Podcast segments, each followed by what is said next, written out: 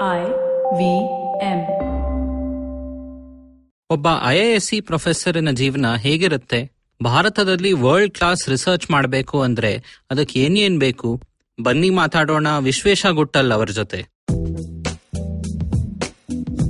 ತಲೆ ಉಪಯೋಗಿಸಿ ಮಾತಾಡೋಣ. ತಲೆಯೆಲ್ಲಾ ಮಾತಾಡೋಣ. ಬನ್ನಿ ಹರಟೆ ಹೊಡೆಯೋಣ. ನಾನು ಪವನ್. ನಾನು ಸೂರ್ಯ. ನಾನು ಗಣೇಶ್. ಸುಸ್ವಾಗತ ನಮ್ಮ ತಲೆ ಹರಟೆ ಪಾಡ್ಕಾಸ್ಟ್ಗೆ ನಮಸ್ಕಾರ. ಹರಟೆ ಅಂದ್ರೆ ಯಾರಕ್ ತಾನೇ ಇಷ್ಟ ಇಲ್ಲ? ಬೆಚ್ಚಗ್ ಕೂತ್ಕೊಂಡು ಕಾಫಿ ನೋ ಟೀ ನೋ ಕುಡ್ಕೊಂಡು ಜೊತೆಗೆ ಕಡ್ಲೆಕಾಯಿ ಕಡ್ಲೆಪುರಿ ಇದ್ರೆ ಇನ್ನೂ ಚಂದ. ಅದು ಇದು. ಮಳೆ ಬೆಳೆ ಅವರು ಇವ್ರು. ಹೀಗೆ ಲಂಗು ಲಗಾಮಿಲ್ದೆ ನಡೆಸೋ ಹರಟೆಗೆ ತಲೆ ಬೇರೆ ಸೇರ್ಕೊಂಡ್ರೆ ಹೇಗಿರುತ್ತೆ? ಒಂದು ಯೂನಿವರ್ಸಿಟಿ ಇಲ್ಲ ಇನ್ಸ್ಟಿಟ್ಯೂಟ್ ಅಲ್ಲಿ ಪ್ರೊಫೆಸರ್ ಆಗಿದ್ರೆ ಅವರ ಪ್ರಪಂಚನೇ ಬೇರೆ ಅಂತ ನಾವೆಲ್ಲ ಅನ್ಕೋತೀವಿ. ಆ ಪ್ರಪಂಚವನ್ನು ಇವತ್ತು ವಿಶ್ವೇಶ ಗುಟ್ಟಲ್ ಅವರು ನಮ್ಗೆಲ್ಲ ಸ್ವಲ್ಪ ತೋರಿಸ್ಕೊಡ್ತಾ ಇದ್ದಾರೆ. ವಿಶ್ವೇಶ ಗುಟ್ಟಲ್ ಅವರು ಬೆಂಗಳೂರಿನ ಇಂಡಿಯನ್ ಇನ್ಸ್ಟಿಟ್ಯೂಟ್ ಆಫ್ ಸೈನ್ಸ್ ಅಲ್ಲಿ ಸೆಂಟರ್ ಫಾರ್ ಇಕಲಾಜಿಕಲ್ ಸೈನ್ಸಸ್ ಅಲ್ಲಿ ಅಸೋಸಿಯೇಟ್ ಪ್ರೊಫೆಸರ್ ಆಗಿ ಕೆಲಸ ಮಾಡ್ತಾ ಇದ್ದಾರೆ. ಅವರು ಮ್ಯಾಥಮ್ಯಾಟಿಕ್ಸ್ ಮತ್ತು ಫಿಸಿಕ್ಸ್ ನಾಲೆಜ್ ಇಂದ ನಮ್ಮ ಪರಿಸರದ ಬಗ್ಗೆ ಬೇರೆ ಬೇರೆ ರಿಸರ್ಚ್ ಮಾಡ್ತಾ ಇರ್ತಾರೆ. ಬನ್ನಿ ಇವ್ರ ಜೊತೆ ಹರಟೆ ಹೊಡೆಯೋಣ ಒಂದು ಸಣ್ಣ ಬ್ರೇಕಿನ ನಂತರ. Hello, everybody. Welcome to a great new week of shows on the IBM Podcast Network. If you're not following us on social media, please make sure you do. And if you're not by now, why aren't you? You really, really should. We're IBM Podcast on Twitter, Facebook, and Instagram. This week, we got a couple of new shows launching. The first one we have is ATKT Talent 10. The show is hosted by Rohit P. Man Pereira and Krupa Goyal. They're joined by the best talent from college classrooms across the country. Tune in every Tuesday for music, poetry, and fun ramblings. Business Start Next by Bloomberg Quint. Learn about what it takes to nurture a culture of constant innovation in business and shape an organization. It's hosted by Govindraj Ethiraj and new episodes are out every Tuesday. The Equity Sahiye podcast is brought to you by the Motilal Oswal Asset Management Company. It's hosted by our very own Anupam Gupta and offers deep investment insights into sectors and stocks in a simple way. New episodes out every Tuesday. On Cyrus Says, sports presenter and commentator Ronak Kapoor talks about how his school life shaped him for the future, how sports commentary has evolved, his experience at the Cricket World Cup in Australia, and more. On Pesa Vesa, Anupam is joined by financial educator and money mentor Mrin Agarwal to discuss investor behavior and the importance of creating a financial plan. On the Ronnie Screwwala podcast, Dreaming with Your Eyes Open, Ronnie talks to me about his early life, moving from Grant Road to Brish Candy, organizing a rock concert in his youth, and taking calculated risks in life. On Dating is Garbage, Abbas and Janam talk to Zain and Avanti, the hosts of Marbles Lost and Found, about the role of mental health in a relationship. On What a Player, Akash and Siddhartha joined by fellow comedian Mikhail Almeida to discuss the last week of the ongoing Cricket League before the playoffs. On The Habit Coach, Ashton talks about financial health, the relationship one develops with money, and how it leaves an impact on our body. On Pulyabazi, Pranay and Saurabh talk to Shambhavi Nayak, a fellow at the Takshashila Institute about gene sequencing and how it's changing our understanding of heredity and human history. And with that, let's get you on with your show. ನಮಸ್ಕಾರ ನಾನು ಪವನ್ ಶ್ರೀನಾಥ್. ಗಣೇಶ್ ಅವರೇ ಸುಸ್ವಾಗತ. ನಮಸ್ಕಾರ. And Vishu ಅವರೇ ಸುಸ್ವಾಗತ ನಮ್ಮ ತಲೆ ಹರಟೆ ಕನ್ನಡ ಪಾಡ್ಕಾಸ್ಟ್ಗೆ ನಮಸ್ಕಾರ. ಟೈಮ್ ಮಾಡ್ಕೊಂಡು ಬಂದಿದ್ದೀರಾ? ವಿಶು ಅವರೇ ನೀವು ಈಗ I S L associate professor ಆಗಿದ್ದೀರಾ? ಆದ್ರೆ ನೀವು ಇಕೊಲಾಜಿಕಲ್ ಸೈನ್ಸಸ್ ಡಿಪಾರ್ಟ್ಮೆಂಟ್ ಅಲ್ಲಿ ಕೆಲಸ ಮಾಡ್ತಾ ಇರುವಾಗ ನಿಮ್ಮ ಪಿ ಎಚ್ ಡಿ ಮಾಡಿದ್ ನೀವು ಫಿಸಿಕ್ಸ್ ಅಲ್ಲಿ. ಹೌದು. ಸೊ ನಿಮ್ಮ ಕೆಲಸ ಮತ್ತೆ ನಿಮ್ಮ ಅಕಾಡೆಮಿಕ್ ಬ್ಯಾಕ್ ಗ್ರೌಂಡ್ ಬಗ್ಗೆ ಸ್ವಲ್ಪ ಹೇಳ್ತೀರಾ ನಮ್ಗೆ? ಖಂಡಿತ. ಆ, ಇದು ಸುಮಾರು ಜನ ನನ್ನ ಪ್ರಶ್ನೆ ಕೇಳ್ತಾರೆ. ಎಲ್ಲ ಇನ್ಫ್ಯಾಕ್ಟ್ ನಮ್ಮಪ್ಪ ನಾನು ಏನು ನೀನು ಕಾಲೇಜ್ ಡಿಪಾರ್ಟ್ಮೆಂಟ್ ಅಲ್ಲಿ ಏನ್ ಮಾಡ್ತಾ ಇದ್ದೀನಿ ಫಿಸಿಕ್ಸ್ ಅಲ್ವಾ? ಪಿ ಎಚ್ ಡಿ ಮಾಡಿದ್ದು? ಮೊದಲನೇ ನನ್ಗೆ ನನ್ನ ಸ್ನೇಹಿತರಿಗೆ ಮತ್ತೆ ಎಲ್ಲಾರ್ಗು ಶಾಕ್ ಆಗಿದ್ದು ನಾನು ಇಂಜಿನಿಯರಿಂಗ್ ತಗೊಳ್ದೇನೆ ಪ್ಯೂರ್ ಸೈನ್ಸಸ್ ತಗೊಂಡಿದ್ದು. ದೊಡ್ಡ ಶಾಪ ಅದು. ಪಿ ಯು ಸಿ ಆದ ತಕ್ಷಣ ಏನಪ್ಪ ಈಸ ಇಂಜಿನಿಯರಿಂಗ್ ಮಾಡ್ತಿಲ್ಲ? ಇಲ್ಲೇ B M S college P S college ಹೋಗೋದ್ ಬಿಟ್ಟು ಆ, ಏನು ಫಿಸಿಕ್ಸ್ನಲ್ಲಿ ಎಂ ಎಸ್ ಸಿ ಮಾಡಕ್ ಹೋಗ್ತಾ ಇದ್ದಾನೆ. ಅದೊಂದು ದೊಡ್ಡ ಶಾಖ ಆಯ್ತು ಎಲ್ಲಾರ್ಗು ನನ್ನ ಸ್ನೇಹಿತರಿಗೆ ಎಲ್ಲಾರು. ಆಮೇಲೆ ಫಿಸಿಕ್ಸ್ ಓದ್ತಾ ಓದ್ತಾ ನನಗೆ ಇನ್ನೊಂದು ವಿಷಯ ಏನ್ ಹೇಳ್ಬೇಕು ಅಂದ್ರೆ ನಾನು ಹತ್ತನೇ ಕ್ಲಾಸ್ ಆದ್ಮೇಲೆ ಹತ್ತನೇ ಕ್ಲಾಸ್ ತನಕ ಎಲ್ಲರಿಗೂ ಬಯಾಲಜಿ ಇರುತ್ತಲ್ವಾ? ನನಗೆ ಬಯಾಲಜಿ ಎಷ್ಟು ಬೇಜಾರಾಗ್ಬಿಟ್ಟಿತ್ತು ಅಂದ್ರೆ ಪಿ ಯು ನಲ್ಲಿ ಬೇಡವೇ ಬೇಡ ಅಂತ ನಮ್ಮ ಹತ್ತನೇ ಕ್ಲಾಸ್ ತನಕ ಇದ್ದಿದ್ ಬಯಾಲಜಿ ಬೇಜಾರ್ ಆಗದೆ ಇದ್ರೆ ಏನೋ ತಪ್ಪಿದೆ ನಮ್ಮ ನಾನು ಪಿ ಯು ನಲ್ಲಿ ಬಯಾಲಜಿ ಬಿಟ್ಟು ಎಲೆಕ್ಟ್ರಾನಿಕ್ಸ್ ತಗೊಂಡೆ ನಾನು. ಬಯಾಲಜಿ ದೂರ ಹೊಟ್ಟೋಗೋಣ ಇನ್ನ ಅಂತ. ತುಂಬಾ ಖುಷಿ ಆಗ್ಬಿಟ್ಟಿದ್ ನಂಗಾಗ ಆ, ಆದ್ರೆ ವಿಚಿತ್ರ ನೋಡಿ ನಾನು ಇವಾಗ ಬಯಾಲಜಿ ಡಿಪಾರ್ಟ್ಮೆಂಟ್ ನಲ್ಲೇ ಇದ್ದೀನಿ. ಆ, ಅದಕ್ಕೆ ಎರಡು ಮುಖ್ಯ ಕಾರಣ ಅಂತ ಹೇಳ್ಬೋದು. ನಾವು ನಮ್ಮ ಸಾಮಾನ್ಯ ವಿದ್ಯಾಭ್ಯಾಸದಲ್ಲಿ ಈ ವಿಷಯಗಳ ಬಗ್ಗೆ ಈ ಬೌಂಡರೀಸ್ ಇದೆ ಅಲ್ಲ? ಅದನ್ನ ಓದ್ತಾ ಓದ್ತಾ ಹೋದ್ರೆ ಅದು ಅದು ತುಂಬಾ ಅದಕ್ಕೆ ಅರ್ಥ ಇಲ್ಲ ಅಂತ ಅನ್ಸ್ತಾ ಹೋಗುತ್ತೆ. ಸೊ ಅದ್ ನಂಗೆ ಮೊದಲು ಮೊದಲು ಗೊತ್ತಾಗಿದ್ದು ನಾನು ಎಂ ಎಸ್ ಸಿ ಮಾಡ್ಬೇಕಾದ್ರೆ ನನಗೆ ಸ್ಟೆಟಿಸ್ಟಿಕಲ್ ಫಿಸಿಕ್ಸ್ ಅಂದ್ರೆ ಬಹಳ ಆಸ್- ಆಸಕ್ತಿ ಬರ್ತಾ ಶುರುವಾಯ್ತು. ಸ್ಟೆಟಿಸ್ಟಿಕಲ್ ಫಿಸಿಕ್ಸ್ ಅಂದ್ರೆ ಇವಾಗ ಗಾಳಿ ಆಗಿರ್ಬೋದು ದ್ರವ ಯಾವುದೇ ಒಂದು ದ್ರವ್ಯ ಪದಾರ್ಥ ಆಗಿರ್ಬೋದು ಸಾಲಿಡ್ ಆಗಿರ್ಬೋದು ಲಿಕ್ವಿಡ್ ಆಗಿರ್ಬೋದು ಇದರಲ್ಲಿ ಸುಮಾರು ಮಾಲಿಕ್ಯೂಲ್ಸ್ ಇರುತ್ತೆ ಸುಮಾರು ಎಲಿಮೆಂಟ್ಸ್ ಇರುತ್ತೆ. ಎಲ್ಲಾದ್ರ ಮಧ್ಯೆ ಆಗೋ ಇಂಟರಾಕ್ಷನ್ಸ್ ಇಂದ ಆ ಒಂದು ರೂಪ ಪಡೆದ್ ಪಡೆದಿರುತ್ತೆ ಆ ದ್ರವ್ಯ. ಆ ರೀತಿ ಅರ್ಥ ಮಾಡ್ಕೊಳ್ತೀವಿ ಫಿಸಿಕ್ಸ್ನಲ್ಲಿ. ಇವಾಗ ಇದು ನಿಮ್ಗೆ ಅನ್ಸ್ಬೋದು ಇದಕ್ಕೂ ಈ ಕಾಲೇಜಿಗೆ ಏನ್ ಸಂಬಂಧ ಅಂತ. ನಾನು ಅವಾಗ ಕೆಲಸ ಮಾಡ್ಬೇಕಾದ್ರೆ ನನಗೆ ಗೊತ್ತಾಯ್ತು. ಇವಾಗ ಒಂದು ಇರುವೆಗಳು ಸಾಲಾಗಿ ಹೋಗುತ್ತಲ್ಲ ಅದು ಕೂಡ ಒಂದು ಸ್ಟೆಟಿಸ್ಟಿಕಲ್ ಫಿಸಿಕ್ಸ್ ಪ್ರಾಬ್ಲಮ್ ಅಂತ. ಓಕೆ. ಇವಾಗ ಹೇಗೆ ಆಟಮ್ಸ್ ಮಾಲಿಕ್ಯೂಲ್ಸ್ ಒಂದೊಂದ್ರ ಜೊತೆ ಇಂಟರಾಕ್ಟ್ ಆಗಿ ಒಂದು ಒಂದು ದ್ರವ್ಯ ರೂಪ ಬರುತ್ತೋ ಇರುವೆಗಳು ಒಂದೊಂದ್ರ ಜೊತೆ ಇಂಟರಾಕ್ಟ್ ಮಾಡಿನೇ ಆ ರೀತಿ ಒಂದು ಸಾಲಾಗಿರೋ ಒಂದು ಪ್ಯಾಟರ್ನ್ ಸಿಗುತ್ತೆ.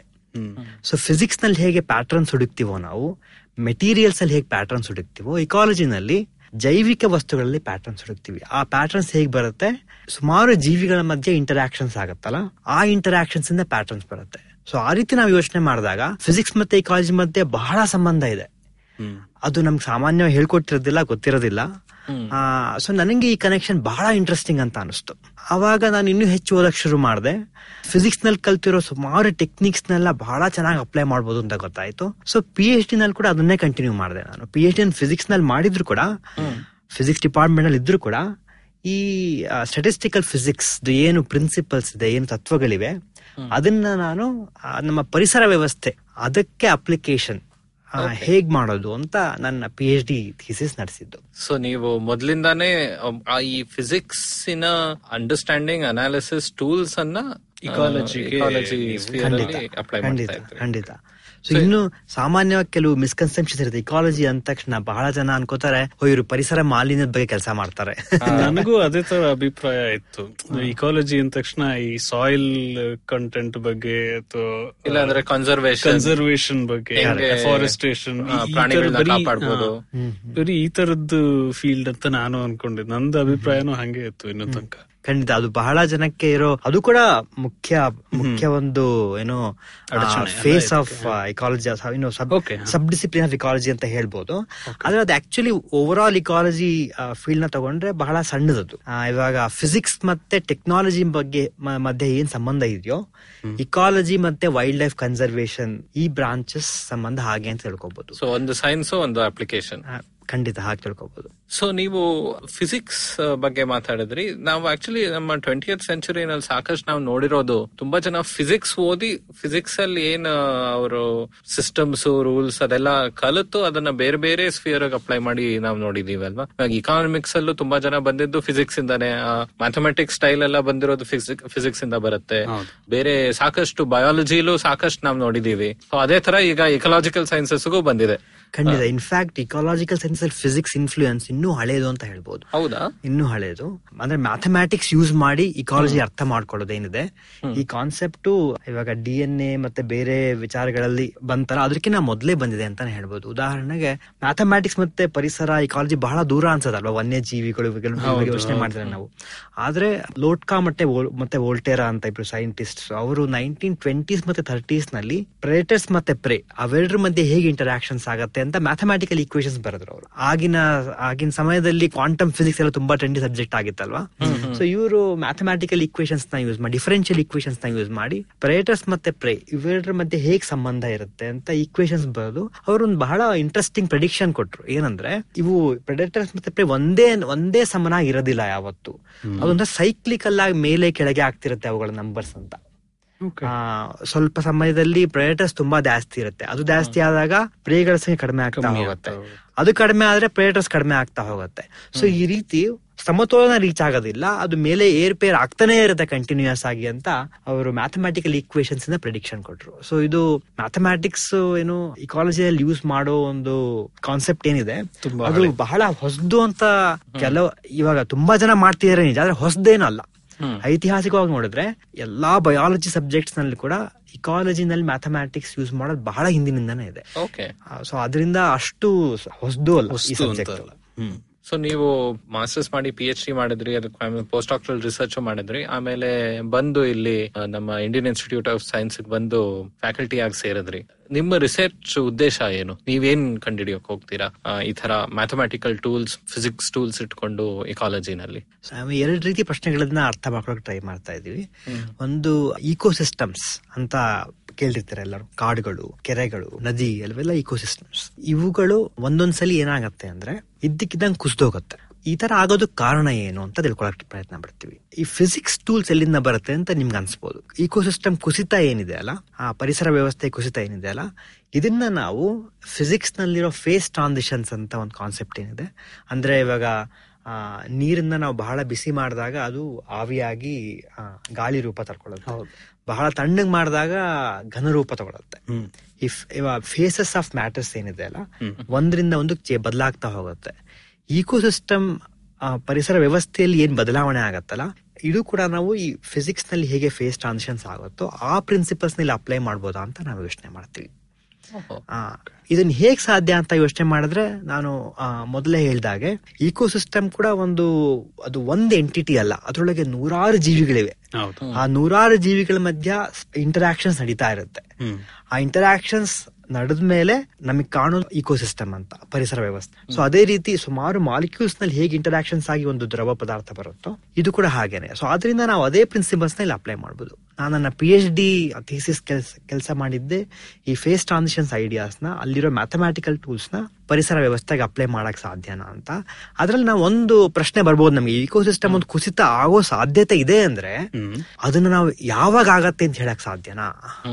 ಇವಾಗ ನಮ್ಗೆ ನೀರ್ ಗೊತ್ತು. ನೀರ್ ಹಂಡ್ರೆಡ್ ಡಿಗ್ರೀಸ್ ಆದ ತಕ್ಷಣ ಆವಿ ಆಗತ್ತೆ ಅಂತ. ಅನ್ನೋ ಒಂದು ಆದ್ರೆ ಈ ಒಂದು ಕಾಡು ಇದ್ದಕ್ಕಿದ್ದ ಕುಸಿದೋಗತ್ತೆ ಅಂತ ನಮ್ಗೆ ಒಂದು ಸಂಶಯ ಇದ್ರೆ ನಮ್ಗೆ ಹೇಳಕ್ ಸಾಧ್ಯನಾ ಯಾವಾಗ? ಎಷ್ಟು ಮರ ಕಡದ ಮೇಲೆ ಈ ಸಿಸ್ಟಮ್ ಫೇಲ್ ಇಲ್ಲಾಂದ್ರೆ ಎಷ್ಟು ಜಿಂಕೆ ಕೊಂದಾಕಿದ್ರೆ ಪೋಚರ್ಸ್ ಬೇರೆ ಇದರಿಂದ ಆಗ್ಬೋದು. ಪರ್ಫೆಕ್ಟ್ ಸೊ ಆತರ ಪ್ರಶ್ನೆಗೆ ಉತ್ತರ ನಾವು ಕೊಡ್ಬೋದು ಅಂದ್ರೆ ಆವಾಗ ಅದನ್ನ ಹೆಂಗೆ ನಾವು ನಿಲ್ಲಿಸಬಹುದು ಅಂತಾನು ಅದ್ರ ಬಗ್ಗೆ ಯೋಚನೆ ಮಾಡಕ್ ಶುರು ಮಾಡ್ಬೋದಲ್ಲ ಖಂಡಿತ ಅಬ್ಸಲ್ಯೂಟ್ಲಿ ಸೊ ಅದ್ರ ತರ ಸೊ ವೈಲ್ ನೀವು ಆ ಸೈನ್ಸ್ ಅನ್ನು ನೋಡ್ತಾ ಇದ್ದೀರಾ ಅಂದ್ರೆ ಅದಕ್ಕೆ ಅಪ್ಲಿಕೇಶನ್ ಇದೆ. ಖಂಡಿತ ಇದ್ದೇ ಇದೆ. ಅಪ್ಲಿಕೇಶನ್ ಒಂದು at the back of our mind ಇದ್ದೇ ಇರುತ್ತೆ.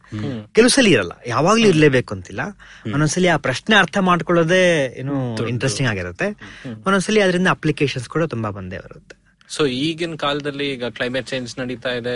ಎಷ್ಟೊಂದು ಡಿಫಾರೆಸ್ಟೇಷನ್ ಆಗ್ತಾ ಇದೆ. ಓಷನ್ಸ್ ಅಲ್ಲಿ ಕೋರಲ್ ರೀಫ್ ಎಲ್ಲ ಕೊಚ್ಕೊಂಡು ಹೋಗ್ತಾ ಇದೆ. ಫುಲ್ ಅಸಿಡಿಫೈ ಆಗ್ತಾ ಇದೆ. ಸೊ ಈ ಕಾಲದಲ್ಲಿ ಈ ತರ ಇಕಲಾಜಿಕಲ್ ಕೊಲ್ಯಾಪ್ಸ್ ಅಂತ ಹೇಳ್ತಾ ಇದ್ದೀರಾ? ಅದು ಹೇಗಾಗುತ್ತೆ ಅನ್ನೋದು ಇನ್ನೂನೇ ಮುಖ್ಯ ನಮಗೆ. ಯಾಕಂದ್ರೆ. ನಮ್ ಎಲ್ಲಾ ಕಡೆನೂ ಕೊಲ್ಯಾಪ್ಸ್ ಆಗ್ತಾನೆ ಇದೆ ಒಂದಾದ್ಮೇಲೆ ಒಂದು. ಸೊ ನೀವು ಇದೆಲ್ಲ ಮಾಡೋದಕ್ಕೆ ಮಾಡೆಲಿಂಗ್ ಅನ್ನೋದು ತುಂಬಾ ಮುಖ್ಯ ಅಲ್ವಾ? ಸೊ ನೀವು ವರ್ಲ್ಡ್ ಅಲ್ಲಿ ಏನಾಗುತ್ತೆ ಅನ್ನೋದನ್ನ ನೀವು ಒಂದು ಮ್ಯಾಥಮೆಟಿಕಲ್ ಸಿಸ್ಟಮ್ ಆಗಿ ಮಾಡೆಲ್ ಮಾಡಿ ಆಮೇಲೆ ಅದರಲ್ಲಿ ಹೇಗಾಗ್ಬೋದು ಅಂತ ನೀವು ಯೋಚಿಸ್ತೀರಾ? ಖಂಡಿತ. ನಾವು ಏನ್ ಮಾಡ್ತೀವಿ ಅಂದ್ರೆ ಈ ಕಾಂಪ್ಲೆಕ್ಸ್ ಇಕೋಸಿಸ್ಟಮ್ನ ಒಂದು ಸಿಂಪಲ್ ಇಕ್ವೇಶನ್ ಆಗಿ ಕನ್ವರ್ಟ್ ಮಾಡಕ್ಕಾಗತ್ತಾ ಅಂತ ನೋಡ್ತೀವಿ. ಹ್ಮ್. ಕನ್ವರ್ಟ್ ಮಾಡಿದ್ಮೇಲೆ ಆ ಇಕ್ವೇಶನ್ಸ್ ಪ್ರಾಪರ್ಟೀಸ್ ಚೆನ್ನಾಗಿ ಅರ್ಥ ಮಾಡ್ಕೊಳ್ತೀವಿ. ಸೊ ಈ ಸ್ಟೇಜ್ನಲ್ಲಿ ಇದು ಇದು ಇದು ಇವ್ ನಾವು ಬೇಕಾದ್ರೆ ಮರ್ತ್ ಬಿಡ್ಬೋದು ನಾವು ಇಕೋ ಸಿಸ್ಟಮ್ ಅಂತ. ಇಕ್ವೇಶನ್ ಎಲ್ಲಾ ರೀತಿ ಅರ್ಥ ಮಾಡ್ಕೊಳಕ್ ಟ್ರೈ ಮಾಡ್ತೀವಿ. ಅಂದ್ರೆ ನಮಗ್ ಪ್ರಶ್ನೆ ಏನು ಅಂತ ಗೊತ್ತಲ್ವಾ? ಇದು ಇಕೋ ಸಿಸ್ಟಮ್ ಕುಸಿತದ ಬಗ್ಗೆ ನಮ್ಗೆ ಏನ್ ಹೇಳಕ್ ಸಾಧ್ಯ ಅಂತ ಬ್ಯಾಕ್ ಗ್ರೌಂಡ್ ಇಟ್ಕೊಂಡು ಈಕ್ವೇಶನ್ ಚೆನ್ನಾಗಿ ಅರ್ಥ ಮಾಡ್ಕೊಳ್ತೀವಿ. ಆಮೇಲೆ ಅದರಿಂದ ಏನಾರ ಪ್ರಿಡಿಕ್ಷನ್ ಮಾಡಕ್ ಸಾಧ್ಯನಾ ಅಂತ ನೋಡ್ತೀವಿ. ಈ ಇಕ್ವೇಶನ್ನಲ್ಲಿ ಕೆಲವು ಪ್ರಾಪರ್ಟೀಸ್ ಇದೆಯಾ? ಉದಾಹರಣೆಗೆ ಈಕ್ವೇಶನ್ನಲ್ಲಿ ಇಕೋ ಸಿಸ್ಟಮ್ ಕುಸಿತ ಆದ್ರೆ ಯಾವ ಪ್ರಾಪರ್ಟೀಸ್ ಮೆಜರ್ ಮಾಡಿದ್ರೆ ನಾನು? ನನಗೆ ಗೊತ್ತಾಗತ್ತೆ ಇವಾಗ ಡೇಂಜರ್ ಝೋನ್ನಲ್ಲಿ ಇದೀನಿ ನಾನು ಅಂತ. ಅಟ್ಲೀಸ್ಟ್ ಈಕ್ವೇಶನ್ ಹೇಳಕ್ ಸಾಧ್ಯ ಆದ್ರೆ ನಾವು ರಿಯಲ್ ಸಿಸ್ಟಮ್ ಅಪ್ಲೈ ಮಾಡಕ್ಕೆ ಪ್ರಯತ್ನ ಪಡ್ಬೋದಲ್ವಾ? ಯಾವ್ದಾದ್ರು ಉದಾಹರಣೆ ಕೊಡ್ತೀರಾ ಇದ್ರ ಬಗ್ಗೆ? ಸೊ ನಾನು ಕೆಲಸ ಮಾಡಿದ್ದು ಸ್ಪೆಸಿಫಿಕಲಿ ಕೆಲವು ಕಾಡಿನ ವ್ಯವಸ್ಥೆಗಳಿದೆ ಅಲ್ಲ? ಮಳೆ ಕಡಿಮೆ ಅಂತ ಕಡಿಮೆ ಬರುವಂತ ಜಾಗಗಳಲ್ಲಿ. ಅಲ್ಲಿ ಹುಲ್ಲುಗಾವಲು ಮತ್ತೆ ಕಾಡು ಸ್ವಲ್ಪ ಮಿಶ್ರಣವಾಗಿರುತ್ತೆ. ಅಂತ ಸಿಸ್ಟಮ್ಸ್ ಕುಸಿತ ಆಗೋ ಸಾಧ್ಯತೆ ಜಾಸ್ತಿ ಇರುತ್ತೆ. ಸೊ ನಾವೇನ್ ಮಾಡಿದ್ವಿ ಅಂದ್ರೆ ಅದಕ್ಕೆ ಮ್ಯಾಥಮ್ಯಾಟಿಕಲ್ ಇಕ್ವೇಶನ್ಸ್ ಬರೆದ್ಬಿಟ್ಟು ಇದು ಕುಸಿತ ಆಗೋ ಹಾಗೆ ಮಾಡಿದ್ವಿ ಮ್ಯಾಥಮ್ಯಾಟಿಕಲ್ ಮಾಡೆಲ್ನಲ್ಲಿ. ಅವಾಗ ನಾವೇನ್ ಅಬ್ಸರ್ವ್ ಮಾಡಿದ್ವಿ ಅಂದ್ರೆ ಈ ಕುಸಿತ ಆಗೋಕಿನ ಮೊದಲು ಇದರ ಕಾಂಪೋಸಿಷನ್ ಏನಿದೆ ಅಲ್ಲ ಬಹಳ ಏರುಪೇರ್ ಆಗತ್ತೆ ಅಂತ ಅನಿಸ್ತು ಗೊತ್ತಾಯ್ತು ನಮ್ಗೆ ಮ್ಯಾಥಮ್ಯಾಟಿಕಲ್ ಇಕ್ವೇಶನ್ಸ್ ಸೊ ನಾವೇನ್ ಪ್ರಪೋಸ್ ಮಾಡಿದ್ವಿ ಅಂದ್ರೆ ಏರುಪೇರುಗಳನ್ನ ಮೆಜರ್ ಮಾಡಿದ್ರೆ ನಾವು ಕುಸಿತಕ್ಕೆ ಹತ್ರ ಹೋಗ್ತಾ ಇದ್ದೀವಿ ಅಂತ ನಾವು ಒಂದು ರೀತಿ ಅರ್ಲಿ ವಾರ್ನಿಂಗ್ ಸಿಗ್ಬೋದು ನಮ್ಗೆ ಅದರಿಂದ ಅಂತ ನಾವು ಪ್ರಪೋಸ್ ಮಾಡಿದ್ವಿ. ಸೊ ಅದನ್ನ ನಾವು ಮಾಡಿ ಸಂಪೂರ್ಣ ಮ್ಯಾಥಮ್ಯಾಟಿಕಲ್ ಮಾಡೆಲ್ ನಲ್ಲೇ ಮ್ಯಾಥಮ್ಯಾಟಿಕಲ್ ಮಾಡೆಲ್ನಲ್ಲಿ ಈ ರೀತಿ ಆಗತ್ತೆ ಅಂತ ನಮ್ಮ ಪ್ರಪೋಸಿಷನ್ ನಮ್ಮ ಒಂದು ಹೈಪಾಥಿಸಿಸ್ ಹಾಗೆ ಆಗತ್ತೆ ಅಂತ ಏನಿಲ್ಲ ಅದು ನನ್ನ ಪಿ ಎಚ್ ಡಿ ಥೀಸಿಸ್ನಲ್ಲಿ ಒಂದು ಮಾಡಿದ ಒಂದು ಮ್ಯಾಥಮ್ಯಾಟಿಕಲ್ ಮಾಡಲಿಂಗ್ ಮತ್ತೆ ಪ್ರಿಡಿಕ್ಷನ್ ಸೊ ಅಷ್ಟ್ ಮಾಡ್ಬಿಟ್ರೆ ಸಾಕ ಅಂತ ನೀವು ಕೇಳ್ಬೋದಲ್ವಾ? ಮುಂದೇನು ಸರಿ ಸಾವಿರಾರು ಇನ್ಫ್ಯಾಕ್ಟ್ ನಮ್ಮ ಇಂಥ ಥಿಯರಿಟಿಕಲ್ ವರ್ಕ್ಗೆ ಕ್ರಿಟಿಸಿಸಮ್ ಏನಪ್ಪಾ ಅಂದ್ರೆ ಯಾರ್ ಬೇಕಾದ್ರೆ ಮ್ಯಾಥಮೆಟಿಕಲ್ ಮಾಡೆಲ್ಸ್ ಬರೀತಾರೆ ಏನ್ ಬೇಕಾದ್ರೆ ಬರೀತಾರೆ. ಅದು ನಿಜವಾಗ್ಲೂ ಅಪ್ಲಿಕಬಲ್ ಅಂತ ಪ್ರಶ್ನೆ ಬಂದೇ ಬರುತ್ತೆ. ಅದಕ್ಕೆ ಪ್ರಯೋಗಗಳು ಮುಖ್ಯ.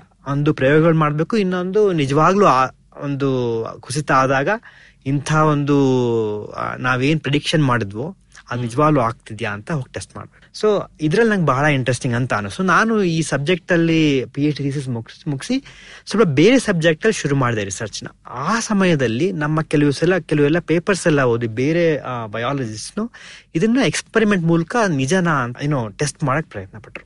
ಉದಾಹರಣೆಗೆ ಅವ್ರು ಏನ್ ಮಾಡಿದ್ರು ಅಂದ್ರೆ ಒಂದು ಡ್ಯಾಫ್ನಿಯಾ ಅಂತ ಒಂದು ಚಿಕ್ಕ ಆರ್ಗ್ಯಾನಿಸಮ್ ಇರುತ್ತೆ. ಅದು ಕೆರೆಗಳಲ್ಲೆಲ್ಲ ಇರುತ್ತೆ. ಆಮೇಲೆ ಅವ್ರೇನ್ ಮಾಡಿದ್ರು ಅಂದ್ರೆ ಈ ಡ್ಯಾಫ್ನಿಯಾ ತಗೊಂಡು ಅವರು ಬಹಳ ಚಿಕ್ಕದಾದ ಇಕೋಸಿಸ್ಟಮ್ನ ಲ್ಯಾಬ್ನಲ್ಲೇ ಲ್ಯಾಬ್ ನಲ್ಲೇ ಕ್ರಿಯೇಟ್ ಮಾಡಿದ್ರು. ಸೊ ನಾವು ಮ್ಯಾಥಮೆಟಿಕಲ್ ಮಾಡಲಿಂಗ್ ಮಾಡಿದ್ದೇನು ಅಂದ್ರೆ ದೊಡ್ಡ ಇಕೋಸಿಸ್ಟಮ್ಸ್ಗೋಸ್ಕರ ಕಾಡು ಮತ್ತೆ ಹುಲ್ಲುಗಾವಲು ಇಂಥ ಇಕೋಸಿಸ್ಟಮ್ಸ್ಗೋಸ್ಕರ ಅವ್ರೇನ್ ಮಾಡಿದ್ರು ಅಂದ್ರೆ ಈ ಕಾನ್ಸೆಪ್ಟ್ ಜನರಲ್ ಆಗಿದ್ರೆ ನಾನು ಒಂದು ಲ್ಯಾಬೊರೇಟರಿನಲ್ಲಿ ಒಂದು ಚಿಕ್ಕ ಇಕೋಸಿಸ್ಟಮ್ನ ಕ್ರಿಯೇಟ್ ಮಾಡಿದ್ರೆ ಅಲ್ಲೂ ಅಪ್ಲಿಕಬಲ್ ಆಗ್ಬೋದಾ ಅಂತ ಅವರು ಯೋಚನೆ ಮಾಡಿ ಅವರು ಲ್ಯಾಬೊರೇಟರಿ ಇಕೋಸಿಸ್ಟಮ್ ಒಳಗೆ ಕುಸಿತನ ಅವ್ರು ಕಂಟ್ರೋಲ್ಡ್ ಆಗಿ ಕ್ರಿಯೇಟ್ ಮಾಡಿದ್ರು ಅವರೇ. ಅವ್ರು ಕ್ರಿಯೇಟ್ ಮಾಡಿದ್ರು. ಅವಾಗ ಅವ್ರು ಟೆಸ್ಟ್ ಮಾಡಿದ್ರು. ಈ ಥೆರಟಿಕಲ್ ಪೀಪಲ್ ಎಲ್ಲ ಮ್ಯಾಥಮ್ಯಾಟಿಕಲ್ ಇಕಾಲಜಿಸ್ ಅಂತ ನಮ್ಮನ್ನು ಹೇಳ್ತಾರೆ. ಈ ಮ್ಯಾಥಮ್ಯಾಟಿಕಲ್ ಇಕಾಲಜಿಸ್ ಏನೇನೋ ಹೇಳ್ತಾ ಇದಾರಪ್ಪ ಅವರು. ಏನೋ ಏರುಪೇರ್ ಆಗತ್ತಂತೆ ಕುಸಿತ ಆಗೋಕೆ ನಮ್ಮ ಮೊದಲು ನಿಜವಾಗ್ಲೂ ಆಗ್ತಿದ್ಯಾ ಅಂತ ಪರೀಕ್ಷೆ ಮಾಡಿ ನೋಡಿದ್ರು. ಇನ್ಫ್ಯಾಕ್ಟ್ ಆಗಿತ್ತು ಅದು. ಆ, ಅದು ನಾ- ನಾನು ಆ ಕೆಲಸದಲ್ಲಿ ಇನ್ವಾಲ್ವ್ ಆಗಿರ್ಲಿಲ್ಲ. ಅದು ನಂಗೆ ಬಹಳ ಖುಷಿ ಆಯ್ತು. ಏನೋ ನಾವೇನೋ ಥೇರಿ ಬರೆದ್ಬಿಟ್ವಿ ಯಾರು ಏನು ಕೇರ್ ಮಾಡಲ್ಲ ಅನ್ಕೊಂಡಿದ್ವಿ. ಆದ್ರೆ ಕೆಲವು ಏನೋ ಎಕ್ಸ್ಪೆರಿಮೆಂಟಲ್ ಇಕಾಲಜಿಸ್ಟ್ ಅದನ್ನ ಸೀರಿಯಸ್ ಆಗಿ ತಗೊಂಡು ಎಕ್ಸ್ಪೆರಿಮೆಂಟ್ಸ್ ಮಾಡಿ ಅದನ್ನ ಸಾಧಿಸಿ ತೋರಿಸಿದಾರೆ ನಿಜವಾಗ್ಲೂ ಆಗತ್ತೆ ಅಂತ. ಸೊ ಇದರಿಂದ ಏನಾಗತ್ತೆ ಅಂದ್ರೆ ಅಟ್ಲೀಸ್ಟ್ ಒಂದು ಸಿಂಪಲ್ ಇಕೋಸಿಸ್ಟಮ್ಸ್ನಲ್ಲಿ ನಮ್ಮ ಥೇರಿ ನಿಜ ಅಂತ ಪ್ರೂಫ್ ಆಫ್ ಕಾನ್ಸೆಪ್ಟ್ ಆಯ್ತು. ಇತ್ತೀಚೆಗೆ ನಮ್ಮ ಲ್ಯಾಬೊರೇಟರಿನಲ್ಲೇ ನಾವು ಸುಮಾರು ದೊಡ್ಡ ದೊಡ್ಡ ಇಕೋಸಿಸ್ಟಮ್ಸ್ನ ಡೇಟಾ ಕಲೆಕ್ಟ್ ಮಾಡಿದ್ವಿ. ಒಬ್ಬ ಚೈನೀಸ್ ಕೊಲಾಬರೇಟರ್ ಜೊತೆ ಅಲ್ಲಿ ಒಂದು ಹುಲ್ಲುಗಾವಲು ಪ್ರದೇಶ ಇದೆ. ಅಲ್ಲಿ ಬಹಳ ಬರಡು ಭೂಮಿ ತರ ಆಗಿತ್ತು. ಒಂದು ಐವತ್ತು ವರ್ಷಗಳಿಂದ ಬರಡು ಭೂಮಿ ತರನೇ ಇತ್ತು. ಆದ್ರೆ ಇದ್ದಕ್ಕಿದ್ದಂಗೆ ಅದು ಹುಲ್ಲುಗಾವಲ ಕನ್ವರ್ಟ್ ಆಗೋಯ್ತು. ನಾವಾಗ ನಾವು ಅವಾಗ ಓ ಇದೊಂದು ಇದೆ ಇದು ಒಂದು ಫೇಸ್ ಟ್ರಾನ್ಸಿಷನ್ ತರ ಆಗ್ತಾ ಇದೆ. ಸೊ ನಮ್ಮ ಥೇರಿ ಕರೆಕ್ಟಾ ಚೆಕ್ ಮಾಡೋಣ. ಅಲ್ಲೂ ಕೂಡ ನಮ್ಗೆ ಸರಿ ಅಂತ ಗೊತ್ತಾಯ್ತು. ನಾವು ಮಾಡಿದ್ದ ಪ್ರೆಡಿಕ್ಷನ್ಸ್ ಹತ್ತು ವರ್ಷದ ಕೆಳಗೆ ಟೂ ತೌಸಂಡ್ ಏಟ್ನಲ್ಲಿ ಮಾಡಿದ ಪ್ರೆಡಿಕ್ಷನ್ಸ್ ಟೂ ತೌಸಂಡ್ ಏಯ್ಟೀನ್ನಲ್ಲಿ ನಾವು ಪಬ್ಲಿಷ್ ಮಾಡಿದ್ವಿ ಅದೇ ರಿಸಲ್ಟ್ಸ್ ಬಂತು. ನಾವು ಥೇರಿನಲ್ಲಿ ಏನ್ ಪ್ರೆಡಿಕ್ಟ್ ಮಾಡಿದ್ವು? ಇದು ದೊಡ್ಡ ಇಕೋಸಿಸ್ಟಮ್ ಇದು. ಏನೋ ಚಿಕ್ಕ ಬೀಕರ್ನಲ್ಲಿ ಆಗಿರೋ ಇಕೋಸಿಸ್ಟಮ್ ಅಲ್ಲ. ಕಂಟ್ರೋಲ್ ಸುಧಾ ಅಲ್ಲ ಅಲ್ಲ? ಕಂಟ್ರೋಲ್ ಸುಧಾ ಅಲ್ಲ. ಬಹಳ ಬಹಳ ಮುಖ್ಯ ಅದು. ಕಂಟ್ರೋಲ್ ಸುಧಾ ಯಾಕಂದ್ರೆ ನ್ಯಾಚುರಲ್ ಆಗಿರೋದು ಇದು. ಯಾಕಂದ್ರೆ ಪರಿಸರ ಅಂತಂದ್ರೆ ಅಲ್ಲಿ ಏರುಪೇರು ನ್ಯಾಚುರಲ್ ಆಗ್ತಿರುತ್ತಲ್ಲ ಲ್ಯಾಬ್ ಆದ್ರೆ ನೀವು ಎಲ್ಲ ಕಂಟ್ರೋಲ್ ಮಾಡಬಹುದು ಖಂಡಿತ ಖಂಡಿತ. ಅದ್ರಲ್ಲೂ ಬಹಳ ಅಡ್ವಾಂಟೇಜಸ್ ಇದೆ. ಏನೋ ಕಂಟ್ರೋಲ್ ಮಾಡೋದ್ರಿಂದ ನಮ್ಗೆ ಅಟ್ಲೀಸ್ಟ್ ಗೊತ್ತಾಗತ್ತ? ಅಂತ ಕಂಡೀಷನ್ಸ್ ಇದು ನಮ್ಗೆ ಥಿಯರಿ ಅನ್ನೋದು ವರ್ಕ್ ಆಗತ್ತ ಅಂತ. ಬಟ್ ಇಲ್ಲಿ ನಮ್ಮ ಸೋಷಿಯಲ್ ಸೈನ್ಸಸ್ ಪಬ್ಲಿಕ್ ಪಾಲಿಸಿಲೆಲ್ಲ ಈಗ ಇನ್ನು ಜಾಸ್ತಿ ಜನ ಏನ್ ಹೇಳ್ತಾ ಇರೋದಂದ್ರೆ ನೀವು ಪರಿಸರದಲ್ಲಿ ನೋಡಿದೀರಾ ಜನರನ್ನ ಒಂದ್ ಸರ್ವೆ ಮಾಡಿ ನೋಡಿದೀರಾ ನಮ್ಗೊಂದು ಎಕ್ಸ್ಪೆರಿಮೆಂಟ್ ಮಾಡಿ ತೋರಿಸಿ. ತುಂಬಾ ಈ ರ್ಯಾಂಡಮೈಸ್ಡ್ ಕಂಟ್ರೋಲ್ ಟ್ರಯಲ್ ಅಂತೆ. ಬೇರೆ ಬೇರೆ ಎಕ್ಸ್ಪೆರಿಮೆಂಟಲ್ ಗೋಲು ಇದೆ. ಈಗ ತುಂಬಾ ಜನ ಇಕನಾಮಿಕ್ಸ್ ಅಲ್ಲಿ "ಓ, ನೀವು ಎಕ್ಸ್ಪೆರಿಮೆಂಟ್ ಮಾಡ್ಲಿಲ್ವಾ? ಬರೀ ಸರ್ವೆ ಡೇಟಾ ತೋರಿಸ್ತಾ ಇದ್ದೀರಾ? ಸಾಕಾಗಿಲ್ಲ ಅಂತ ಕೇಳ್ತಾ ಇದ್ದಾರೆ. ಸೊ ಎರಡ್ ತರಾನು ಆಗತ್ತದು. ಅಂಡ್ ನೀವ್ ಹೇಳಿದ್ದು ಈಗ ಈಗ ತಾನೇ ನಮ್ಮ ಮಿಲ್ಕಿ ವೇ ನಲ್ಲಿ ಮಧ್ಯೆ ಇರೋ ಬ್ಲಾಕ್ ಹೋಲ್ ಫಸ್ಟ್ ಇಮೇಜಸ್ ನಮಗೆ ಬಂದಿದೆ. ಅದು ಐನ್ಸ್ಟೈನ್ ಅವ್ರ ಥಿಯರಿ ಹಂಡ್ರೆಡ್ ಇಯರ್ಸ್ ಮುಂಚೆ ಪ್ರಮೋಸ್ ಮಾಡಿದ್ದನ್ನ ಅದಕ್ಕೆ ಇನ್ನು ಜಾಸ್ತಿ ಪ್ರೂಫ್ ಸಿಗ್ತಾ ಇದೆ. ಹೌದು ಇಲ್ಲೂ ಅವ್ರು ಹೇಳಿದ ತರಾನೇ ಪ್ರಿಡಿಕ್ಷನ್ಸ್ ಆಗ್ತಾ ಇದೆ ಕೆಲಸ ಆಗ್ತಾ ಇದೆ ಅಂತ. ಸೊ ಎಲ್ಲಾ ಕಡೆ ಸೈನ್ಸ್ ಅಲ್ಲಿ ನಾವು ತುಂಬಾ ನೋಡ್ತೀವಲ್ವಾ ಇದು? ಈ ತರ ಒಂದು ಮಾಡೆಲ್ ಮಾಡಿ ಒಂದು ಥಿಯರಿ ಕಟ್ಬಿಟ್ಟು ಅದನ್ನ ಪಬ್ಲಿಷ್ ಮಾಡಿ ಅದಕ್ಕೆ ಆಮೇಲೆ ಎಕ್ಸ್ಪೆರಿಮೆಂಟ್ ಆಗಿ ಯಾರೋ ಪ್ರೂವ್ ಮಾಡಬಹುದು ರಿಯಲ್ ವರ್ಲ್ಡ್ ಅಲ್ಲಿ ಡೇಟಾ ಕಲೆಕ್ಟ್ ಮಾಡಿ ಅದನ್ನ ಪ್ರೂವ್ ಮಾಡಬಹುದು ಸೊ ಆ ಸೈಕಲ್ ಯೂಶಲಿ ಹಂಗ ಹೋಗತ್ತೆ. ಖಂಡಿತ ಅಂಡ್ ಈ ಐನ್ಸ್ಟೈನ್ ರಿಲೇಟಿವಿಟಿ ಎಕ್ಸಾಂಪಲ್ ಅಲ್ಲಿ ನೂರು ವರ್ಷ ತಗೊಂಡ್ತು ಆ ಒಂದು ಪ್ರೂಫ್ ಸಿಗೋದಕ್ಕೆ. ಖಂಡಿತ. ಸೊ ಹತ್ತು ವರ್ಷದಲ್ಲೇ ಸಿಕ್ತು ಅಂದ್ರೆ ಇದು ಇನ್ನೂ ಒಳ್ಳೇದು. ಐನ್ಸ್ಟೈನ್ ಜೊತೆ ಕಂಪೇರ್ ಮಾಡಿದ್ರೆ ಬಹಳ ಖುಷಿ ಆಗುತ್ತೆ. ಆದ್ರೆ ಇದು ಒಂದು ಫಿಸಿಕ್ಸ್ ಮಧ್ಯೆ ಮತ್ತೆ ಇಕಾಲಜಿ ಮಧ್ಯೆ ಬಹಳ ಒಂದು ಇಂಪಾರ್ಟೆಂಟ್ ವ್ಯತ್ಯಾಸ. ಏನು ನಾವೆಲ್ಲ ಥೇರೀಸ್ ಎಲ್ಲ ಮಾಡ್ತೀವಿ. ಒಂದು ಸುಮಾರು ಅನಾಲಜಿಸ್ ನಿಮಗೆ ಕೊಟ್ಟೆ. ಒಂದು ಬಹಳ ಇಂಪಾರ್ಟೆಂಟ್ ವ್ಯತ್ಯಾಸ ಏನು ಅಂದ್ರೆ ನಂಬರ್ ಆಫ್ ಫ್ಯಾಕ್ಟರ್ಸ್ ಇದೆ ಅಲ್ಲ? ಅದು ಬಹಳ ಜಾಸ್ತಿ ಇರುತ್ತೆ. ಸೊ ನಾವು ಮ್ಯಾಥಮೆಟಿಕಲ್ ಮಾಡೆಲ್ನಲ್ಲಿ ರೆಪ್ರೆಸೆಂಟ್ ಏನ್ ಮಾಡ್ತೀವಿ. ಅದನ್ನ ತುಂಬಾ ಅಬ್ಸ್ಟ್ರಾಕ್ಷನ್ ಮಾಡಿರ್ತೀವಿ. ಅಬ್ಸ್ಟ್ರಾಕ್ಷನ್ ಅನ್ನೋದು ಎಷ್ಟಿರುತ್ತೆ ಅಂದ್ರೆ ಸುಮಾರು ಜನ ನಿಜವಾಗ್ಲೂ ಫೀಲ್ಡ್ನಲ್ಲಿ ಹೋಗಿ ಕೆಲಸ ಮಾಡ್ತಾರಲ್ಲ ಅವ್ರು ನೋಡಿ ನಿಮ್ಗೆ ನಿಮ್ಗೇನು ಗೊತ್ತಿಲ್ಲ ಹೋಗಿಪ್ಪ ನೀವು ಅಂತ ಆದ್ರೆ ಫಿಸಿಕ್ಸ್ನಲ್ಲಿ ಅಬ್ಸ್ಟ್ರಾಕ್ಷನ್ ಅನ್ನೋದೇನಿದೆ ಅದು ಆಲ್ಮೋಸ್ಟ್ ರಿಯಾಲಿಟಿ ಕೂಡ. ಅದು ಫಿಸಿಕ್ಸ್ ಮತ್ತೆ ಬಯೋಲಾಜಿಕಲ್ ಸೈನ್ಸಸ್ ಅಲ್ಲಿ ಆಲ್ಮೋಸ್ಟ್ ಒಂದು ಫಂಡಮೆಂಟಲ್ ಡಿಫ್ರೆನ್ಸ್ ಅಂತ ಅನ್ಸುತ್ತೆ ನನಗೆ. ಫಿಸಿಕ್ಸ್ನಲ್ಲಿ ಇವಾಗ ಏನು ಐನ್ಸ್ಟೈನ್ ಏನು ಅಬ್ಸ್ಟ್ರಾಕ್ಷನ್ ಮಾಡಿ ಒಂದು ಥೇರಿ ಬರ್ದ ಅದು ಆಲ್ಮೋಸ್ಟ್ ಹಂಡ್ರೆಡ್ ಪರ್ಸೆಂಟ್ ರಿಯಾಲಿಟಿ ಕೂಡ ಅಲ್ವಾ? ಆದ್ರೆ ಬಯಾಲಜಿನಲ್ಲಿ ನಾವು ಅಬ್ಸ್ಟ್ರಾಕ್ಟ್ ಮಾಡಿ ಈಕ್ವೇಶನ್ಸ್ ಬರೆದಾಗ ಅದು ನಿಜವಾಗ್ಲೂ ಅಬ್ಸ್ಟ್ರಾಕ್ಷನ್ ಅದ್ರಲ್ಲಿ ನಾವು ಕೆಲವು ನಮಗೆ ಮುಖ್ಯ ನಮ್ಮ ಪ್ರಶ್ನೆಗೆ ತಕ್ಕಂತೆ ಮುಖ್ಯವಾದ ಅಂಶಗಳನ್ನ ಮಾತ್ರ ಇಟ್ಕೊಂಡಿರ್ತೀವಿ ಅದರಲ್ಲಿ. ಉದಾಹರಣೆಗೆ ಒಂದು ಹುಲ್ಲುಗಾವಲು ಕಾಡು ಅಂತಂದ್ರೆ ಅದಕ್ಕೆ ಮಣ್ಣಿನ ಕ್ವಾಲಿಟಿನೂ ಮುಖ್ಯ. ಎಷ್ಟು ಮಳೆ ಬರ್ತಿದೆ ಅನ್ನೋದು ಮುಖ್ಯ. ಅದು ಮೌಂಟೇನ್ ಮೇಲೆ ಇದೆಯಾ ಅಥವಾ ಪ್ಲೇನ್ಸ್ನಲ್ಲಿ ಇದೆಯಾ ಅನ್ನೋದು ಮುಖ್ಯ. ಸೊ ಇದೆಲ್ಲದಕ್ಕೂ ನೀವು ಒಂದು ವ್ಯಾಲ್ಯೂ ಅಂತ ಏನಾರ ಅಸೈನ್ ಮಾಡ್ತೀರಾ? ಅಂದ್ರೆ ನೀವು ಹೇಳಿದ್ರಿ ಇಕ್ವೇಶನ್ ಆಗಿ ನೀವು ಇದನ್ನ ಮ್ಯಾಥಮೆಟಿಕಲ್ ಇಕ್ವೇಶನ್ ರೂಪದಲ್ಲಿ ಇದನ್ನ ಬರೀತೀರಾ ಅಂತ. ಸೊ ಈ ಈ ಅಂಶಗಳಿಗೆಲ್ಲ ನೀವು ಒಂದು ವೇರಿಯಬಲ್ನ ಅಸೈನ್ ಮಾಡ್ತೀರಾ? ನಂಬರ್ ಅಸೈನ್ ಮಾಡ್ತೀರಾ? ಇವಾಗ ನಮ್ಗೆ ಈ ಇಕೋಸಿಸ್ಟಮ್ನಲ್ಲಿ ನಮ್ಗೆ ಟ್ರೀ ಕವರ್ ಎಷ್ಟಿದೆ ಅಂತ ನಮ್ಗೆ ಗೊತ್ತಾಗ್ಬೇಕು ಅಂತ ಅನ್ಕೋಣ ಅದು ನಮ್ ವೇರಿಯಬಲ್ ಆಗತ್ತೆ. ಇವಾಗ ಸಾಯಿಲ್ ಕ್ವಾಲಿಟಿ ಅನ್ನೋದು ಒಂದು ಪ್ಯಾರಾಮೀಟರ್ ಆಗತ್ತೆ? ನಮ್ಗೆ ಟ್ರೀ ಕವರ್ ಚೇಂಜ್ ಆಗ್ತಾ ಹೋಗ್ಬೋದಲ್ವಾ? ಫಾರೆಸ್ಟೇಷನ್ ಇಂದ ಡಿಫಾರೆಸ್ಟೇಷನ್ ಇಂದ ನ್ಯಾಚುರಲ್ ಆಗಿ ಕೂಡ ಅದು ಚೇಂಜ್ ಆಗ್ತಾ ಹೋಗುತ್ತೆ ವರ್ಷ ವರ್ಷ. ಅದು ನಮ್ಮ ವೇರಿಯಬಲ್ ಆಗುತ್ತೆ. ಅದಕ್ಕೆ ಒಂದು ಡಿಫರೆನ್ಷಿಯಲ್ ಈಕ್ವೇಶನ್ ಬರಿತೀವಿ. ಇವಾಗ ಉದಾಹರಣೆಗೆ ನ್ಯೂಟನ್ ಹೇಗೆ ಒಂದು ಪಾರ್ಟಿಕಲ್ ಮುಂದೆ ಹೋಗಕ್ಕೆ ಈಕ್ವೇಶನ್ ಡಿಫರೆನ್ಷಿಯಲ್ ಈಕ್ವೇಶನ್ ಬರೋದ್ನೋ ಈ ಫೋರ್ಸಸ್ ಅಪ್ಲೈ ಮಾಡಿದ್ರೆ ಈ ರೀತಿ ಮುಂದೆ ಹೋಗುತ್ತೆ. ಸೊ ನಾವು ಈ ವೇರಿಯಬಲ್ ಚೇಂಜ್ ಆಗಕ್ಕೆ ಏನೇನು ಒಂಥರ ಕೋ ಇನ್ ಕೋಟ್ಸ್ ಫೋರ್ಸಸ್ ಏನು ಅಂತ ನಾವು ಸ್ವಲ್ಪ ನಾಲೆಡ್ಜ್ ತಗೊಂಡು ಅದನ್ನ ಅಪ್ರಾಕ್ಸಿಮೇಟ್ ಮಾಡಿ ತುಂಬಾ ಅಬ್ಸ್ಟ್ರಾಕ್ಟ್ ಮಾಡಿ ಬರಿತೀವಿ ಅದನ್ನ. ನೀವು ಈ ಪ್ರಿಡಿಟರ್ ಮತ್ತೆ ಪ್ರೇ ಬಗ್ಗೆ ಹೇಳಿದ್ರಿ. ಸೇ ಒಂದು ಹುಲಿ ಮತ್ತೆ ಜಿಂಕೆ. ನೀವು ಹೇಳಿದ್ರಲ್ಲ ಆಲ್ಮೋಸ್ಟ್ ಒಂದು ನೂರು ವರ್ಷದ ಹಿಂದೆ ಸಿಂಪಲ್ ಆಗಿ ಮಾಡೆಲ್ ಮಾಡಿದ್ರು ಅಂತ. ಆ ಮಾಡೆಲ್ ಈಕ್ವೇಶನ್ ಬಿಟ್ಬಿಡಿ ಬಟ್ ಅವರು ಏನನ್ನ ಆ ಮಾಡೆಲ್ ಅಲ್ಲಿ ಕ್ಯಾಪ್ಚರ್ ಮಾಡೋಕ್ ಟ್ರೈ ಮಾಡಿದ್ರು. ಅದನ್ನ ಹೇಳ್ತೀರಾ ಉದಾಹರಣೆ ಆಗಿ. ಅವ್ರೇನು ಆ ಮಾಡಕ್ಕೆ ನೋಡಿದ್ರು ಅಂದ್ರೆ ಅವರು ಅಬ್ಸರ್ವೇಷನ್ ಮಾಡಿದ್ಲು ಮೊದಲು.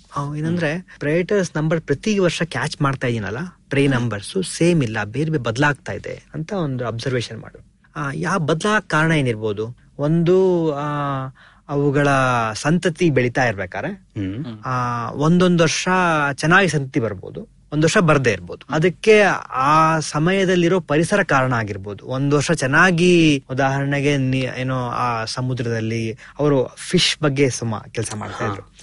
ಆಗ ಫಿಶರೀಸ್ ಕ್ಯಾಚ್ ಎಲ್ಲ ಬಹಳ ಮುಖ್ಯ ಅಲ್ವಾ? ಎಕನಾಮಿಕ್ ಪಾಯಿಂಟ್ ಆಫ್ ಇಂದನು ಬಹಳ ಮುಖ್ಯ ಅಲ್ವಾ? ಸೊ ಆ ಒಂದು ಕಾಂಟೆಕ್ಸ್ ಅಲ್ಲಿ ಮಾಡ್ತಾ ಇದ್ರು. ಫಿಶ್ ಕ್ಯಾಚಸ್ ಬಹಳ ಚೇಂಜ್ ಆಗ್ತಾ ಇತ್ತು ವರ್ಷ ವರ್ಷ ವರ್ಷ ವರ್ಷ. ಇವಾಗ ನಾವು ಒಂದ್ ಯಾವ್ದೊಂದು ಅಬ್ಸರ್ವೇಷನ್ ಮಾಡ್ತೀವಿ ಫಿಶ್ ಕ್ಯಾಚಸ್ ಬದಲಾಗ್ತಾ ಇದೆ ಪ್ರತಿ ವರ್ಷ ವರ್ಷ. ಇದಕ್ಕೆ ಎರಡು ಕಾರಣ ಇರ್ಬೋದು. ಒಂದು ಅದು ಪರಿಸರನೇ ಬದಲಾಗ್ತಾ ಇದೆ. ಅದಕ್ಕೆ ಸಿಗ್ತಾ ಇರೋ ನ್ಯೂಟ್ರಿಯೆಂಟ್ಸೇ ಬದಲಾಗ್ತಾ ಇದೆ. ಅದಕ್ಕೆ ಅದು ಬದಲಾಗ್ತಾ ಇದೆ ಅಂತ ಒಂದು ಆಗ್ಬೋದು ಸೊ ಇನ್ನ ಒಂದು ಇದು ಎಕ್ಸ್ಟರ್ನಲ್ ಫೋರ್ಸಸ್ ಇಂದ ಆಗ್ತಾ ಇರೋ ಬದಲಾವಣೆ ಅಂತ ಸೊ ಇವ್ರೇನು ಯೋಚನೆ ಮಾಡಿದ್ರು ಅಂದ್ರೆ ಇದು ಎಕ್ಸ್ಟರ್ನಲ್ ಏನು ಬದಲಾಗ್ತಿಲ್ಲ ಅಂತ ಅನಿಸ್ತಾ ಇದೆ ನನಗೆ.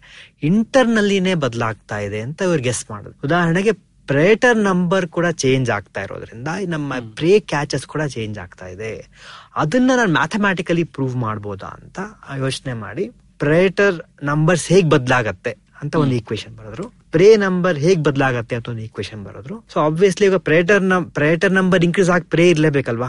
ಹೌದು. ಸೊ ಪ್ರೇಟರ್ ನಂಬರ್ ಬದಲಾಗೋದಕ್ಕೆ ಪ್ರೇ ನಂಬರ್ಸ್ ಕೂಡ ಮುಖ್ಯ. ಪ್ರೇ ನಂಬರ್ ಬದಲಾಗೋದಕ್ಕೆ ಪ್ರೇಟರ್ ನಂಬರ್ ಮುಖ್ಯ. ಸೊ ಇಂಟರಾಕ್ಷನ್ ಏನಂದ್ರೆ ಇದನ್ನ ಇದನ್ನ ಇಕ್ವೇಶನ್ ಮೂಲಕ ಅವ್ರು ಕ್ಯಾಪ್ಚರ್ ಮಾಡಿದ್ರು. ಸೊ ಅದ್ರ ಮೂಲಕ ಗೊತ್ತಾಗಿದ್ದೇನು ಅಂದ್ರೆ ಹೊರಗಿನ ವಾತಾವರಣ ಬದಲಾಗದೇ ಇದ್ರು ಕೂಡ ಒಳಗಡೆ ಇರೋ ಇಂಟರಾಕ್ಷನ್ಸ್ ಇಂದಾನೆ ಪ್ರೇಟರ್ ಮತ್ತೆ ಪ್ರೇ ಇಂಟರಾಕ್ಷನ್ಸ್ ಇಂದಾನೆ ಒಂಥರ ಏರುಪೇರ್ ಆಗಕ್ ಸಾಧ್ಯ ಅಂತ ಅವರು ಮ್ಯಾಥಮ್ಯಾಟಿಕಲಿ ಅದನ್ನ ಡೆಮಾನ್ಸ್ಟ್ರೇಟ್ ಮಾಡಿದ್ರು. ಅಂಡ್ ಅದರಲ್ಲಿ ಆ ಏರ್ ಪೇರ್ ತುಂಬಾ ಜಾಸ್ತಿ ಆಗೋದ್ರೆ ಇದು ಕೊಲಾಪ್ಸ್ ಆಗೋಗ್ಬೋದು ಅಂತ. ಹಾ ಅಂದ್ರೆ ಯಾವಾಗ್ಲೂ ಆಗತ್ತೆ ಅಂತ ಹೇಳಕ್ಕಾಗಲ್ಲ. ಖಂಡಿತ. ನಿಮ್ಗೆಲ್ಲ ಸೈನ್ಸ್ ಅಲ್ಲಿ ಪ್ರತಿಯೊಂದಕ್ಕೂ ಒಂದು ಎಕ್ಸೆಪ್ಷನ್ಸ್ ಇರುತ್ತೆ ಎಸ್ಪೆಷಲಿ ಬಯಾಲಜಿನಲ್ಲಿ ಸೊ ನಾವು ಕನಿಡಿದ ಏನು ಅಂದ್ರೆ ಈ- ತರ ಒಂದು ಇಕೋಸಿಸ್ಟಮ್ಸ್ ಇದೆ ಅಲ್ಲ ಈ ತರ ಇಕೋಸಿಸ್ಟಮ್ಸ್ ಕೊಲಾಪ್ಸ್ ಹೋಗಕ್ಕಿಂತ ಮೊದಲು ಏರುಪೇರ್ ಬಹಳ ಜಾಸ್ತಿ ಆಗತ್ತೆ. ಅಂತ ಪ್ರೂವ್ ಮಾಡ್ತೀವಿ. ಸೊ ಅಂದ್ರೆ ಅದ್ರ ಕಾನ್ವರ್ಸ್ಲಿ ಏನ್ ಅಬ್ಸರ್ವ್ ನಾವು ಏರುಪೇರ್ನ ಬಹಳ ಅಬ್ಸರ್ವ್ ಮಾಡಿದ್ರೆ ಮುಂದೆ ಒಂದು ಸ್ವಲ್ಪ ದಿವಸಗಳಲ್ಲಿ ಸ್ವಲ್ಪ ವರ್ಷಗಳಲ್ಲಿ ಇದು ಕುಸಿತ ಆಗೋ ಸಾಧ್ಯತೆ ಇದೆ. ನೀವು ನಿಮ್ಮ ಲ್ಯಾಬ್ ಅಲ್ಲಿ ಕೆಲಸ ಮಾಡೋದು ಒಂದು ಟಾಪಿಕ್ ಇದು ಅಂತ. ಇನ್ನೊಂದು ಒಂದು ಟಾಪಿಕ್ ಮೇಲೆ ಕೆಲಸ ಮಾಡ್ತೀರಾ? ಖಂಡಿತ ಇದೆ. ನೀವು ಪ್ರಾಣಿಗಳನ್ನ ನೋಡಿರ್ತೀರಾ? ಜಿಂಕೆಗಳ ಎಕ್ಸಾಂಪಲ್ ತಗೋಣ ಆ ಜಿಂಕೆಗಳನ್ನ ಸಾಮಾನ್ಯ ನೀವು ಒಂದು ನೋಡ್ತೀರಾ? ಬಹಳ?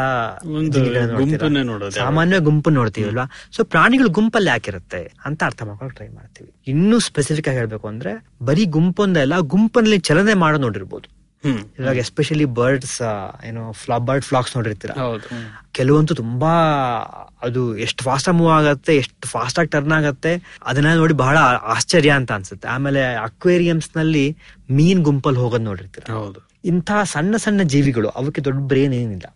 ಹ್ಮ್, ಬಹಳ ಬರ್ಡ್ಸ್ ಇದೆ ಖಂಡಿತ. ಆದ್ರೆ ಫಿಶ್ ಅದಕ್ಕೆ ಸ್ವಲ್ಪ ಏನೋ ಬಹಳ ಬೇಸಿಕ್ ಬ್ರೈನ್ಸ್ ಇದೆ. ಆಮೇಲೆ ಇನ್ಸೆಕ್ಟ್ಸ್ ಅಲ್ಲಿ ಕೂಡ ಈ ತರ ಗುಂಪಿನ ಚಲನೆ ಕಾಣುತ್ತೆ ನಮಗೆ. ಇದು ಹೇಗೆ ಸಾಧ್ಯ ಇಂಥ ಇಷ್ಟೊಂದು ವೆರೈಟಿ ಆಫ್ ಆರ್ಗಾನಿಸಮ್ಸ್ನಲ್ಲಿ ಇಷ್ಟೊಂದು ವೆರೈಟಿ ಆಫ್ ಪ್ಯಾಟರ್ನ್ಸ್ ಹೆಂಗ್ ಕಾಣುತ್ತೆ? ಅದು ಅದನ್ನ ಅರ್ಥ ಮಾಡ್ಕೊಳಕ್ ಟ್ರೈ ಮಾಡಿ ಸೊ ಈ ಪ್ಯಾಟರ್ನ್ಸ್ ಏನ್ ಪ್ಯಾಟರ್ನ್ಸ್ ಇವು? ಅದನ್ನ ಹೇಗೆ ಅರ್ಥ ಮಾಡ್ಕೊಳಕ್ ಸಾಧ್ಯ? ಅದು ಯಾಕೆ ಈ ರೀತಿ ಗುಂಪಲ್ಲಿ ಚಲನೆ ಮಾಡುತ್ತೆ? ಈ ರೀತಿ ಬೇಸಿಕಲಿ ಈ ಗುಂಪಿನ ಪ್ರಾಪರ್ಟೀಸ್ ಏನು? ಅದು ಅದನ್ನ ಮ್ಯಾಥಮ್ಯಾಟಿಕಲಿ ಎಕ್ಸ್ಪ್ಲೈನ್ ಮಾಡೋದು ಹೇಗೆ?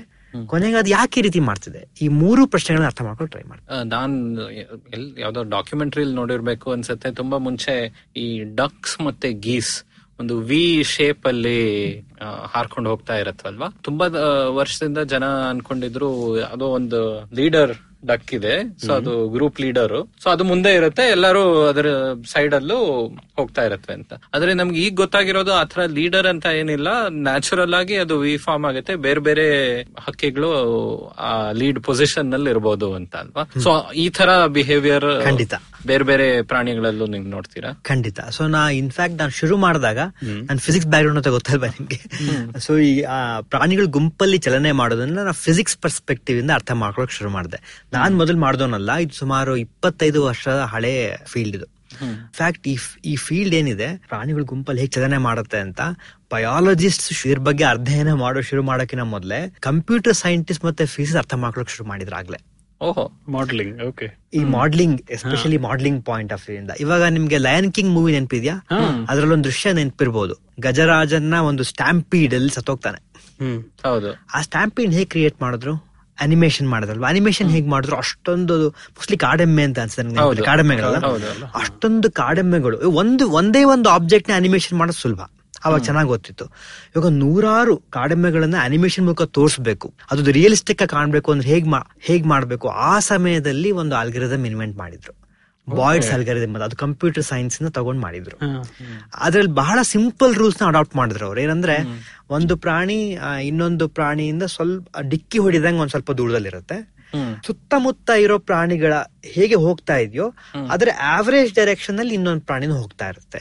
ಸೊ ಪ್ರತಿಯೊಂದು ಪ್ರಾಣಿನೂ ತನ್ನ ಸುತ್ತಮುತ್ತ ಇರೋ ಒಂದ್ ನಾಲ್ಕೈದು ಪ್ರಾಣಿಗಳ ಆವರೇಜ್ ಡೈರೆಕ್ಷನ್ ಅದು ಕೂಡ ಮೂವ್ ಆಗುತ್ತೆ. ಈ ಪ್ರತಿಯೊಂದು ಪ್ರಾಣಿನೂ ಇದೇ ರೀತಿ ರೂಲ್ ಫಾಲೋ ಮಾಡಿದ್ರೆ ಅಪ್ರಾಕ್ಸಿಮೇಟ್ ಆಗಿ ದೊಡ್ಡ ಸ್ಟ್ಯಾಂಪಿಡ್ ಕ್ರಿಯೇಟ್ ಆಗುತ್ತೆ. ಸೊ ಅಂದ್ರೆ ಸ್ಟ್ಯಾಂಪಿಡ್ ಕ್ರಿಯೇಟ್ ಆಗ್ಬೇಕು ಅಂದ್ರೆ ಒಬ್ಬ ಲೀಡರ್ ಬೇಕಿರೋ ಅವಶ್ಯಕತೆ ಇಲ್ಲ. ಒಂದು ಹೊರಗಡೆಯಿಂದ ಯಾವುದೋ ಒಂದು ಸಿಗ್ನಲ್ ಅವಶ್ಯಕತೆ ಇಲ್ಲ. ಇವಾಗ ಏನು ಸಾಮಾನ್ಯವಾಗಿ ನಾವು ಮನುಷ್ಯರನ್ನೆಲ್ಲರೂ ಎಲ್ಲ ಬನ್ನಿ ಪಾಯ್ಲಿ ಬನ್ನಿ ಪಾಯ್ಲಿ ಅಂತ ಕರಿತೀವಿ. ಒಂದ್ ಸ್ಟೇಜ್ ಮೇಲೆ ಕುತ್ಕೊಂಡು ಹಿಂಗ್ ಕರಿತೀವಲ್ವಾ? ಪ್ರಾಣಿಗಳ ಗುಂಪಲ್ಲಿ ಹೋಗ್ಬೇಕಾದ್ರೆ ಯಾವ ಸ್ಟೇಜ್ ಮೇಲೆ ನಿಂತ್ಕೊಂಡಿರ್ತಾರೆ ಅದು ನ್ಯಾಚುರಲ್ ಆಗಿ ಹೋಗುತ್ತೆ ಅಲ್ವಾ? ಸೊ ಈ ರೀತಿ ಒಂದು ಕಲೆಕ್ಟಿವ್ ಮೂವ್ಮೆಂಟ್ ಅಂತ ಹೇಳ್ತೀವಲ್ಲ ಇದು ಆಗ್ಬೇಕು ಅಂದ್ರೆ ಲೀಡರ್ಸ್ ಬೇಕಿಲ್ಲ ಅಂತ ಒಂದು ಫಂಡಮೆಂಟಲ್ ಪ್ರಿನ್ಸಿಪಲ್ ಫಿಸಿಸಿಸ್ಟ್ ಆಕ್ಚುಲಿ ಕಂಡಿಡಿದ ಆ ಫಿಸಿಕ್ಸ್ ಮತ್ತೆ ಕಂಪ್ಯೂಟರ್ ಸೈನ್ಸಸ್ ಕಂಟಿಸ್ಟ್ ಅಂಡ್ ಈ ತರ ಅವ್ರ ಮಾಡೆಲ್ ಅವ್ರ ಅನಿಮೇಷನ್ಗೆ ಬೇರೆ ಇದಕ್ಕೆ ಕ್ರಿಯೇಟ್ ಮಾಡಿದ್ದನ್ನ ಅದು ರಿಯಲ್ ಲೈಫ್ ಅಲ್ಲೂ ನೋಡಿದ್ರ? ಅದೇ ಸೇಮ್ ಅದು ಇತ್ತೀಚೆಗೆ ಎಕ್ಸ್ಪೆರಿಮೆಂಟಲ್ ವೆರಿಫಿಕೇಶನ್ ಆಗಿದೆ ಲಾಸ್ಟ್ ಹತ್ತು ವರ್ಷಗಳಲ್ಲಿ ಮಾತ್ರ. ಓಹೋ ಓಕೆ ಎಕ್ಸ್ಪೆರಿಮೆಂಟಲ್ ನಿಜವಾಗ್ಲೂ ಅನಿಮಲ್ಸ್ ಆಕ್ಚುಲಿ ಅವು ಸುತ್ತಮುತ್ತ ಇರೋ ನಾಲ್ಕೈದು ಪ್ರಾಣಿಗಳನ್ನ ನೋಡಿ ಅದ್ರ ತರನೇ ಹೋಗೋ ಪ್ರಯತ್ನ ಪಡುತ್ತಾ? ಅದು ಇತ್ತೀಚೆಗೆ ಆಗಿರೋ ಕೆಲಸ. ಅದೇ ಸೇಮ್ ಟೈಮ್ ಅಲ್ಲಿ ಇದು ಜನರ ಬಿಹೇವಿಯರ್ ಮೇಲೂ ಬರ್ತಾ ಇದೆ ಅಲ್ವಾ? ನಮ್ಮ ಟ್ರಾಫಿಕ್ ಹೆಂಗ್ ಮೂವ್ ಆಗತ್ತೆ ನಮ್ಮ ಜನ ಒಂದು ಮಾಬ್ ಅಲ್ಲಿ ಈಗ ಎಲ್ಲಿ? ಮುಂಬೈ ಅಲ್ಲಿ ಸ್ಟ್ಯಾಂಪೀಡ್ ಆಕ್ಸಿಡೆಂಟ್ ಆಯ್ತು. ಸೊ ಅದನ್ನೆಲ್ಲಾನು ಈಗ ಮಾಡೆಲ್ ಮಾಡೋಕ್ ಶುರು ಮಾಡಿದ್ದಾರೆ. ಡೈನಾಮಿಕ್ಸ್ ಅಂತ ಹೇಳ್ತಾರೆ ಇಂಗ್ಲಿಷ್ನಲ್ಲಿ ಮುಂಬೈಯಲ್ಲಿ ಎಲ್ಫಿನ್ ಸ್ಟೋನ್ ಬ್ರಿಡ್ಜ್ ಅಲ್ಲಿ ಆಗಿದ್ದು ನಾ ಏನೋ ಓದಿದ್ದೆ ಅದು ಒಂದಷ್ಟು ಜನ ಒಂದು ಗುಂಪಲ್ಲಿ ಬಂದ್ಮೇಲೆ ಆ ಒಂದು ಏರಿಯಲ್ಲಿ ಸ್ಕ್ವೀಸ್ ಆದ್ಮೇಲೆ ಆ ಜನ ಆಲ್ಮೋಸ್ಟ್ ನೀವು ಒಂದು ಫ್ಲೂಯಿಡ್ ತರ ತರಾನೇ ಮಾಡೆಲ್ ಮಾಡ್ಬೋದು. ಅದು ನೀರ್ ಹೆಂಗ್ ಹರ್ಕೊಂಡ್ ಹೋಗುತ್ತೋ ಹಂಗೆ ಜನ ಹರ್ಕೊಂಡ್ ಹೊಟ್ಟೋಗ್ತಾರೆ ಆ ಒಂದಷ್ಟು ಜನ ಒಟ್ಟಿಗೆ ಬಂದ್ಮೇಲೆ ಖಂಡಿತ ಇನ್ ಬೇಸಿಕಲಿ ಕಲೆಕ್ಟಿವ್ ಮೂವ್ಮೆಂಟ್ ಅಂತ ಬಿಹೇವಿಯರ್ ಇದೆ. ಸುಮಾರು ಪ್ರಾಣಿಗಳಲ್ಲಿ ಮನುಷ್ಯರಲ್ಲೂ ಕೂಡ ಕಂಡು ಬರುತ್ತೆ. ಆ, ಮನುಷ್ಯರಿಗೆ ಸಂಬಂಧಪಟ್ಟಂಗೆ ನೀವ್ ಹೇಳ್ದಂಗೆ ಅದ್ರಲ್ಲಿ ಅಪ್ಲಿಕೇಶನ್ ಪಾಯಿಂಟ್ ಆಫ್ ವ್ಯೂ ಕೂಡ ಇದೆ. ಏನು ನಾವಿವಾಗ ಪ್ರಾಣಿಗಳನ್ನ ಅರ್ಥ ಮಾಡ್ಕೋಬೇಕಾದ್ರೆ ನಾವು ಅಪ್ಲಿಕೇಶನ್ ಯೋಚನೆ ಮಾಡೋದ್ ಬೇಕಿಲ್ಲ ಅದ್ ಹೇಗ್ ಮಾಡ್ತದೆ ಅಂತ ಅರ್ಥ ಮಾಡ್ಕೊಳ್ಳೋದೇ ಒಂದು ಬಹಳ ವಿಸ್ಮಯಕರವಾದ ಒಂದು ಏನು ದೃಶ್ಯ. ಮನುಷ್ಯಕ್ಕೆ ಸಂಬಂಧಪಟ್ಟಾಗ ಅದರ ಅಪ್ಲಿಕೇಶನ್ಸ್ ಬಹಳ ಇದೆ. ಉದಾಹರಣೆಗೆ ಈಗ ಒಂದು ಬಿಲ್ಡಿಂಗ್ನಲ್ಲಿ ಒಂದು ಸಾವಿರ ಜನ ಇರ್ತಾರೆ. ದೊಡ್ಡ ದೊಡ್ಡ ದೊಡ್ಡ ಬಿಲ್ಡಿಂಗ್ಸ್ ಇರುತ್ತೆ. ಇವಾಗ ಒಂದು ಅಲಾರ್ಮ್ ಬಂದಾಗ ಏನೋ ಫೈರ್ ಅಲಾರ್ಮ್ ಬಂದಾಗ ಯಾವ ರೀತಿ ಎಲ್ಲಾರು ಮೂವ್ ಮಾಡಿದ್ರೆ ಒಂದು ಯಾವ ರೀತಿ ಒಂದು ಕ್ರೌಡ್ ಬಿಹೇವ್ ಮಾಡಿದ್ರೆ ಯಾರಿಗೂ ಹಾನಿ ಆಗ್ದೇನೆ ಹೊರಗೆ ಹೋಗಕ್ ಸಾಧ್ಯ. ಇದು ಒಂದು ಏನೋ ಕಲೆಕ್ಟಿವ್ ಬಿಹೇವಿಯರ್ ಅಂತ ಒಂದು ಅಪ್ಲಿಕೇಶನ್ ಇನ್ನ ಒಂದೇನಪ್ಪಾ ಅಂದ್ರೆ ನೀವ್ ಹೇಳ್ದಂಗೆ ಏನು ಸ್ಟ್ಯಾಂಪೀಡ್ ಆಗೋಕಿನ ಮೊದಲು ಇವಾಗ ಸುಮಾರು ಸಿ ಸಿ ಟಿವಿ ಕ್ಯಾಮ್ರಾಸ್ ಎಲ್ಲ ನಾವು ಹಾಕಿದ್ರೆ ಏನಾರ ಒಂದು ಶುರುವಾಗಿನ ಮೊದಲೇ ಏನಾರ ಒಂದು ಅರ್ಲಿ ವಾರ್ನಿಂಗ್ಸ್ ಕೊಡಕ್ ಸಾಧ್ಯನ? ಇವಾಗ ಯಾವ್ದೋ ರೀತಿ ಕೆಲವು ಚಿಕ್ಕ ಚಿಕ್ಕ ಗುಂಪುಗಳು ಕ್ರಿಯೇಟ್ ಆದ ತಕ್ಷಣ ಫಾರ್ ಎಕ್ಸಾಂಪಲ್ ಒಂದು ಕ್ರಿಯೇಟ್ ಆಗತ್ತಾ ಸ್ಟ್ಯಾಂಪೀಡು? ಇದು ನನ್ನ ಇನ್ನೊಂದು ಕೆಲಸಕ್ಕೂ ಸ್ವಲ್ಪ ಲಿಂಕ್ ನೀವು ಭಾಷಾ ಬಹುಶಃ ನೋಡಿರ್ಬೋದು. ಇಕೋ ಸಿಸ್ಟಮ್ ಕುಸಿತ ಆಗ್ಬೇಕಾದ್ರೆ ನಾವು ಅರ್ಲಿ ವಾರ್ನಿಂಗ್ಸ್ ಹುಡುಕ್ತಿವಿ ಅಲ್ಲ? ಇಲ್ಲಿ ಕೂಡ ಏನು ಕ್ರೌಡ್ ಡೈನಾಮಿಕ್ಸ್ ನಲ್ಲೂ ಸ್ಟ್ಯಾಂಪೀಡ್ ಆಗೋಕಿನ ಮೊದಲು ಅರ್ಲಿ ವಾರ್ನಿಂಗ್ಸ್ ಇರಕ್ ಸಾಧ್ಯನಾ? ಸೊ ಇದನ್ನ ಕ್ರಿಯೇಟ್ ಮಾಡಕ್ಕೆ ಮತ್ತೆ ಸೇಮ್ ಪ್ರಿನ್ಸಿಪಲ್ ಸಿಮಿಲರ್ ಟೂಲ್ಸ್ನ ಯೂಸ್ ಮಾಡ್ತೀವಿ ನಾ ನಮ್ಮ ಲ್ಯಾಬ್ನಲ್ಲಿ ಹ್ಯೂಮನ್ಸ್ ಬಗ್ಗೆ ಹೆಚ್ಚು ಕೆಲಸ ಮಾಡ್ತಿಲ್ಲ. ಆಕ್ಚುಲಿ ಮಾಡ್ತಾನೆ ಇಲ್ಲ. ನಾವು ಮಾಡ್ತಿರೋ ಪ್ರಾಣಿಗಳ ಬಗ್ಗೆ. ನಾನು ಶುರು ಮಾಡಿದ್ ನಾನು ಹೇಳ್ದಂಗೆ purely theoretical point of view ಇಂದ ಆ ಸಂದರ್ಭದಲ್ಲಿ ನಾವೇನ್ ಟ್ರೈ ಮಾಡಿದ್ವಿ ಅಂದ್ರೆ ಇವಾಗ ನೀವು ಲೀಡರ್ಸ್ ಬಗ್ಗೆ ಹೇಳಿದ್ರಿ ಅಲ್ಲ? ಸೊ ಲೀಡರ್ಸ್ ಬೇಕಿಲ್ಲ ಅಂತ ನಮಗೆ ಗೊತ್ತಾಗಿದ್ದು. ಈ ತರ ಏನು ಅದ್ಭುತವಾದ ಚಲನೆಗಳನ್ನು ನೋಡಕ್ಕೆ ಕೂಡ ನಮ್ಗೆ ಯಾವುದೇ ಲೀಡರ್ಸ್ ಬೇಕಿಲ್ಲ. ಎಲ್ಲಾರು ಒಂದ್ ಸಿಂಪಲ್ ರೂಲ್ಸ್ನ ಫಾಲೋ ಮಾಡ್ತಾ ಇದ್ರೆ ಈ ತರ ಗುಂಪಿನ ಚಲನೆ ಆಗತ್ತೆ ನಮಗೆ ಗೊತ್ತಾಗಿ. ಆದ್ರೆ ಕೆಲವು ಸಂದರ್ಭಗಳಲ್ಲಿ ಲೀಡರ್ಸ್ ಇದಾರೆ ಅಂತ ಲೀಡ್ ಲೀಡಿಂಗ್ ಅನಿಮಲ್ಸ್ ಇವೆ ಅಂತ ಕೆಲವು ಎವಿಡೆನ್ಸಸ್ ಕೂಡ ಇವೆ ಇಲ್ಲ ಅಂತಿಲ್ಲ. ಬಯಾಲಜಿಸ್ಟ್ ಅಬ್ಸರ್ವ್ ಮಾಡಿರ್ತಾರೆ. ಇವಾಗ ಒಂದು ಸುಮಾರು ಅಬ್ಸರ್ವೇಶನ್ಸ್ ಮಾಡಿದ್ದಾರೆ. ಎಲಿಫೆಂಟ್ಸ್ ಮೂವ್ ಹೋಗ್ಬೇಕಾದ್ರೆ ಒಂದ್ ಜಾಗ ಒಂದ್ ಜಾಗಕ್ಕೆ. ಹೆಣ್ಣು ಎಲಿಫೆಂಟ್ ತುಂಬಾ ಸೀನಿಯರ್ ಹೆಣ್ಣು ಎಲಿಫೆಂಟ್ ಏನಿರುತ್ತೆ ಮೆಟರ್ನಲ್ ಎಲಿಫೆಂಟ್ ಅಂತ ಹೇಳ್ತೀವಲ್ಲ? ಅದಕ್ಕೆ ಬಹಳ ಮೆಮೊರಿ ಇರುತ್ತೆ. ಸುಮಾರು ಜಾಗ ಸುಮಾರು ವರ್ಷಗಳಿಂದ ಹೋಗಿರುತ್ತೆ. ಸುಮಾರು ಕಾಡಿನಲ್ಲೆಲ್ಲ ಅದಕ್ಕೆ ಎಲ್ಲಿ ನೀರ್ ಸಿಗುತ್ತೆ ಬೇಸಿಗೆಗಾಲ ಚೆನ್ನಾಗಿ ಗೊತ್ತಿರುತ್ತೆ. ಅದು ಲೀಡರ್ ತರ ಆಕ್ಟ್ ಮಾಡಿ ಉದಾಹರಣೆಗೆ ನೀರಿನ ಜಾಗಕ್ಕೆ ಹೋಗುತ್ತೆ ಸಮ್ಮರ್ನಲ್ಲಿ. ಸೊ ಲೀಡರ್ಸ್ ಇದೇ ಕೆಲವು ಪ್ರಾಣಿಗಳಲ್ಲಿ ಇದೆ ಅಂತ ಕೂಡ ಎವಿಡೆನ್ಸ್ ಇವೆ. ಇಲ್ಲ ಅಂತಲ್ಲ. ಸೊ ನಾವೇನು ಯೋಚನೆ ಮಾಡಿದ್ವಿ ಅಂದ್ರೆ ಇದನ್ನ ಮ್ಯಾಥಮ್ಯಾಟಿಕಲಿ ಹೇಗೆ ಲೀಡರ್ಸ್ ಯಾವಾಗ ಇರ್ಬೇಕು ಯಾವಾಗ ಇರಬಾರ್ದು ಅಂತ ಒಂದು ಪ್ರಶ್ನೆ ಕೇಳಿದ್ರು. ಹೈಪೋಥೆಟಿಕಲ್ ಯಾವಾಗ ಇರ್ಬೇಕು ಯಾವಾಗ ಇರಬಾರ್ದು. ಯಾಕಂದ್ರೆ ಲೀಡರ್ ಇದ್ರೆ ಲೀಡರ್ಗೆ ಸ್ವಲ್ಪ ಎಕ್ಸ್ಟ್ರಾ ಎಫರ್ಟ್ ಹಾಕ್ಬೇಕು. ಲೀಡರ್ ಎಕ್ಸ್ಟ್ರಾ ಎಫರ್ಟ್ ಹಾಕಿದ್ದನ್ನ ಬೇರೆಯವರೆಲ್ಲ ದುರುಪಯೋಗ ಪಡಿಸ್ಕೊಂಡು ಅವ್ರೇನು ಮಾಡ್ದೇನೆ ಸುಮ್ನೆ ಗುಂಪಲ್ ಗೋವಿಂದ ಅಂತ ಹೋಗ್ಬಿಡ್ಬೋದು ಅಲ್ವಾ? ಸೊ ನಾವ್ ಅದನ್ನ ಏನ್ ಮಾಡಿದ್ವಿ ಅಂದ್ರೆ ಫಿಸಿಕ್ಸ್ ನಲ್ಲಿರೋ ಮಾಡೆಲ್ಸ್ನ ತಗೊಂಡು ಗೇಮ್ ಥೇರಿ ಲಿಂಕ್ ಮಾಡಿ ಗೇಮ್ ಥೇರಿನಲ್ಲಿ ಏನ್ ಮಾಡ್ತೀವಿ? ಉದಾಹರಣೆಗೆ ಯಾವುದೇ ಒಂದು ಯಾವುದೇ ಒಂದು ವ್ಯಕ್ತಿ ಜೀವಿ ಒಂದು ಏನಾದ್ರು ಕೆಲಸ ಮಾಡೋದಕ್ಕೊಂದು ಕಾಸ್ಟ್ ಅಂತ ಇರುತ್ತೆ. ಬೆನಿಫಿಟ್ ಅಂತ. ಸೊ ಪ್ರತಿಯೊಬ್ರು ಇದನ್ನೇ ಮಾಡಿದಾಗ ಯಾವ ರೀತಿ ಕಾರ್ಯಗಳನ್ನ ಮಾಡಿದ್ರೆ ಜಾಸ್ತಿ ಬೆನಿಫಿಟ್ ಸಿಗುತ್ತೆ ಇಂಡಿವಿಜುವಲ್ಸ್ ಜಾಸ್ತಿ ಬೆನಿಫಿಟ್ ಸಿಗುತ್ತೆ ಅನ್ನೋದು ಮುಖ್ಯ. ಸೊ ಇಂಥ ಕಾಂಟೆಕ್ಸ್ಟ್ ಅರ್ಥ ಮಾಡ್ಕೊಳ್ಳೋ ಗೇಮ್ ಥಿಯರಿ ಬಹಳ ಹೆಲ್ಪ್ ಆಗುತ್ತೆ. ಹಾ, ಅದನ್ನ ಅದು ಡೆವಲಪ್ ಆಗಿರೋದು ಎಕನಾಮಿಕ್ಸ್ನಲ್ಲಿ. ಸೊ ನೀವು ನೋಡ್ತೀರಾ ಈ ಬಯಾಲಜಿ ಇವಾಗ ಒಂದೇ ಒಂದು ಅದಕ್ಕೆ ಬೌಂಡ್ರಿ ಕಟ್ಟಕ್ ಆಗಲ್ಲ. ಅದರಲ್ಲಿ ಗೇಮ್ ಥಿಯರಿನೂ ಬರುತ್ತೆ ಫಿಸಿಕ್ಸ್ ಬರುತ್ತೆ ಕಂಪ್ಯೂಟರ್ ಸೈನ್ಸ್ ಬರುತ್ತೆ ಎಲ್ಲಾ ರೀತಿ ಸಬ್ಜೆಕ್ಟ್ಸ್ ಬರುತ್ತೆ. ಸೊ ನಾವು to cut a long story short ನಾವೇನ್ ಪ್ರೂವ್ ಮಾಡಿದ್ವಿ ಅಂದ್ರೆ ಸುಮಾರು ಸಂದರ್ಭಗಳಲ್ಲಿ ಲೀಡರ್ಸ್ ಇರೋದು ಆಶ್ಚರ್ಯ ಏನಲ್ಲ ಅಂತ. ಲೀಡರ್ಸ್ ಮತ್ತೆ ಫಾಲೋವರ್ಸ್ ಇರ್ತಾರೆ ಅಂತ. ನಾವು ಸ್ಪೆಸಿಫಿಕಲಿ ಏನ್ ಆ, ನೋಡಿದ್ವಿ ಸುಮಾರು ನೀವು ವಲಸೆ ಹೋಗೋ ಪ್ರಾಣಿಗಳನ್ನ ನೋಡಿರ್ತೀರ. ಸುಮಾರು ಸಹ ಹೋಗುತ್ತೆ. ಸಾವಿರಾರು ಕಿಲೋಮೀಟರ್ಸ್ ಹೋಗುತ್ತೆ ಪಕ್ಷಿಗಳಂತೂ ವಲಸೆ. ನಾವು ಅಂತ ಕಾಂಟೆಕ್ಸ್ನಲ್ಲಿ ಏನ್ ಏನು ಮ್ಯಾಥಮ್ಯಾಟಿಕಲಿ ಪ್ರಿಡಿಕ್ಟ್ ಮಾಡಿದ್ವಿ ಅಂದ್ರೆ ಅದೇ ಲೀಡರ್ಸ್ ಮತ್ತೆ ಫಾಲೋವರ್ಸ್ ಅಂತ ಇರ್ತಾರೆ ಫಾಲೋವರ್ಸ್ ಎಲ್ಲಿ ಹೋಗ್ಬೇಕು ಅಂತ ಗೊತ್ತಿರೋದಿಲ್ಲ ಅವರು ಸುತ್ತಮುತ್ತ ಇರೋರನ್ನ ಫಾಲೋ ಮಾಡ್ತಾ ಇರ್ತಾರೆ. ಲೀಡರ್ಸ್ ಎಲ್ಲಿ ಹೋಗ್ಬೇಕು ಅಂತ ಗೊತ್ತಿರುತ್ತೆ. ಅವ್ರು ಹೋಗ್ತಾರೆ. ಆದ್ರೆ ಎಲ್ಲಾರು ಗುಂಪಲ್ಲಿ ಒಟ್ಟಿಗೆ ಹೊರಟೋಗ್ತಾರೆ ಯಾಕಂದ್ರೆ ಒಬ್ಬ ಕೆಲವರಿಗೆ ಮಾತ್ರ ಗೊತ್ತೆಲ್ಲಿ ಹೋಗ್ಬೇಕು ಅಂತ. ಬಟ್ ಎಲ್ಲಾರು ಎಲ್ಲಾರನ್ನು ಫಾಲೋ ಮಾಡೋದ್ರಿಂದ ಪ್ರತಿಯೊಬ್ರು ಕೂಡ ಮೈಗ್ರೇಷನ್ ಅಚೀವ್ ಮಾಡ್ತಾರೆ ವಲಸೆ ಹೋಗ್ತಾರೆ ಒಂದ್ ಜಾಗ ಒಂದ್ ಜಾಗಕ್ಕೆ ಅಂತ ನಾವು ಮ್ಯಾಥಮ್ಯಾಟಿಕಲಿ ಅದನ್ನ ಪ್ರಿಡಿಕ್ಟ್ ಮಾಡಿದ್ವಿ. ಹೋದ ವರ್ಷ ಜರ್ಮನಿಯಲ್ಲಿ ಮ್ಯಾಕ್ಸ್ ಪ್ಲಾಂಕ್ ಇನ್ಸ್ಟಿಟ್ಯೂಟ್ನಲ್ಲಿ ಒಂದು ವೈಟ್ ಸ್ಟಾಕ್ಸ್ ಅಂತ ಒಂದು ಪಕ್ಷಿ ಅದನ್ನ ಅಧ್ಯಯನ ಮಾಡಿದ್ದಾರೆ. ಅದು ಜರ್ಮನಿ ಮತ್ತೆ ಸ್ಪೇನ್ ಆ ಜಾಗಗಳಿಂದ ಆಫ್ರಿಕಾ ತನಕ ಮೈಗ್ರೇಷನ್ ಮಾಡಿ ಆ ಒಂದು ಸಿಸ್ಟಮ್ನ ಸ್ಟಡಿ ಮಾಡಿಬಿಟ್ಟು ಅಲ್ಲಿ ಕೂಡ ಲೀಡರ್ಸ್ ಮತ್ತೆ ಫಾಲೋವರ್ಸ್ ಇದ್ದಾರೆ ಅಂತ ಫಾರ್ ದ ಫಸ್ಟ್ ಟೈಮ್ ಒಂದು ಮೈಗ್ರೇಷನ್ ಕಾಂಟೆಕ್ಸ್ ಎವಿಡೆನ್ಸ್ ಸಿಕ್ಕಿದೆ. ಆ ಪೇಪರ್ನಲ್ಲಿ ಇನ್ಫ್ಯಾಕ್ಟ್ ನಮ್ಮ ನಮ್ಮ ಥೆರಟಿಕಲ್ ಮಾಡೆಲ್ನ ಏನು ಸೈಟ್ ಮಾಡಿ ಓ ಇದೇ ಕಾರಣಕ್ಕೆ ಆಗಿದ್ರು ಆಗಿರ್ಬೋದು. ಈ ಲೀಡರ್ಸ್ ಫಾಲೋವರ್ಸ್ ನಾವು ಅಬ್ಸರ್ವ್ ಮಾಡ್ತಾ ಇರೋದು. ಈ ಥೇರಿ ಪ್ರೆಡಿಕ್ಟ್ ಮಾಡಿರೋದಕ್ಕೆ ಏನು ಮ್ಯಾಚ್ ಆಗ್ತಾ ಇದೆ ಅಂತ ಕೂಡ ಹೇಳಿದ್ದಾರೆ. ಸೊ ಈ ಫೀಲ್ಡ್ ಅಲ್ಲಿ ತುಂಬಾನೇ ಡೆವಲಪ್ಮೆಂಟ್ ಆಗ್ತಾ ಇದೆ. ತುಂಬಾ ಹೊಸ ಡಿಸ್ಕವರೀಸ್ ಬರ್ತಾನೆ ಇದೆ. ದಿನೇ ದಿನ ಬರ್ತಾನೆ ಇರುತ್ತೆ. ವಿಶ್ವ ಅವರೇ ಸೊ ಅದು ಒಂದು ಇಂಪಾರ್ಟೆಂಟ್ ವಿಷಯ. ಸೊ ನೀವು ಇಲ್ಲಿ ಬೆಂಗಳೂರಲ್ಲಿ ರಿಸರ್ಚರ್ ಆಗಿ ಹೆಂಗೆ ಈ ಈ ತರ ಗ್ಲೋಬಲಿ ಕಾಂಪಿಟೇಟಿವ್ ಫೀಲ್ಡ್ ಅಲ್ಲಿ ಹೇಗೆ ಒಳ್ಳೆ ಕೆಲಸ ಮಾಡ್ಬೋದು ಅಂತ ಅದ್ರ ಬಗ್ಗೆ ಒಂದಷ್ಟು ಚರ್ಚೆ ನಾವು ಮಾಡ್ಲೇಬೇಕು. ಆದ್ರೆ ಅದಕ್ ಮುಂಚೆ ನಾವೊಂದ್ ಏನ್ ಕೇಳ್ಬೇಕಂದ್ರೆ ನೀವು ನಿಮ್ಮ ರಿಸರ್ಚ್ ಬಗ್ಗೆ ವಿವರವಾಗಿ ಹೇಳಿದ್ರಿ. ಆದ್ರೆ ತುಂಬಾ ಜನಕ್ಕೆ ನಾವು ಅಕಾಡೆಮಿಯಿಂದ ಹೊರಗಿರೋವಾಗ ಒಬ್ರು ಪ್ರೊಫೆಸರ್ ಆಗಿದ್ದಾರೆ ಒಬ್ರು ರಿಸರ್ಚರ್ ಆಗಿದ್ದಾರೆ ಅಂದ್ರೆ ಅವ್ರ ಜೀವನ ಏನು ಅಂತ ನಮಗ್ ಸರಿಯಾಗಿ ಗೊತ್ತಾಗಿರೋಲ್ಲ. ಓ ಎಲ್ಲೋ ಕೂತ್ಕೊಂಡು ಲ್ಯಾಬ್ ಅಲ್ಲಿ ಏನೋ ಕೂತ್ಕೊಂಡು ಎಕ್ಸ್ಪೆರಿಮೆಂಟ್ ಮಾಡ್ತಾ ಇರ್ತಾರೆ ಸಡನ್ ಆಗಿ ಒಂದು ಸಕ್ಸಸ್ ಬಂದ್ಬಿಡುತ್ತೆ. ಆಮೇಲೆ ಅವ್ರಿಗೆ ವರ್ಲ್ಡ್ ಫೇಮಸ್ ಆಗಿ ಹೋಗ್ತಾರೆ. ಪಬ್ಲಿಷ್ ಮಾಡಬಹುದು ಪೇಪರ್ ಚೆನ್ನಾಗಿ ಆಗುತ್ತೆ ಆಮೇಲೆ ನೋಬೆಲ್ ಪ್ರೈಸ್ ಅದೆಲ್ಲ. ಸೊ ನಮಗ್ ಆತರ ಒಂದು ಒಂದು ಯುರೇಕಾ ಅಂತ ಒಂದು ಮೂಮೆಂಟ್ ಬಂದ್ಬಿಡುತ್ತೆ ಒಳ್ಳೆ ರಿಸರ್ಚ್ ಆಗೋಗುತ್ತೆ ಅಂತ ಒಂದು ಜನರಲ್ ಅಭಿಪ್ರಾಯ. ಸೊ ಅದರಲ್ಲಿ ನಿಜ ಎಷ್ಟಿದೆ? ಸೊ ಇವಾಗ ನಿಮ್ದು ಒಂದ್ ಟಿಪಿಕಲ್ ಮಂತ್ ವೀಕೋ ಇಯರ್ ಹೆಂಗೆ ನಡೆಯುತ್ತೆ? ನೀವೀಗ ಬರೀ ನೀವೊಬ್ರು ರಿಸರ್ಚರ್ ಅಲ್ಲ ನಿಮ್ ಕೆಳಗೆ ಒಂದಷ್ಟು ಜನ ಕೆಲಸ ಮಾಡ್ತಾರೆ ನಿಮ್ ಜೊತೆ ಒಂದಷ್ಟು ಜನ ಕೆಲಸ ಮಾಡ್ತಾರೆ. ಸೊ ಇದು ಹೇಗ್ ನಡೆಯುತ್ತೆ? ಕಷ್ಟವಾದ ಪ್ರಶ್ನೆ. ಯುರೇಕಾ ಮೂಮೆಂಟ್ ಅಂತ ಬಹಳ ಪಾಪ್ಯುಲರ್ ಡೌಟೇ ಇಲ್ಲ. ಅದನ್ನ ಆ, ನಿಜವಾಗ್ಲೂ ಇದೆಯಾ? ಕೆಲವು ಸಂದರ್ಭಗಳಲ್ಲಿ ಖಂಡಿತ ಇದೆ. ಇಲ್ಲ ಅಂತಲ್ಲ. ನಮ್ಗೆ ಒಂದು ಪ್ರಶ್ನೆ ಇರುತ್ತೆ. ಅದನ್ನ ಹೇಗಪ್ಪ ಉತ್ತರ ಕೊಡೋದು? ಹೇಗಪ್ಪ? ಎಲ್ಲಾ ಸುಮಾರು ಪ್ರಯತ್ನ ಪಡ್ತೀವಿ. ಒಂದು ಇಪ್ಪತ್ತು ಅಟೆಂಪ್ಟ್ ಮಾಡಿದಾಗ ಅಥವಾ ನೂರ್ ಅಟೆಂಪ್ಟ್ ಮಾಡಿದಾಗ ಯಾವುದೋ ಒಂದ್ ವರ್ಕ್ ಆಗತ್ತಲ್ಲ ಅದು ಯುರೇಕಾ ಮೊಮೆಂಟ್ ಇರ್ಬೋದು. ಆದ್ರೆ ಅದು ಸುಮ್ನೆ ಕುತ್ಕೊಂಡು ಎಲ್ಲೋ ಮಲ್ಕೊಂಡಾಗ ಬರುವಂತ ಮೊಮೆಂಟ್ ಬಹಳ ರೇರು ನಾವು ಒಂದು ಹಂಡ್ರೆಡ್ ಸೊಲ್ಯೂಷನ್ಸ್ ಟ್ರೈ ಮಾಡ್ತೀವಿ. ಅದ್ರಲ್ಲಿ ಯಾವುದೋ ಒಂದು ವರ್ಕ್ ಆಗಿರುತ್ತಲ್ಲ ಅದು ಯುರೇಕಾ ಮೊಮೆಂಟ್ ಆ ಮೊಮೆಂಟ್ ಬಂದಿರ್ಬೋದು. ಅಥವಾ ಕೆಲವು ಸಲ ನಾವು ಎಲ್ಲಾ ಹಂಡ್ರೆಡ್ ಟ್ರೈ ಮಾಡಕ್ ಹೋಗಲ್ಲ ಆಬ್ವಿಯಸ್ ಇವೆಲ್ಲ ಮೋಸ್ಟ್ಲಿ ವರ್ಕ್ ಆಗಲ್ಲ ಅಂತ ಎಲಿಮಿನೇಟ್ ಮಾಡಿರ್ತೀವಿ. ಎಲಿಮಿನೇಟ್ ಮಾಡಿ ಒಂದು ಏನು ಪ್ರಯತ್ನ ಪಡ್ತೀವಿ ಅದರಲ್ಲಿ ಇದ್ದಕ್ಕಿದ್ದಂಗೆ ಒಂದ್ಸಲಿ ಬರ್ಬೋದು. ಇನ್ನೂ ಒಂದ್ ಇನ್ನೂ ಒಂದ್ ರೀತಿ ಏನಾಗ್ಬೋದು ಅಂದ್ರೆ ನಾವು ಏನೂ ಮಾಡಕ್ ಹೋಗಿರ್ತೀವಿ. ಇನ್ಫ್ಯಾಕ್ಟ್ ನಮ್ಮ ರೀಸೆಂಟ್ ಬಹಳ ರೀಸೆಂಟ್ ಆಗಿ ಒಂದು ಆ ರೀತಿ ನಮ್ ಲ್ಯಾಬ್ ನಲ್ಲೇ ಆಗಿದೆ. ನಾವು ಇವ್ರು ಯಾವ್ದೋ ಒಂದು ಬಹಳ ಇಂಟ್ರೆಸ್ಟಿಂಗ್ ಕೆಲಸ ಮಾಡಿದ್ದಾರೆ. ಅದನ್ನೇ ನಾವು ಮಾಡೋಣ ಅಂತ ಹೋದ್ವಿ.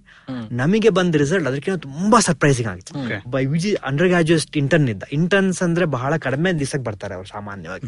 ಸೊ ನೀವು ಕೇಳಿದ್ರೆ ಯಾರು ಎಂತೆಂತ ಜನ ಸ್ಟೂಡೆಂಟ್ಸ್ ಬರ್ತಾರೆ. ಬಹಳ ಕಡಿಮೆ ದಿವಸಕ್ಕೆ ಬಂದಿರ್ತಾರೆ. ಹೆಚ್ಚು ಟೈಮ್ ಇಲ್ಲ. ಸರಿ ಇದೊಂದು ಯಾರೋ ಬಹಳ ಚೆನ್ನಾಗಿರೋ ಕೆಲಸ ಮಾಡಿದ್ದಾರೆ. ಒಂದ್ ಸ್ವಲ್ಪ ಟೈಮ್ ಇದೆ. ಇದನ್ನ ನೀನು ಮಾಡಿದ್ರೆ ನಿಂಗೂ ಕಲ್ತ್ಕೊಂಡಂಗ ಆಗತ್ತೆ. ಮಾಡಪ್ಪ ಅಂತ ಹೇಳಿದಾಗ ನಮಗೆ ಗೊತ್ತಾಯ್ತು ನಮ್ಮ ಲ್ಯಾಬೊರೇಟರಿನಲ್ಲಿ ನಮ್ಮ ಹತ್ರ ಇರೋ ಫಿಶ್ ಬಹಳ ಬೇರೆ ರೀತಿ ಬಿಹೇವ್ ಮಾಡ್ತಾ ಇತ್ತು. ಅದರಿಂದ ಬಹಳ ಇಂಟ್ರೆಸ್ಟಿಂಗ್ ರಿಸಲ್ಟ್ ಬಂತು. ಸೊ ಅದು ಆ ರಿಸಲ್ಟ್ನ ನಮ್ಗೆ ಅವಾಗ ಸುಮಾರು ಗೊತ್ತಾಗೋಯ್ತು ನನಗೆ ರಿಸಲ್ಟ್ ತುಂಬಾ ಇಂಟ್ರೆಸ್ಟಿಂಗ್ ಆಗಿದೆ ಅಂತ. ಅದು ಗೊತ್ತಾಗಿ ಸುಮಾರು ನಂಗೆ ಇವಾಗ ನಾಲ್ಕು ವರ್ಷ ಆಗಿದೆ. ಅದಿನ್ನೂ ಪಬ್ಲಿಷ್ ಆಗಿಲ್ಲ ರಿಸಲ್ಟ್ ಸೊ ರಿಸರ್ಚ್ ಅನ್ನೋದು ಬಹಳ ಸ್ಲೋ ಇವಾಗ ನನಗೊಂದು ಏನೋ ಯುರೇಕ ಮೂಮೆಂಟ್ ಬಂದ್ರು ಕೂಡ ಅದನ್ನ ಬಹಳ ರಿಗರಸ್ ಆಗಿ ಪ್ರೂವ್ ಮಾಡಕ್ಕೆ ಬಹಳ ಟೈಮ್ ಬೇಕು. ನಮ್ಗೆ ಗೊತ್ತಾದ್ಮೇಲೆ ನಾವು ಒಂದು ಸೆಟ್ ಆಫ್ ಎಕ್ಸ್ಪೆರಿಮೆಂಟ್ಸ್ ಪ್ಲಾನ್ ಮಾಡಿದ್ವಿ. ನಿಜವಾಗ್ಲೂ ಆಗ್ತಿದ್ಯಾ ಇದು? ಅದಕ್ಕೆ ಕಂಟ್ರೋಲ್ ಕರೆಕ್ಟ್ ತುಂಬಾ ಕಂಟ್ರೋಲ್ ಕಂಡೀಷನ್ಸ್ ಅಲ್ಲಿ ಮಾಡಬೇಕು. ಕನ್ಫೌಂಡಿಂಗ್ ಫ್ಯಾಕ್ಟರ್ಸ್ ಇರಬಾರ್ದು. ಆಮೇಲೆ ಅದನ್ನ ಚೆನ್ನಾಗಿ ಅನಲೈಸ್ ಮಾಡಬೇಕು. ಅನಲೈಸ್ ಮಾಡಿ ಕನ್ಕ್ಲೂಷನ್ ಮಾಡಿದ್ಮೇಲೆ ಇದೊಂದೇ ಎಕ್ಸ್ಪ್ಲನೇಷನ್ ಇದೆಯಾ? ಇದಕ್ಕೆ ಬೇರೆ ಏನಾರ ಇದೆಯಾ? ಅದನ್ನ ಬಹಳ ಮುಖ್ಯ ಸೈನ್ಸ್ನಲ್ಲಿ. ಇವಾಗ ನಾವು ಇದೇನೋ ಆಗ್ತಾ ಇದೆ ಈ- ಮೀನುಗಳು ಈ ರೀತಿ ಮುಂದೆ ಹೋಗ್ತಾ ಇವೆ. ನನಗೆ ಅನಿಸ್ತಾ ಇದೆ ಇದು ಇದು- ಇದು ಕಾರಣ ಅಂತ. ನಾನು ಅದಕ್ಕೆ ಒಂದು ರೀತಿ ಒಂದು ರೀತಿ ಅದಕ್ಕೆ ಎವಿಡೆನ್ಸ್ ಕೂಡ ಸಿಕ್ಕಿದೆ ಅಂತ ಅನ್ಕೋಣ. ಬಟ್ ಆದ್ರೆ ಇನ್ನೊಬ್ರು ಅದಕ್ಕೆ ಬೇರೆ ಎಕ್ಸ್ಪ್ಲನೇಷನ್ ಕೊಡ್ಬೋದಲ್ವಾ?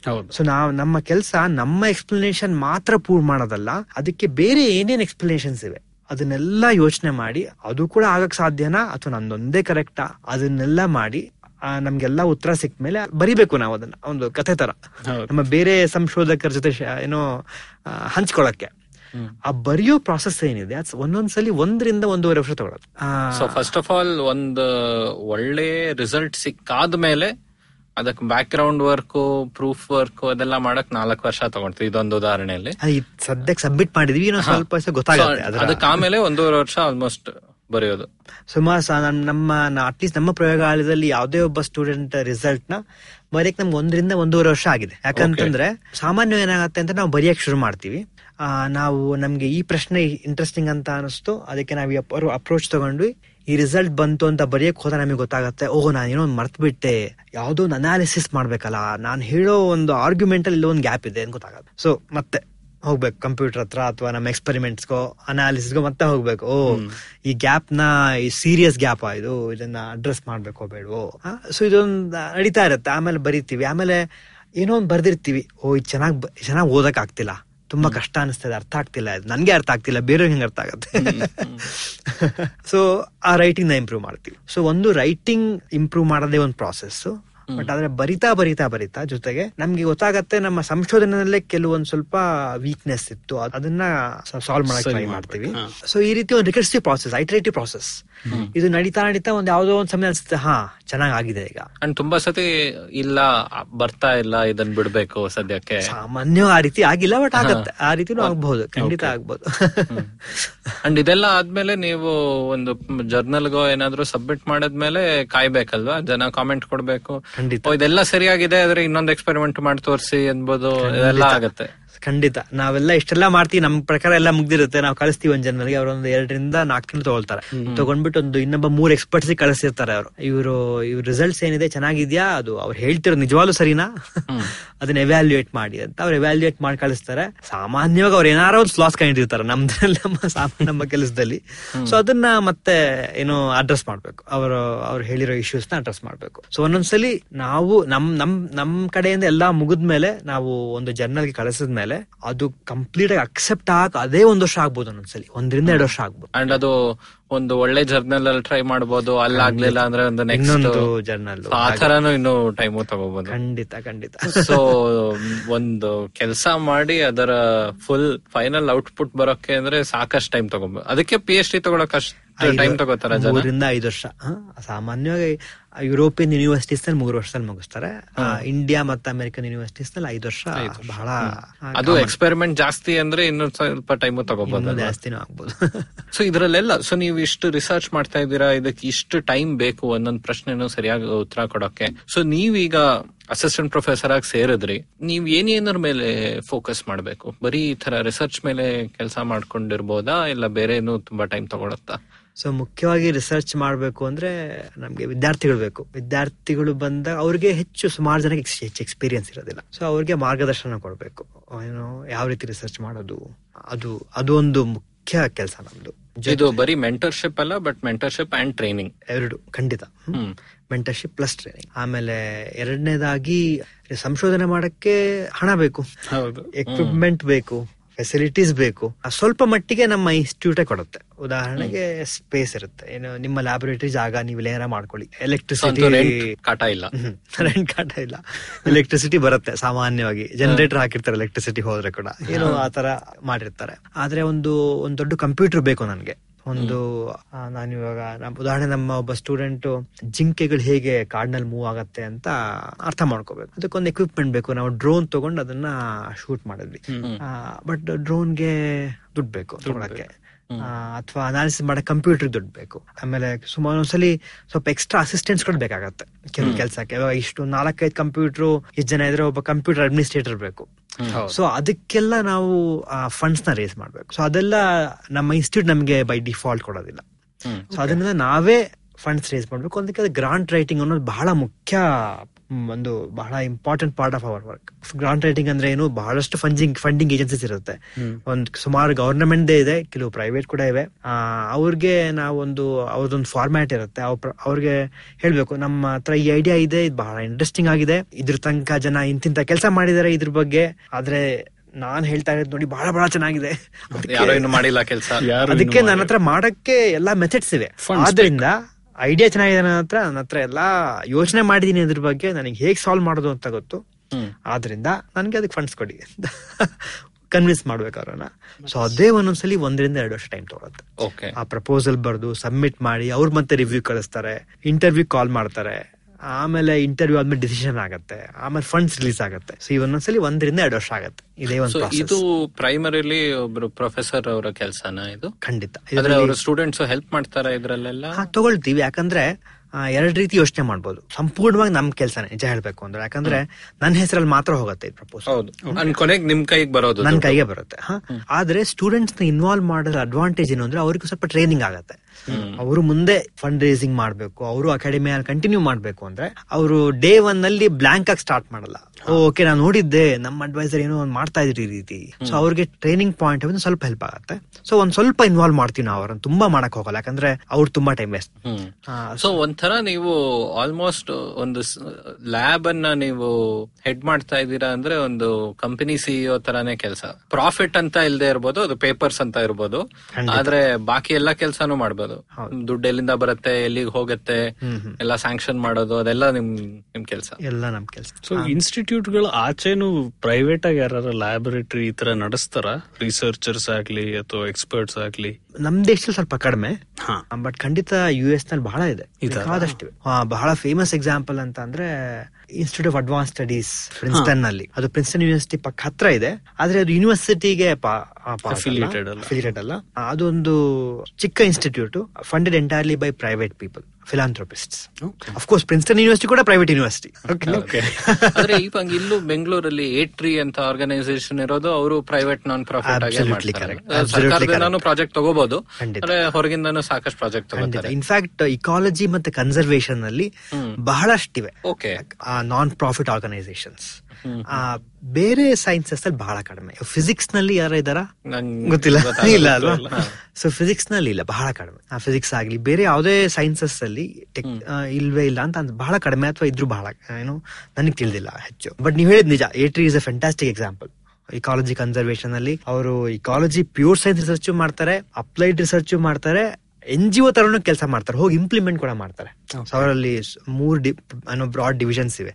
ಸೊ ಮೂರು ರೀತಿ ಕೆಲಸನೂ ಮಾಡ್ತಾರೆ. ಸೊ ಇದರಲ್ಲಿ ನೀವು ಹೇಳಿದ್ರೆ ಒಂದು ನೀವೇ ಇನ್ನು ರಿಸರ್ಚ್ ಮಾಡೋದು ಗ್ರಾಂಟ್ ರೈಟಿಂಗ್ ಫಂಡಿಂಗ್ ತರೋದಕ್ಕೆ. ಮತ್ತೆ? ಮತ್ತೆ ಟೀಚಿಂಗ್ ಪಾಠ ಮಾಡೋದು. ಗೊತ್ತಿರೋ ಹಂಗೆ ಪ್ರೊಫೆಸರ್ ಅಂದ್ರೆ ಯಾವಾಗ್ಲೂ ಟೀಚರ್ ಅನ್ನೋ ಅಭಿಪ್ರಾಯನೇ ಇದ್ದಿದ್ದು. ಅದು ಅಂದ್ರೆ ಅದು ಇನ್ಸ್ಟಿಟ್ಯೂಟ್ ಮೇಲೆ ಡಿಪೆಂಡ್ ಆಗುತ್ತೆ. ಓಕೆ ಸೊ ರಿಸರ್ಚ್ ಇನ್ಸ್ಟಿಟ್ಯೂಟ್ಸ್ನಲ್ಲಿ ನಮ್ಮ ಪ್ರೈಮರಿ ಎಕ್ಸ್ಪೆಕ್ಟೇಷನ್ ರಿಸರ್ಚ್ ಆದ್ರೆ ಟೀಚಿಂಗ್ ಕೂಡ ಮಾಡ್ಲೇಬೇಕು. ಇದು ನಾನು ನಾನು ಎಕ್ಸ್ಪೆಕ್ಟೇ ಮಾಡಿರ್ಲಿಲ್ಲ. ಟೀಚಿಂಗ್ ನಂಗೆ ಅಷ್ಟು ಎಂಜಾಯ್ ಮಾಡ್ತೀನಿ ನಾನು. ಸೊ ಟೀಚಿಂಗ್ ನನ್ಗೆ ಬಹಳ ಎಂಜಾಯ್ ಮಾಡ್ತೀನಿ ನಾನು. ಸುಮಾರು ಜನ ಎಂಜಾಯ್ ಮಾಡ್ತಾರೆ ಟೀಚಿಂಗ್ನ. ನಾನು ಒಬ್ನೇ ಅಲ್ಲ. ಸೊ ಟೀಚಿಂಗ್ ಕೂಡ ಒಂದು ಒಂದು ಸುಮಾರು ಟೈಮ್ ತಗೊಳತ್ತೆ. ಸೊ ಐ ಎಸ್ ಸಿ ಅಂತ ಒಂದು ಇನ್ಸ್ಟಿಟ್ಯೂಟ್ ಅಲ್ಲಿ ನಿಮಗೆ ಟೀಚಿಂಗ್ ಲೋಡ್ ಎಷ್ಟಿರ್ಬೋದು? ಒಂದು ಸೆಮೆಸ್ಟರ್ ಒಂದು ಕೋರ್ಸ್ ತಗೋತೀರಾ? ಹೆಂಗೆ? ಅದು ತುಂಬಾ ಡಿಪಾರ್ಟ್ಮೆಂಟ್ ಡಿಪಾರ್ಟ್ಮೆಂಟ್ ಬಹಳ ವ್ಯತ್ಯಾಸ ಇದೆ. ನಮ್ ಡಿಪಾರ್ಟ್ಮೆಂಟ್ನಲ್ಲಿ ವರ್ಷಕ್ಕೆ ಒಂದ್ ತಗೊಂಡ್ರೆ ಸಾಕು. ವರ್ಷಕ್ ಓಕೆ. ವರ್ಷಕ್ಕೆ ಒಂದ್ ಸೆಮಿಸ್ಟರ್ ಕೋರ್ಸ್. ನಾನು ಸ್ವಲ್ಪ ಜಾಸ್ತಿ ಮಾಡ್ತೀನಿ ಅದ್ರ ನಾನು ಒಂದೂವರೆ ಎರಡು ಮಾಡಿದೀನಿ ಆದ್ರೆ ಒಂದ್ ನಮ್ ಡಿಪಾರ್ಟ್ಮೆಂಟ್ ಅಲ್ಲಿ ಒಂದ್ ತಗೊಂಡ್ರೆ ಸಾಕು. ಕೆಲವರು ಅದು ಮಾಡದೇ ಇರೋರು ಇದಾರೆ. ಯಾಕಂದ್ರೆ ಅವರು ಬೇರೆ ಫೋಕಸ್ ಇರುತ್ತೆ. ಅವ್ರಿಗೆ ಅವ್ರಿಗೆ ಏನು ಕೆಲವರು ಬಹಳ ಪಾಲಿಸಿ ಇಶ್ಯೂಸ್ನಲ್ಲಿ ಬಹಳ ಇನ್ವಾಲ್ವ್ ಆಗಿದ್ದಾರೆ. ಸೊ ಅವ್ರಿಗೆ ಟೈಮ್ ಹೆಚ್ಚಿರೋದಿಲ್ಲ. ಸೊ ಅವರು ಅವಾಗ ಟೀಚಿಂಗ್ ಕಡಿಮೆ ಮಾಡ್ಕೊಂಡು ಅದ್ರಲ್ಲಿ ಫೋಕಸ್ ಮಾಡಿದ್ದಾರೆ. ಹೌದು ಇವಾಗ ನಿಮ್ಮ ನಿಮ್ಮ ಸೆಂಟರ್ ಫಾರ್ ಇಕಲಾಜಿಕಲ್ ಸೈನ್ಸಸ್ ಇಂದಾನೆ ತುಂಬಾ ಜನ ಬಂದಿದ್ದಾರೆ ಅಲ್ವಾ? ಬೆಂಗಳೂರಲ್ಲಿ ಬೇರೆ ಬೇರೆ ವಿಷಯದ ಮೇಲೆ ಕೆಲಸ ಮಾಡ್ತಾರೆ. ಕೆರೆಗಳ ಮೇಲೆ ಸರ್ಕಾರದ ಕಮಿಟಿಲಿ ಕೂರ್ತಾರೆ. ಸಾಕಷ್ಟು ಸಾಕಷ್ಟು ಆಗತ್ತಲ್ವಾ ಹೌದು ಹೌದು ಹೌದು. ಅದು ಬಹಳ ಟೈಮ್ ತಗೊಳತ್ತೆ. ಅದು ಆಲ್ಮೋಸ್ಟ್ ಎಂಟೈರ್ಲಿ ಸೆಲ್ಫ್ಲೆಸ್ ಸರ್ವಿಸ್ ಅಂತಾನೆ ಹೇಳ್ಬೋದು. ಯಾಕಂದ್ರೆ ಅವು ಸೈಂಟಿಸ್ಟ್ಗೆ ಅದರಿಂದ ಏನು ಹೆಚ್ಚು ಬೆನಿಫಿಟ್ಸ್ ಇಲ್ಲ. ಪಬ್ಲಿಕೇಶನ್ ರೆಕಾರ್ಡ್ ಇಂಪ್ರೂವ್ ಆಗಲ್ಲ ಅಲ್ವಾ? ಸೊ ನಮ್ಮ ನಮಗೆ ಸಾಮಾನ್ಯ ಅಕಾಡೆಮಿಕ್ ಸೆಟ್ಟಿಂಗ್ನಲ್ಲಿ ನಮ್ಮನ್ನು ಹೇಗೆ ವ್ಯಾಲ್ಯೂಯೇಟ್ ಮಾಡೋದು ನಾವು ಎಷ್ಟು ಟೀಚ್ ಮಾಡಿದ್ದೀವಿ. ರಿಸರ್ಚ್ ಇನ್ಸ್ಟಿಟ್ಯೂಟ್ಸ್ನಲ್ಲಿ ಬಹಳ ಮುಖ್ಯ ಎಷ್ಟು ರಿಸರ್ಚ್ ಮಾಡಿದ್ದೀವಿ. ಸ್ಟೂಡೆಂಟ್ ಟ್ರೈನಿಂಗ್ ಹೇಗೆ ಮಾಡಿದೀವಿ ರಿಸರ್ಚ್ನಲ್ಲಿ ಅಂತ. ಬಟ್ ಈ ಅಪ್ಲೈಡ್ ಆಸ್ಪೆಕ್ಟ್ ಏನಿದೆ ಪಾಲಿಸಿ ಇಂಟರ್ಫೇಸಿಂಗ್ ಏನಿದೆ ಅದು ನಾರ್ಮಲ್ ಆಗಿ ಸಾಮಾನ್ಯವಾಗಿ ಬರೋದಿಲ್ಲ ಅದು. ಆಮೇಲೆ even public outreach hmm ಅದು ಕೂಡ ಸಾಮಾನ್ಯವಾಗಿ ಕನ್ಸಿಡರ್ ಮಾಡೋದು ಬಹಳ ಕಡಿಮೆ. ಅದು ಇತ್ತೀಚೆಗೆ ಸ್ವಲ್ಪ ಅದಕ್ಕೆ ಪ್ರಾಮುಖ್ಯತೆ ಬರ್ತಾ ಇದೆ ಇಲ್ಲ. ಪಾಡ್ಕಾಸ್ಟ್ ಬಂದಿದ್ದೀರಾ ಅಂತ ಅದಕ್ಕೆ ಬರೀ ಒಂದ್ ಸ್ವಲ್ಪ ಟೈಮ್ ಹೋಗಿದೆ ಅಷ್ಟೇ. ನನಗೆ ಖುಷಿ ಬಂದಿರೋದು ಆದ್ರಿಂದ ನಾನೇನು ಕಂಪ್ಲೇಂಟ್ ಮಾಡಲ್ಲ. ಆದ್ರೆ ನಮ್ಮ ಅಕಾಡೆಮಿಕ್ ಸೆಟಪ್ ಇಂದ ಇದು ದಿಸ್ ಇಸ್ ನಾಟ್ ಟ್ರೆಡಿಷನಲ್ ಸೆಟಪ್ನ ಕಂಪೇರ್ ಮಾಡಿದ್ರೆ ಒಂದ್ ಸ್ವಲ್ಪ ಏನು ಅನ್ಯೂಶಲ್ ಅಂತಾನೆ ಹೇಳ್ಬೋದು. ಸುಮಾರು ಜನ ಈಗ್ಲೂ ಕೂಡ ಇಂಥದೆಲ್ಲ ಮಾಡೋದ್ರಿಂದ ಏನು ಉಪಯೋಗ ಅಂತ ಹೇಳೋರು ಈಗ್ಲೂ ಇದಾರೆ. ಆ ಆ ಒಂದು ಮೈಂಡ್ ಸೆಟ್ ಬದ್ಲ ಬದಲಾಗ್ತಾ ಇದೆ. ಅದ್ರಲ್ಲಿ ಏನು ಸಂಶಯನೇ ಇಲ್ಲ. ಬಹಳ ಬದಲಾಗ್ತಾ ಇದೆ. ಇವಾಗ ನೀವೇ ಲ್ಯಾಬ್ ಒಂದು ಲ್ಯಾಬ್ ಅಂತ ನೀವು ಒಂದು ಬ್ಲಾಗ್ ನಡೆಸ್ತಾ ಇದ್ದೀರಾ? ಸೊ ಬರೀ ನಮ್ಮ ಸೈಂಟಿಫಿಕ್ ಪೇಪರ್ ಪಬ್ಲಿಷ್ ಮಾಡಿ ಬೇರೆ ಸೈಂಟಿಸ್ಟ್ ಬಗ್ಗೆ ಜೊತೆ ಮಾತಾಡೋಕ್ ಬದಲು ಅದ್ರ ಜೊತೆ ಪಬ್ಲಿಕ್ ಅವ್ರ ಜೊತೆನೂ ಸ್ವಲ್ಪ ಮಾತಾಡೋಣ. ಅದ್ರ ಅದ್ರ ತರ ಬರೆಯೋಣ ಅಂತಾನು ಪಾಪ್ಯುಲರ್ ಸಮರಿ ಬರೆದ್ರೆ ಸ್ವಲ್ಪ ಇನ್ನೊಂದ್ ನಾಲ್ಕಾರು ಜನಕ್ಕೆ ಹೆಚ್ಚು ರೀಚ್ ಆಗ್ಬೋದು ಅಂತ. ಹೌದು. ಯಾಕಂದ್ರೆ ತುಂಬಾ ಸತಿ ನಮಗೆ ಗೊತ್ತಾಗತ್ತೆ ಈ ಸೈನ್ಸ್ ಇಲ್ಲ ಅಕಾಡೆಮಿಯಲ್ಲಿ ಇರೋದು ಅದೇ ಒಂದು ಬೇರೆ ಪ್ರಪಂಚ. ನಮ್ ಪ್ರಪಂಚಕ್ಕಿಂತನೂ ಅದಕ್ಕೂ ತುಂಬಾನೇ ವ್ಯತ್ಯಾಸ. ತುಂಬಾ ಜನ ಅಲ್ಲಿಂದ ಹೊರಗ್ ಬಂದ್ ಮಾತಾಡೋಕೆ ಹೋಗಲ್ಲ. ಅದಕ್ಕೆ ನೀವು ಬಂದಿರೋದು ತುಂಬಾನೇ ಇಂಪಾರ್ಟೆಂಟ್ ಇದ್ರಲ್ಲಿ. ನಾವು ಕನ್ನಡದಲ್ಲಿ ಇದ್ರ ಬಗ್ಗೆ ಚರ್ಚೆ ಮಾಡ್ತಾ ಇರೋದು ಅದೊಂದು ತುಂಬಾ ಮುಖ ಇಂಪಾರ್ಟೆಂಟ್ ಸೊ ವಿಶು ಅವರೇ ನಾವು ಒಂದು ಸಣ್ಣ ಬ್ರೇಕ್ ತಗೊಂಡು ವಾಪಸ್ ಬರೋಣ. ಸೊ ನೀವು ನಿಮ್ಮ ರಿಸರ್ಚ್ ಬಗ್ಗೆ ನಿಮ್ ಲ್ಯಾಬ್ ಬಗ್ಗೆ ಒಂದಷ್ಟು ಮಾತಾಡಿದೀರಾ ಇನ್ನು ಓವರ್ ಆಲ್ ನಮ್ ದೇಶದಲ್ಲಿ ರಿಸರ್ಚ್ ಚೆನ್ನಾಗಿ ಮಾಡಬೇಕು ಅಂದ್ರೆ ಇದರಲ್ಲಿ ಏನೇನು ಚಾಲೆಂಜಸ್ ಇರುತ್ತೆ ಒಳ್ಳೆ ರಿಸರ್ಚ್ ಹೇಗ್ ಮಾಡಬಹುದು ಆ, ಇಂಡಿಯಾನಲ್ಲಿ ಅಂತ ಮಾತಾಡೋಣ thank you Hi, I'm Ronnie Struella, first generation entrepreneur and co founder at Upgrad. My podcast, Dreaming with Your Eyes Open, is a companion podcast to my best selling book, Dream with Your Eyes Open. On this podcast, I talk to Amit Doshi, founder of IVM Podcast, about my entrepreneurial journey. I walk you through my successes and failures, mostly my failures, and the lessons that I learned from my experiences, family, and colleagues. What was my first entrepreneurial venture? Why I chose Japanese cartoons over animation cartoons on Hangama? Why did I sell my stake at UTV to Disney? Find out all this and more on the Ronnie Screwella podcast, Dreaming with Your Eyes Open. New episodes out every Tuesday on the IVM Podcasts app, website, or wherever you listen to podcasts.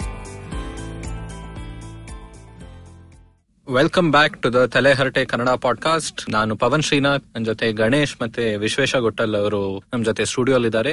Welcome back Vishu ಅವರೇ, ನೀವು ನಿಮ್ time ಏನೇನರ ಮೇಲೆ ಹೋಗುತ್ತೆ ಅಂತ ಸ್ವಲ್ಪ ಹೇಳಿದ್ರಿ. ಒಂದ್ರ ಬಗ್ಗೆ ನಾವಿನ್ನು ಮಾತಾಡಿಲ್ಲ.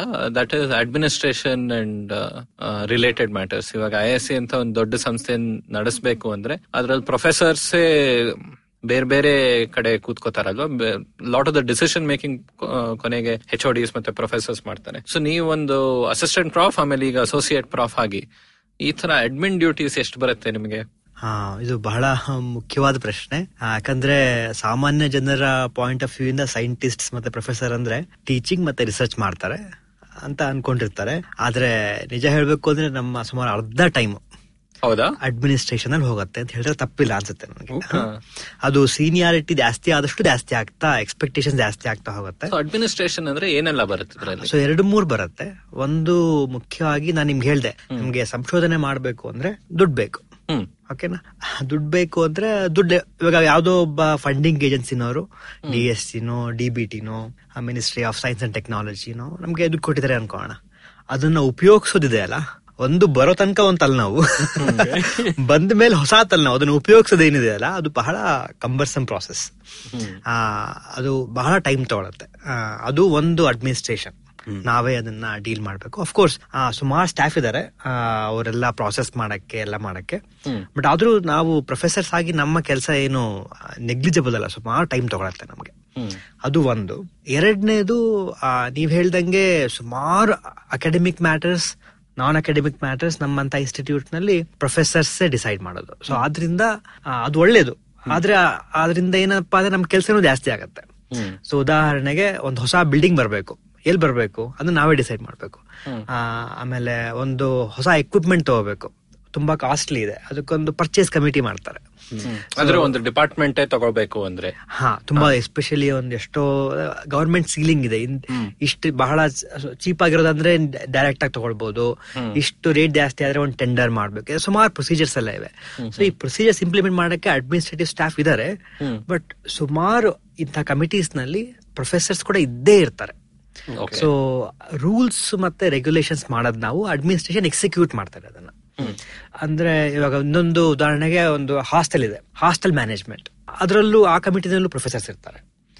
ಆಮೇಲೆ ಇನ್ನು ವಾರ್ಡನ್ ಎಕ್ಸಾಕ್ಟ್ಲಿ ಆಮೇಲೆ ಒಂದು ಸ್ಟೂಡೆಂಟ್ ವೆಲ್ಫೇರ್ ಕಮಿಟಿ ಅಂತ ಇರುತ್ತೆ. ಅದರಲ್ಲೂ ಪ್ರೊಫೆಸರ್ ಸ್ಟೂಡೆಂಟ್ ಡಿಸಿಪ್ಲಿನರಿ ಕಮಿಟಿ ಅಂತ ಇರುತ್ತೆ. ಅದರಲ್ಲೂ ಇರ್ತಾರೆ. ಸೊ ಆಮೇಲೆ ಅಕಾಡೆಮಿಕ್ ಪ್ರೋಗ್ರೆಸ್ ಚೆಕ್ ಮಾಡ್ಬೇಕು ಸ್ಟೂಡೆಂಟ್ಸ್ ಅದೊಂದು ಕಮಿಟಿ ಇರುತ್ತೆ. ಸೊ ನೋಡಬೇಕು ನೋಡ್ಬೇಕು. ಸೊ ನಮ್ಮ ನಮ್ ಸಿ ವಿ ನೋಡಿದ್ರೆ ನೀವು ನಮ್ಮ ಕಮಿಟಿ ಲಿಸ್ಟ್ ನೋಡ್ಬಿಟ್ರೆ ನಿಮ್ಗೆ ಸ್ವಲ್ಪ ತಲೆ ತಿರುಗಿ ಬರ್ಬೋದು. ಸೊ ತುಂಬಾ ಆಮೇಲೆ I T I T committee ಅಂತ ಇರುತ್ತೆ. ಏನು ಎಲ್ಲ ಐ ಟಿ ಅಡ್ಮಿನಿಸ್ಟ್ರೇಷನ್ ಚೆನ್ನಾಗಿ ಆಗ್ತಿದ್ಯಾ ಓವರ್ಸಿ ಮಾಡಕ್ಕೆ? ಇದು never ending list of committees ಒಂದಾಗುತ್ತೆ department level ಅಲ್ಲಿ ಇನ್ಸ್ಟಿಟ್ಯೂಟ್ ಲೆವೆಲ್ ಅಲ್ಲಿ ಎಲ್ಲ ಕಡೆ? ಖಂಡಿತ. ಡಿಪಾರ್ಟ್ಮೆಂಟ್ ಲೆವೆಲ್ ಅಲ್ಲಿ ಇನ್ಸ್ಟಿಟ್ಯೂಟ್ ಲೆವೆಲ್ ಅಲ್ಲಿ. ಅಂಡ್ ಇದೆಲ್ಲ ಬಿಟ್ಟು ನೀವು ಒಂದು ಸೆನೆಟ್ ಅಂತಾನೂ ಇರುತ್ತಲ್ವಾ? ಹೌದು. ನೀವೆಲ್ಲ ಪ್ರೊಫೆಸರ್ಸ್ ಒಂದು ಬಾಡಿ ತರ ಕುತ್ಕೊಂಡು ಅದ್ರಲ್ಲಿ ವೋಟಿಂಗ್ ಎಲ್ಲಾನು ಇದೆ. ಹೌದು. ಅದಂದ್ರೆ ಮೇಜರ್ ಅಕಾಡೆಮಿಕ್ ಡಿಸಿಷನ್ಸ್ ಇದ್ರೆ ಸೆನೆಟ್ ಮೂಲಕನೇ ಪಾಸ್ ಆಗ್ಬೇಕು. ಸೊ ಇವಾಗ ಐ ಎಸ್ ನವರು ಬ್ಯಾಚುಲರ್ಸ್ ಪ್ರೋಗ್ರಾಮ್ ಶುರು ಮಾಡಿದ್ರು. Of course government of India encourage ಮಾಡಿದ್ಮೇಲೆ ಸೊ ಆ ತರ ಡಿಸಿಷನ್ಸ್ ಡಿಸಿಷನ್ಸ್ಗೆಲ್ಲ ಈ ಸೆನೆಟ್ ಅಪ್ರೂವ್ ಮಾಡಬೇಕು. ಖಂಡಿತ ಹೊಸ ಡಿಗ್ರಿ ನಾವು ಕೊಡ್ತಾ ಇದೀವಿ ಕರೆಕ್ಟ್ ಅದೊಂದೇ ಅಲ್ಲ ಇವಾಗ ನಮ್ಮ ಯಾವ್ದೋ ಒಂದು ಕೋರ್ಸ್ ಇದೆ. ಅಥವಾ ಯಾವ್ದೋ ಒಂದು ನಮ್ಮ ಡಿಪಾರ್ಟ್ಮೆಂಟ್ನಲ್ಲಿ ನಾವು ಅಡ್ಮಿಷನ್ಸ್ ತಗೊಳ್ಬೇಕಾದ್ರೆ ಈ ತರ ಕ್ರೈಟೀರಿಯಾ ನಾವು ಇಟ್ಕೊಂಡಿರ್ತೀವಿ. ನಾವು ಮುಂದಿನ ವರ್ಷ ನಮ್ಗೆ ಮತ್ತೆ ಚೇಂಜ್ ಮಾಡೋಣ ಇದನ್ನ ಅಂತ. ಸೊ ಅದಕ್ಕೂ ಅಪ್ರೂವಲ್ ತಗೊಳ್ಬೇಕು. ಸೊ ಈ ರೀತಿ ಸುಮಾರು ಯಾವುದೇ ಒಂದು ಪ್ರೊಸೀಜರಲ್ ಚೇಂಜಸ್ ಅಕಾಡೆಮಿಕ್ ಮ್ಯಾಟರ್ಸ್ ಆಗಿರ್ಬೋದು ನಾನ್ ಅಕಾಡೆಮಿಕ್ ಆಗಿರ್ಬೋದು ಎಲ್ಲದಕ್ಕೂ ಒಂದು ಒಂದಲ್ಲ ಒಂದು ಕಮಿಟೀಸ್ ಇರುತ್ತೆ.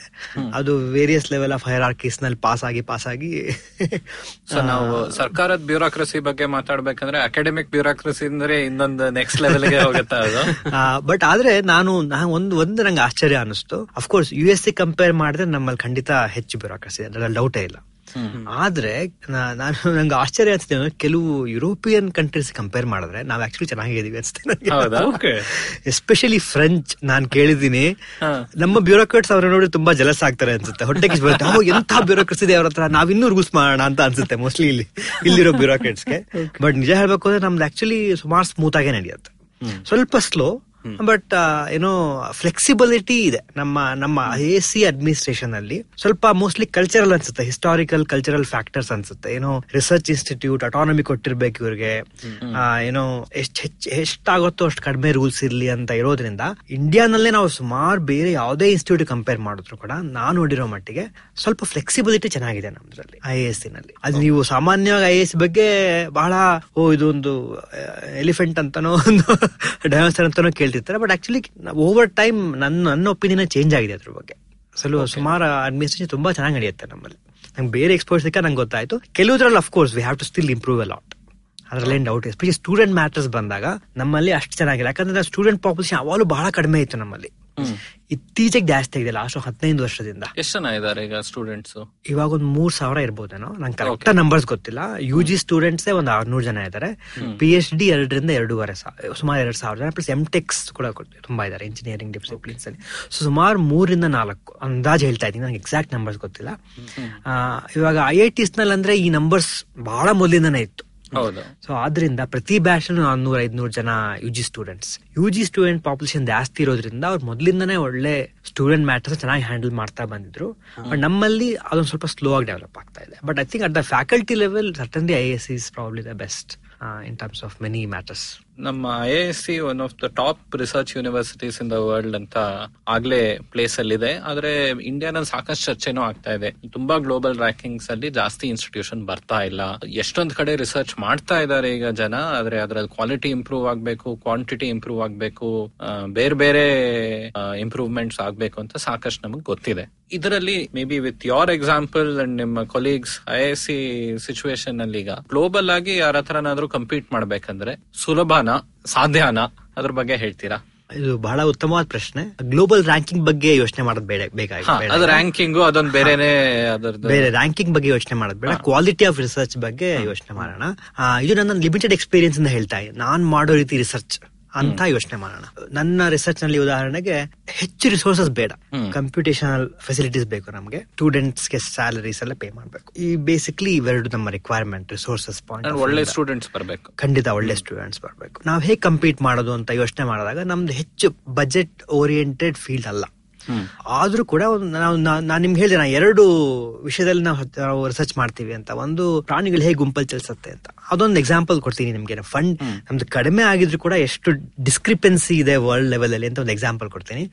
ಜರ್ಮನಿಯಲ್ಲಿ ಮ್ಯಾಕ್ಸ್ ಪ್ಲಾಂಕ್ ಇನ್ಸ್ಟಿಟ್ಯೂಟ್ ಇದೆ. ಅವರು ರಿಸರ್ಚ್ ಮಾಡೋದು ಬರೀ ಪ್ರಾಣಿಗಳ ಗುಂಪಿನ ಏನೋ ವೈಶಿಷ್ಟ್ಯತೆ ಬಗ್ಗೆ. ಅವರಿಗೆ ಈ ವರ್ಷದಿಂದ ಒಂದು ಫಂಡ್ ಗವರ್ಮೆಂಟ್ ಆಫ್ ಜರ್ಮನಿ ಅವರು ಒಂದು ಫಂಡಿಂಗ್ ಕೊಟ್ಟಿದ್ದಾರೆ. ಅದೆಷ್ಟೊಂದು? ಸಿಕ್ಸ್ಟಿ ಫೈವ್ ಮಿಲಿಯನ್ ಡಾಲರ್ಸ್ ಅದೆಷ್ಟು ನಮ್ಮ ನಮ್ಮ ಕರೆನ್ಸಿ ಸುಮಾರು ಐದು ನೂರು ಕೋಟಿ ಬರುತ್ತೆ. ಅದು ನನ್ನ ಒಂದು ಪಾರ್ಟ್ ಆಫ್ ದ ರಿಸರ್ಚ್ ಬಗ್ಗೆ ಇನ್ಸ್ಟಿಟ್ಯೂಟ್ ಒಂದು. ಒಂದು ದೊಡ್ಡ ಇನ್ಸ್ಟಿಟ್ಯೂಟ್ ಇದೆ ಅಫ್ಕೋರ್ಸ್ ಅಂದ್ರೆ ಐದ್ನೂರು ಕೋಟಿ ಬರುತ್ತೆ ನಮ್ಮ ಕರೆನ್ಸಿನಲ್ಲಿ ಸೊ ನಿಮ್ಗೆ ಮಾರ್ಸ್ ಮಿಷನ್ ನಿಮ್ಗೆ ತುಂಬಾ ಅಧ್ಯಯನ ಮಾಡಿದಾರೆ ಪವನ್ ಅವರೇ ನೀವು? ಅದ್ರ ಬಜೆಟ್ ಕಂಪೇರ್ ಮಾಡಿದ್ರೆ ಸುಮಾರು ಅಷ್ಟು ಬಜೆಟ್ ಪ್ರಾಣಿಗಳು ಹೇಗೆ ಗುಂಪಲ್ಲಿ ಜೀವನ ನಡೆಸುತ್ತೆ ಅನ್ನೋದು ಅರ್ಥ ಮಾಡ್ಕೊಳ್ಳಕ್ ಅಷ್ಟು ಅವ್ರು ಇನ್ವೆಸ್ಟ್ ಮಾಡ್ತಾ ಇದ್ದಾರೆ. ಇಲ್ಲಿ I S C annual budget ಏನ್ ಸಾವಿರದ ಇನ್ನೂರು ಕೋಟಿನೋ ಸಾವಿರದ ಮುನ್ನೂರು ಕೋಟಿ ಸುಮಾರು. ಅಷ್ಟೇ. ಸುಮಾರು. ಸೊ ಐ ಎಸ್ ಸಿ ಇದು ಅರ್ಧ ಬಜೆಟ್ ಒಂದು ಪ್ರಾಜೆಕ್ಟ್ ಅಂದ್ರೆ ಇದು ಒಂದು ಐದು ವರ್ಷಕ್ಕೆ. ಅಂದ್ರೆ ಒಂದು ಪ್ರಾಜೆಕ್ಟ್ ಕೊಟ್ಟಿದ್ದಾರೆ. ಹಾ. ಸೊ ಆ ಸೊ ನಮ್ಮ ಅಂದ್ರೆ ಇನ್ವೆಸ್ಟ್ಮೆಂಟ್ ಏನಿದೆ ಅಲ್ಲ ಅದು ಅಷ್ಟು ಡಿಫ್ರೆನ್ಸಸ್ ಇದೆ. ಏನು ಇವಾಗ ವೆಸ್ಟರ್ನ್ ಯುರೋಪಿಯನ್ ಮತ್ತೆ ಅಮೆರಿಕನ್ ಯೂನಿವರ್ಸಿಟಿ ಕಂಪೇರ್ ಮಾಡಿದ್ರೆ ನಮ್ದು ಅಷ್ಟು ಡಿಫ್ರೆನ್ಸ್ ಇದೆ. ಅಲ್ಲಿ ತುಂಬಾ ರಿಸೋರ್ಸಸ್ ಬೇಕು. ಸೊ ಅಂದ್ರೆ ಇವಾಗ ಅನಿಮಲ್ ಮೂವ್ಮೆಂಟ್ ಅಥವಾ ಏನೋ ಇವಾಗ ಏನೋ ಕಲೆಕ್ಟಿವ್ ಬಿಹೇವಿಯರ್ ಕೆಲವು ರಿಸರ್ಚ್ ನಮಗೆ ಮಾಡಕ್ ಸಾಧ್ಯನೇ ಇಲ್ಲ. ಅದರಲ್ಲಿ ಕೆಲವು ನಮಗೆ ಖಂಡಿತ ಮಾಡಕ್ ಸಾಧ್ಯ. ಅವ್ರ ಜೊತೆ ಕಂಪೀಟ್ ಮಾಡಕ್ಕಂತೂ ಕೆಲವು ವಿಚಾರ ಸಾಧ್ಯನೇ ಇಲ್ಲ. ಈ ಜಸ್ಟ್ ರಿಸೋರ್ಸಸ್ ಡಿಫ್ರೆನ್ಸಸ್ ಎಷ್ಟಿದೆ ಅಂತ ಅಂದ್ರೆ ಸಾಧ್ಯನೇ ಇಲ್ಲ. ಅವ್ರಿಗೆ ರಿಯಲ್ ವರ್ಲ್ಡ್ ಇಂದ ಎಷ್ಟು ಮಾಹಿತಿ ಅವ್ರಿಗೆ ಕಲೆಕ್ಟ್ ಮಾಡೋಕ್ ಶಕ್ತಿ ಇದೆಯೋ ಅದು ತುಂಬಾ ಕಷ್ಟ ಮೀಟ್ ಮಾಡೋದು ಫಾರ್ ಎಕ್ಸಾಂಪಲ್ ನಾನು ನಿಮ್ಗೆ ಸ್ಟಾರ್ಕ್ ಎಕ್ಸಾಂಪಲ್ ಕೊಟ್ಟೆ. ಅದು ಸ್ಟಾರ್ಕ್ಸ್ ಸ್ವಲ್ಪ ಗಾತ್ರವಾಗಿರೋ ಬರ್ಡ್ಸ್ ಅದ್ರ ಮೇಲೆ ಸುಮಾರು ಸ್ಯಾಟಲೈಟ್ ಟೆಲಿಮೆಟ್ರಿ ಎಲ್ಲ ಹಾಕಿ ಅದನ್ನ ಸಾವಿರಾರು ಕಿಲೋಮೀಟರ್ ದೂರ ಹೋಗಿದ್ದನ್ನ ಅವರು ಟ್ರ್ಯಾಕ್ ಮಾಡಿ ಅಷ್ಟೊಂದೆಲ್ಲ ಒಂದು ಐದ ಐದರಿಂದ ಹತ್ತು ವರ್ಷದಿಂದ ಕೆಲಸ ಮಾಡಿರೋದು ಅದು. ಸೊ ಅಂಥದ್ದೆಲ್ಲ ನಮ್ಮಲ್ಲಿ ಮಾಡೋದು ಬಹಳ ಕಷ್ಟ ಆಗತ್ತೆ. ಅಷ್ಟೊಂದು ಬಜೆಟ್ ಅಷ್ಟೊಂದು ಫೆಸಿಲಿಟೀಸ್ ಬಹಳ ಕಷ್ಟ ಆಗತ್ತೆ ನಮ್ಮಲ್ಲಿ. ಸೊ ಹಾಗಂತ ಮಾಡಕ್ ಆಗಲ್ಲ ಅಂತಾನೂ ಇಲ್ಲ. ಅಂದ್ರೆ ನಾವು ರಿಯಲಿಸ್ಟಿಕ್ ಟಾರ್ಗೆಟ್ ಮಾಡಬೇಕು. ಸೊ ನಮ್ಮ ವಿಚ್ ನಮ್ಮ ಸಂಶೋಧನೆಯಲ್ಲಿ ಸ್ವಲ್ಪ ಲೆಸ್ ರಿಸೋರ್ಸ್ ಇಂಟೆನ್ಸಿವ್ ಏನಿದೆ. ಅದರಲ್ಲಿ ಒಳ್ಳೆ ಕ್ವೆಶನ್ಸ್ ನಾವು ಹುಡುಕ್ಬೇಕು. ಅದ್ರ ನಮ್ ಫೋಕಸ್ ಆಗಿರ್ಬೇಕು. ನಾವು ಎಕ್ವಿಪ್ಮೆಂಟ್ ಇಂಟೆನ್ಸಿವ್ ಬಹಳ ರಿಸೋರ್ಸ್ ಇಂಟೆನ್ಸಿವ್ನಲ್ಲಿ ನಾವು ವೆಸ್ಟರ್ನ್ ವರ್ಲ್ಡ್ ಜೊತೆ ಕಂಪೀಟ್ ಮಾಡಕ್ ಹೋದ್ರೆ ನನ್ನ ಪ್ರಕಾರ ಸ್ವಲ್ಪ ಯಾವಾಗ್ಲೂ ನಮಗೆ ಕಷ್ಟ ಆಗತ್ತೆ. ಆ, ನಮ್ಮಲ್ಲಿ ಆ ರೀತಿ ಇನ್ವೆಸ್ಟ್ಮೆಂಟ್ ಇಲ್ವೇ ಇಲ್ಲ. ಹೌದು. ಸ್ವಲ್ಪ ಇಕನಾಮಿಕ್ ಸರ್ವೆ ಆತರ ಎಲ್ಲ ನೋಡಿದ್ರೆ ಆ, ಹೇಳ್ತಾರೆ ಜಿ ಡಿ ಪಿ ಇದು ಒಂದು point five point six percent ನಾವು ಸೈನ್ಸ್ ಅಂಡ್ ಟೆಕ್ನಾಲಜಿ ಮೇಲೆ ಖರ್ಚು ಮಾಡ್ತೀವಿ ಅಂತ. ಅದು ಈಗ ಲೆಕ್ಕಕ್ಕೆ ನೋಡಿದ್ರೆ ಒಂದ್ ಲಕ್ಷ ಕೋಟಿ ಟಚ್ ಮಾಡ್ಬೋದು. ಆದ್ರೆ ಆ ಬಜೆಟ್ ಅಲ್ಲಿ ಏನಿದೆ ನಮ್ಮ human resource development ministry full budget ನಿಮ್ಮ ಫುಲ್ ಆ ಒಂದ್ ಲಕ್ಷ ಕೋಟಿ ಇದ್ರೆ ಅದ್ರಲ್ಲಿ ಆಲ್ಮೋಸ್ಟ್ ಒಂದು ಏಟಿ ಪರ್ಸೆಂಟ್ ಬರೀ ಎಜುಕೇಶನ್ ಹೋಗುತ್ತೆ ಅಲ್ವಾ? ಹೌದು. ಆಕ್ಚುಲಿ ರಿಸರ್ಚ್ ಬರೋದು ಅಂದ್ರೆ ಒಂದು ಇಪ್ಪತ್ ಸಾವಿರ ಕೋಟಿಕ್ ಮೇಲೆ ಡೆಫಿನೆಟ್ಲಿ ಅಷ್ಟಿರ್ಬೋದು. ಸರ್ಕಾರದ ಕಡೆಯಿಂದ. ಪ್ರೈವೇಟ್ ಆಗು ತುಂಬಾ ಏನು ಬರ್ತಾ ಇಲ್ಲ. ಆ ತರ ಲಕ್ಷಾಂತರ ಕೋಟಿ ಸೈಜ್ ಅಲ್ಲಂತೂ ಏನು ಇಲ್ಲವೇ ಇಲ್ಲ. ಸೊ ಅದೊಂದು. ಸೊ ಅದರಲ್ಲಿ ನೀವು ಇವಾಗ ನೀವ್ ಹೇಳಿದ್ರಿ ನಿಮ್ದು ಸ್ವಲ್ಪ ಎಕ್ಸ್ಪೆರಿಮೆಂಟ್ ಮಾಡ್ತೀರಾ ಒಂದಷ್ಟು ಥಿಯರಿ ಕಾಂಪಿಟೇಷನ್ ಮಾಡ್ತೀರಾ. ಸೊ ಈ ತರ ಕಾಂಪ್ಯೂಟೇಷನಲ್ ಲ್ಯಾಬ್ ಇರೋದ್ರಿಂದ ನಿಮ್ಗೆ ಒಂದು ಅಡ್ವಾಂಟೇಜ್ ಆ ಇಂಡಿಯಾನಲ್ಲಿ ಖಂಡಿತ. ಅದಕ್ಕೆ ನೀವು ಜನರಲೈಸ್ ಕೂಡ ಮಾಡಬಹುದು ಅನ್ಸುತ್ತೆ ನನಗೆ. ಸೊ ನೀವು ಹಿಸ್ಟಾರಿಕಲಿ ಒಂದು ಸುಮಾರು ಕಳೆದ ಐವತ್ತರಿಂದ ನೂರು ವರ್ಷಗಳಲ್ಲಿ ನೋಡಿದ್ರೆ ಸ್ಪೆಷಲಿ ಪೋಸ್ಟ್ ಇಂಡಿಪೆಂಡೆನ್ಸ್ ಯಾವಾಗ ಎಕ್ಸ್ಪೆರಿಮೆಂಟಲ್ ವರ್ಕ್ ಬಹಳ ಎಕ್ಸ್ಪೆನ್ಸಿವ್ ಆಗ್ತಾ ಹೋಯ್ತು ಅಂತ ಸಮಯದಲ್ಲಿ ನಮ್ಮಲ್ಲಿ ಬಹಳ ಫೇಮಸ್ ಸೈಂಟಿಸ್ಟ್ಸ್ ಎಲ್ಲ theoretical physicists apply mathematicians so ಅವ್ರಿಗೆ ಹೆಚ್ಚು ರಿಸೋರ್ಸಸ್ ಬೇಡ ಅವ್ರಿಗೆ. ಅವ್ರ ಸ್ಯಾಲ್ರಿ ಅಂತೂ ಬಂದೇ ಬರುತ್ತೆ ಇನ್ಸ್ಟಿಟ್ಯೂಟ್ ಇಂದ. ಅವ್ರಿಗೆ ಒಂದು ಒಬ್ಬ ಇಬ್ಬ ಸ್ಟೂಡೆಂಟ್ ಸಾಕು ಅವ್ರಿಗೆ. ಒಂದು ಲ್ಯಾಪ್ಟಾಪ್ ಇದ್ರೆ ಸಾಕು ಅವ್ರಿಗೆ. ಅಲ್ವಾ? ಸೊ ಇದು ಕ್ಲಿಯರ್ ಆಗಿ ಗೊತ್ತಾಗತ್ತೆ. ನಮ್ಮ ದೇಶ ಇವಾಗ ಬಹಳ ಮುಂದುವರೆದಿರೋದು ಬಹಳ ವಿಶ್ವದಲ್ಲಿ ಬಹಳ ಕೀರ್ತಿ ಪಡೆದಿರೋದು ಅಂದ್ರೆ ಸ್ಟ್ರಿಂಗ್ ಥಿಯರಿಸ್ ಆಗಿರ್ಬೋದು ಮ್ಯಾಥಮೆಟಿಷಿಯನ್ಸ್ ಆಗಿರ್ಬೋದು. ರಿಸೋರ್ಸ್ ಹೆವಿ ಎಕ್ಸ್ಪೆರಿಮೆಂಟಲ್ ವರ್ಕ್ ಅಂದ ತಕ್ಷಣ ಕಡಿಮೆ ಆಗ್ತಾ ಹೋಗುತ್ತೆ. ಇನ್ನೂ ಒಂದು ನನ್ನ ನನ್ನ ನನ್ನ ವಿಷಯಕ್ಕೆ ಸಂಬಂಧಪಟ್ಟಿದ್ದೇ ಎಕ್ಸಾಂಪಲ್ ಕೊಡ್ಬೇಕು ಅಂದ್ರೆ ಬಯೋಲಾಜಿಕಲ್ ಸೈನ್ಸಸ್ ಫುಲ್ ಎಕ್ಸಾಂಪಲ್ ತಗೊಂಡ್ರೆ ಇಕಾಲಜಿ ಅನ್ನೋದು ಲೀಸ್ಟ್ ಸೋರ್ಸ್ ಇಂಟೆನ್ಸಿವ್ ಸೊ ನಮ್ಮ ನಮ್ಮ ಐ ಎಸ್ ನಲ್ಲೇ ಪೂರ್ಣ ಬಯಾಲಜಿಕಲ್ ಸೈನ್ಸಸ್ ಡಿವಿಷನ್ ಅಲ್ಲಿ ಇಬ್ಬರೇ ಇಬ್ರು fellow of national academy of sciences of U S A ಇರೋದು. So national academy of sciences U S A ಬಹಳ ಪ್ರತಿ ಪ್ರತಿಷ್ಠಿತವಾದ ಒಂದು ಸಂಸ್ಥೆ. ಅಲ್ಲಿ ಫೆಲೋಶಿಪ್ ಸಿಗೋದು ಬಹಳ ಕಷ್ಟ. ಬಹಳ ಸಾಧನೆ ಮಾಡಿರ್ಬೇಕು ರಿಸರ್ಚ್ನಲ್ಲಿ ಆ ಇಬ್ಬರು ಇರೋದು ನಮ್ಮ ಡಿಪಾರ್ಟ್ಮೆಂಟ್ನಲ್ಲಿ ಸೊ ಅದರಿಂದನೇ ಗೊತ್ತಾಗತ್ತೆ ಒಂದು ರಿಸೋರ್ಸಸ್ ಮತ್ತೆ ಇದಕ್ಕೂ ಒಳ್ಳೆ ಕನೆಕ್ಷನ್ ಇದೆ ಅಂತ. ಯಾಕಂದ್ರೆ ಮಾಲಿಕ್ಯುಲರ್ ಬಯಾಲಜಿ ರಿಸರ್ಚ್ ಮಾಡ್ಬೇಕು ಅಂದ್ರೆ ಬಹಳ ರಿಸೋರ್ಸಸ್ ಬೇಕು ಮತ್ತೆ. ಸೊ ಅದ್ ಅಲ್ಲಿ ಬಹಳಷ್ಟು ದುಡ್ಡು ಹಾಕಿದ್ರು ಕೂಡ ಅಟ್ಲೀಸ್ಟ್ ನಮ್ಮ ಸಂಸ್ಥೆಯಲ್ಲಂತೂ ಈ ಈ ಹಿಂದಿಕ್ ಕೂಡ ಒಬ್ರು ಎಫ್ ಆರ್ ಏನು fellow of royal society London ಕೂಡ ಇಲ್ಲ U S national academy of fellowships ಕೂಡ ಯಾರು ಇಲ್ಲ. ಸೊ ಇದರಿಂದನೇ ಗೊತ್ತಾಗತ್ತೆ ನಮ್ಮ ದೇಶ ಇಂಟೆಲಿಜೆಂಟ್ ಆಗಿ ಇನ್ವೆಸ್ಟ್ ಮಾಡಬೇಕು ಅಂದ್ರೆ ನನ್ನ ಪ್ರಕಾರ ಲೋ ರಿಸೋರ್ಸ್ ಇಂಟೆನ್ಸಿವ್ ಎಕ್ಸ್ಪೆರಿಮೆಂಟಲ್ ವರ್ಕ್ಗೆ ಹೆಚ್ಚು ಕೊಟ್ರೆ ಆದ್ಯತೆ ಕೊಟ್ರೆ ನನ್ನ ಪ್ರಕಾರ ಬಹಳ ಒಳ್ಳೇದು. ಆದ್ರೆ ನಾನು ನಾವು ನೋಡಿರೋ ಮಟ್ಟಿಗೆ ಎಕ್ಸಾಕ್ಟ್ಲಿ ಉಲ್ಟಾಗ್ತಾ ಇದೆ. ಹೌದಾ? ದೊಡ್ಡ ದೊಡ್ಡ ಎಕ್ವಿಪ್ಮೆಂಟ್ ತಗೊಳಕ್ ಬಹಳ ಫ್ಯಾನ್ಸಿ ಬಹಳ ಪ್ರಾಧಾನ್ಯತೆ ಇದೆ ಅಂತ ಅನ್ಸುತ್ತೆ ನನಗೇನು. ಸುಮಾರು ಗ್ರಾಂಟ್ಸ್ನಲ್ಲಿ ಏನೋ ಸುಮಾರು ಇದ್ರಲ್ಲಿ ಓ ಬಹಳ ದೊಡ್ಡ ಎಕ್ವಿಪ್ಮೆಂಟ್ ಹಾ ಇದು ತಗೊಳ್ಳೇಬೇಕು ನಮ್ಮ ದೇಶದಲ್ಲಿ. ಈ ಖಂಡಿತ ಮಾಡೋಣ ಇಲ್ಲ ಅಂತಲ್ಲ ಬಟ್ ಅದಕ್ಕೆ ಪ್ರಾಧಾನ್ಯತೆ ಕೊಟ್ಬಿಟ್ರೆ ಸ್ಮಾಲ್ ಬಜೆಟ್ ಗುಡ್ ಸೈನ್ಸ್ ಅಂತ ಏನ್ ಹೇಳ್ತೀವಲ್ಲ ಅದಕ್ಕೆ ಅದು ಅದೇ ಇನ್ಫ್ಯಾಕ್ಟ್ ಕಷ್ಟ ಆಗ್ತದೆ ಅಂತ ಕೆಲವರು ಅಭಿಪ್ರಾಯ ಕೂಡ ಇದೆ. ಓಕೆ ಆದ್ರೆ ಇವಾಗ ದುಡ್ಡು ಬಂದ್ರೇನು? ಆ ದುಡ್ಡನ್ನ ನೀವು ಆರಾಮವಾಗಿ ಸರಿಯಾದ ಒಬ್ಜೆಕ್ಟಿವ್ಸ್ ಮೇಲೆ ನೀವು ಖರ್ಚು ಮಾಡ ಮಾಡೋಕೆ ಸುಲಭವಾಗಿದೆಯಾ ಸಿಸ್ಟಮ್ಸ್ ಇಲ್ಲ ಅದರಲ್ಲೇ ಕಷ್ಟ ಇದೆಯಾ? ನಂಗೆ ಜ್ಞಾಪಕ ಇದೆ ಗೊತ್ತಿರೋರು ನೈಂಟೀಸ್ ಅಲ್ಲಿ ಮತ್ತೆ ಏಟೀಸ್ ಅಲ್ಲಿ ಐ ಎಸ್ ಸಿಲೆ ಪಿ ಎಚ್ ಡಿ ಮಾಡ್ತಾ ಇದ್ರು. ಅವ್ರೇನ್ ಹೇಳಿದ್ರು ಕೊನೆಗೆ ಯು ಎಸ್ ಹೋದ್ಮೇಲೆ ಅಂದ್ರೆ ನಂಗೆ ಏನಾದ್ರು ಒಂದು ಎಕ್ವಿಪ್ಮೆಂಟ್ ಬೇಕಾಗಿತ್ತು ಏನಾದ್ರು ಒಂದು ಎಕ್ಸ್ಪೆರಿಮೆಂಟಲ್ ಮೆಟೀರಿಯಲ್ ಬೇಕಾಗಿತ್ತು ಅಂದ್ರೆ ಐ ಎಸ್ ಸಿ ನಾನು ಅದಕ್ಕೆ ಬರೆದ್ರೆ ಮೂರರಿಂದ ಆರ್ ತಿಂಗಳು ತಗೋತಾ ಇತ್ತು. ನಾನು ಆಮೇಲೆ Bombay T I F R ಹೋದೆ. ಒಂದ್ ತಿಂಗಳಲ್ಲಿ ನಂಗೆ ಸಿಗೋದು. ನಾನು ಈಗ ಯು ಎಸ್ ಅಲ್ಲಿ ಕೂತಿದ್ದೀನಿ ಮೂರ್ ದಿನದಲ್ಲಿ ನಂಗೆ ನಂಗೆ ಸಿಗತ್ತೆ ಅಂತ. ಸೊ ಒಂದ್ ಎಕ್ಸ್ಪೆರಿಮೆಂಟ್ ನಾಲ್ಕು ವರ್ಷ ತಗೊಳ ತಗೊಳತ್ತೆ ಅಂದ್ರೆ ಅದ್ರಲ್ಲಿ ನಿಮಗೆ ಎಕ್ವಿಪ್ಮೆಂಟ್ ತಗೊಳಕ್ಕೆ ಇಷ್ಟೊಂದು ಟೈಮ್ ಆಗುತ್ತೆ ಅಂದ್ರೆ ಅದು ಕಷ್ಟ ಅಲ್ವಾ? ಕಂಪ್ಲೀಟ್ ಮಾಡಕ್ಕೆ? ಆದ್ರೆ ಇನ್ನು ನಿಜಾನ ಅದು? ಖಂಡಿತ ನಿಜ. ಯಾಕಂದ್ರೆ ಎಸ್ಪೆಷಲಿ ಇಂಪೋರ್ಟೆಡ್ ಎಕ್ವಿಪ್ಮೆಂಟ್ಸ್ ಏನಿದೆ ಅಲ್ಲ ಅದು ಬಹಳ ಟೈಮ್ ಆಗುತ್ತೆ ಬರಕ್ಕೆ. ಇಂಪೋರ್ಟೆಡ್ ಎಕ್ವಿಪ್ಮೆಂಟ್ ಆಗಿರ್ಲಿ ಏನೇ ಇಂಪೋರ್ಟೆಡ್ ಮೆಟೀರಿಯಲ್ಸ್ ಆಗಿರ್ಲಿ ರಿಸರ್ಚ್ ಸಂಬಂಧಪಟ್ಟ ಬಹಳ ಟೈಮ್ ಆಗುತ್ತೆ. ಇವಾಗ even simple computers high end computers ತಗೊಳ್ಳೋಣ. ನಾನು ಹೈ ಎಂಡ್ ಕಂಪ್ಯೂಟರ್ಸ್ ನಿಮ್ಗೆ ಅನ್ಸ್ಬೋದು ಬಹಳ ಸುಲಭವಾಗಿ ಸಿಗ್ಬೇಕು ಅಂತ ಅಲ್ವಾ ನಮ್ಮ ದೇಶದಲ್ಲಿ. ಸಂಭವ ನಮ್ಮ ಐ ನಮ್ಮ ಇನ್ಸ್ಟಿಟ್ಯೂಟ್ ಹೊರಗಿಂದ ಮಾತಾಡ್ತಾ ಇದ್ದೀನಿ ಇವಾಗ. ನಮ್ಮ ವೆಂಡರ್ಸ್ ಕೂಡ ಇದಾರಲ್ಲ ಅವರಲ್ಲಿ ಆ ಸ್ಪೀಡ್ ಕಲ್ಚರ್ ಸ್ವಲ್ಪ ಕಡಿಮೆ ಅಂತ ಅನ್ಸುತ್ತೆ ನನಗೆ. ನಿಧಾನಕ್ಕೆ ಸಪ್ಲೈ ಮಾಡ್ತಾರೆ. ಅಫ್ಕೋರ್ಸ್ ನಮ್ಮ ಇಂಟರ್ನಲ್ ಪ್ರಾಸೆಸ್ ಕೂಡ ಸ್ವಲ್ಪ ಸ್ಲೋ ಡೌನ್ ಮಾಡುತ್ತೆ. ಜೊತೆಗೆ ಏನೋ ಓವರ್ ಆಲ್ ಸಪ್ಲೈ ಚೈನ್ ಏನಿದೆ. ಸ್ವಲ್ಪ ನಿಧಾನ ಗತಿಯಲ್ಲಿ ನಡೀತಾ ಇರುತ್ತೆ. ಸೊ ಸೈಜು ಕಡಿಮೆ ಇರೋದ್ರಿಂದ ಅದು ಸ್ವಲ್ಪ ಕಷ್ಟ ಆಗತ್ತಾ? ಸೈಜ್ ಅಂದ್ರೆ ಯಾವ್ದು? ಅಂದ್ರೆ ಆರ್ಡರ್ ಸೈಜು ಇಲ್ಲ ಆ ಟೋಟಲ್ ಮಾರ್ಕೆಟ್ ಸೈಜ್ ಇವಾಗ ಯು ಎಸ್ ಅಲ್ಲಿ ರಿಸರ್ಚ್ ಎಕ್ವಿಪ್ಮೆಂಟ್ ಅಂದ್ರೆ ಸಾಕಷ್ಟು ಜನ ಇರ್ತಾರೆ. ದೊಡ್ಡ ಮಾರ್ಕೆಟ್ ಅದು. ಆದ್ರೆ ಇಲ್ಲಿನ್ನೂ ಖಂಡಿತ ನಂಗೆ ಒಬ್ರು ವಿಜ್ಞಾನಿ ಬಹಳ ಜನ ಒಂದು ಒಂದು ಸ್ಟಾಟಿಸ್ಟಿಕ್ಸ್ ನಂಗೆ ಹೇಳಿದ್ರು. ಬಯಾಲಜಿಕಲ್ ಕೆಮಿಕಲ್ಸ್ ಕೆಮಿಕಲ್ಸ್ ಬಹಳ ಮುಖ್ಯ ಆಗುತ್ತೆ ಬಯಾಲಜಿ ಎಕ್ಸ್ಪೆರಿಮೆಂಟ್ಸ್ನಲ್ಲಿ ಸುಮಾರು. ಬಾಸ್ಟನ್ನಲ್ಲಿ ಎಷ್ಟು ಅದಕ್ಕೆ ಮಾರ್ಕೆಟ್ ಇದೆಯೋ ನಮ್ ಪೂರ್ತಿ ಇಂಡಿಯಾನಲ್ಲಿ ಅಷ್ಟಿಲ್ಲ ಅಂತ. ಸೊ ಅದು ಆ ಸ್ಕೇಲ್ ಡಿಫ್ರೆನ್ಸ್ ಇದೆ ಅಲ್ಲ? ಸೊ ಅದು ಖಂಡಿತ ಸಪ್ಲೈ ಚೈನ್ ಎಫೆಕ್ಟ್ ಮಾಡೇ ಮಾಡುತ್ತೆ. ಸೊ ಅದು ಟೈಮ್ ಅಲ್ಲಿ ಕಾಸ್ಟ್ ಅಲ್ಲಿ? ಖಂಡಿತ ಟೈಮ್ ಅಲ್ಲಿ ಕಾಸ್ಟ್ನಲ್ಲಿ ಆಮೇಲೆ ಎಫಿಷಿಯನ್ಸಿನಲ್ಲಿ ಆಮೇಲೆ ನಮ್ಮ ಇಂಟರ್ನಲ್ ಪ್ರಾಸೆಸಸ್ ಕೂಡ ಸ್ವಲ್ಪ ಕಂಬರ್ಸಮ್ ಆಗಿರುತ್ತೆ. ಆ, ಆಮೇಲೆ ಅದಾದ ಅದಾದ್ಮೇಲೆ ಸಪ್ಲೈ ಚೈನ್ ಸ್ಲೋ ಇರೋದ್ರಿಂದ ಎಲ್ಲಾ ಕಡೆ ಡಿಲೇ ಆಗ್ತಾ ಹೋಗುತ್ತೆ. ಸೊ ನಾವು ನಮ್ಮ ರಿಸರ್ಚ್ ಪ್ಲಾನ್ ಮಾಡ್ಬೇಕಾದ್ರೆ ಇಂಥದನ್ನೆಲ್ಲ ಗಣನೆಗೆ ಇಟ್ಕೊಂಡಿರ್ಬೇಕು. ಇಂತಿಂತ ಏನು ಇಂತಿಂತ ಡಿಲೇಸ್ ಆಗೇ ಆಗುತ್ತೆ. ಸೊ ಇದನ್ನ ಹೇಗೆ ನಮ್ಮ ನಮ್ಮ ರಿಸರ್ಚ್ ಪ್ಲಾನ್ಗೆ ಅಳವಡಿಸ್ಕೋಬೇಕು ಅನ್ನೋದು. ಇದ್ರಲ್ಲಿ ಏನಾದ್ರೂ ಸಿಸ್ಟಮ್ ಇಂಪ್ರೂವ್ ಮಾಡೋಕ್ಕೂ ಎಫರ್ಟ್ಸ್ ಏನೋ ಆಗಿದೆಯಾ? ಖಂಡಿತ ಖಂಡ ಐ ಎಸ್ ಇಲ್ಲಿ ತುಂಬಾ ಆಗಿದೆ. ಆಕ್ಚುಲಿ ನಾ ಸೇರ್ಕೊಂಡಾಗಿಂದ ಸುಮಾರು ಕಂಪ್ಯೂಟರೈಸೇಷನ್ ಆಗ್ತಾ ಇದೆ. ಇನ್ಫ್ಯಾಕ್ಟ್ ನೆಕ್ಸ್ಟ್ ಮಂತ್ ಇಂದ E R P solution I S L ಬರ್ತಾ ಇದೆ. So all administrative matters will be corporate solution so ಅದರಿಂದ ಸ್ವಲ್ಪ ಇಂಪ್ರೂವ್ಮೆಂಟ್ ಆಗುತ್ತೆ ಅನ್ಕೊಂಡಿದೀವಿ. ಸೊ ಇದು ಫಂಡಿಂಗ್ ಬಗ್ಗೆ ಅಂಡ್ ಮನಿ ಇನ್ ಜನರಲ್ ಅದು ಬಿಟ್ಟು ಸ್ಟೂಡೆಂಟ್ಸ್ ನಿಮಗೆ ಒಳ್ಳೆ ಸ್ಟೂಡೆಂಟ್ಸ್ ಸಿಗ್ತಾರ? ಇಂಡಿಯಾಲ್ ಇನ್ ಜನರಲ್ ಏನ್ ತರ ಚಾಲೆಂಜಸ್ ಇರುತ್ತೆ? ನಿಮಗೆ ರಿಯಲಿ ಕಟಿಂಗ್ ಏಜ್ ರಿಸರ್ಚ್ ಮಾಡಬೇಕು ಅಂದ್ರೆ. ಸೊ ನಮ್ಗೆ ಐ ಎ ಎಸ್ನಲ್ಲಿ ಹೇಳಕ್ ಸಾಧ್ಯ ನಾನು. ಐ ಎ ಎಸ್ನಲ್ಲಿ ಇಂಡಿಯಾನಲ್ಲಿರೋ ಬೆಸ್ಟ್ ಸ್ಟೂಡೆಂಟ್ಸ್ ಸೇರ್ಕೋತಾರೆ ಅಲ್ವಾ? ಸೊ ಆದ್ರಿಂದ ನಮಗೆ ಕ್ವಾಲಿಟಿ ಆಫ್ ಸ್ಟೂಡೆಂಟ್ಸ್ ಯಾವತ್ತೂ ತೊಂದರೆ ಆಗಿಲ್ಲ. ಅಟ್ಲೀಸ್ಟ್ ಸೈನ್ಸಸ್ನಲ್ಲಿ ನಮ್ಗೆ ಕ್ವಾಲಿಟಿ ಆಫ್ ಸ್ಟೂಡೆಂಟ್ಸ್ ಯಾವತ್ತೂ ತೊಂದರೆ ಆಗಿಲ್ಲ. ತುಂಬಾ ಒಳ್ಳೆ ಸ್ಟೂಡೆಂಟ್ಸ್ ಸಿಗ್ತಾರೆ. ಆ, ಇವಾಗ ನಾವು ಒಬ್ಬ ಸ್ಟೂಡೆಂಟ್ ಬೆಸ್ಟ್ ಯೂನಿವರ್ಸಿಟಿ ಸ್ಟ್ಯಾನ್ಫರ್ಡ್ಗೂ ಎಂ ಐ ಟಿಗೂ ಹೋಗಿರೋ ಸ್ಟೂಡೆಂಟ್ ಕಂಪೇರ್ ಮಾಡಿದ್ರೆ ಪ್ರಾಯಶಃ ಆ ಪ್ರಯರ್ ಎಕ್ಸ್ಪೋಷರ್ ರಿಸರ್ಚ್ ಗಿಲ್ದೇ ಇರ್ಬೋದು. But abilities point of view ನಲ್ಲಿ ಯಾವುದೇ ರೀತಿ ನನ್ಗಂತೂ ಕಡಿಮೆ ಅನ್ಸಿಲ್ಲ. ಸೊ ಅಂದ್ರೆ ಇನ್ನೊಂದ್ one or two years head start ಇಲ್ಲದೆ ಇರ್ಬೋದು ಅವ್ರಿಗೆ. ಅಷ್ಟೇ.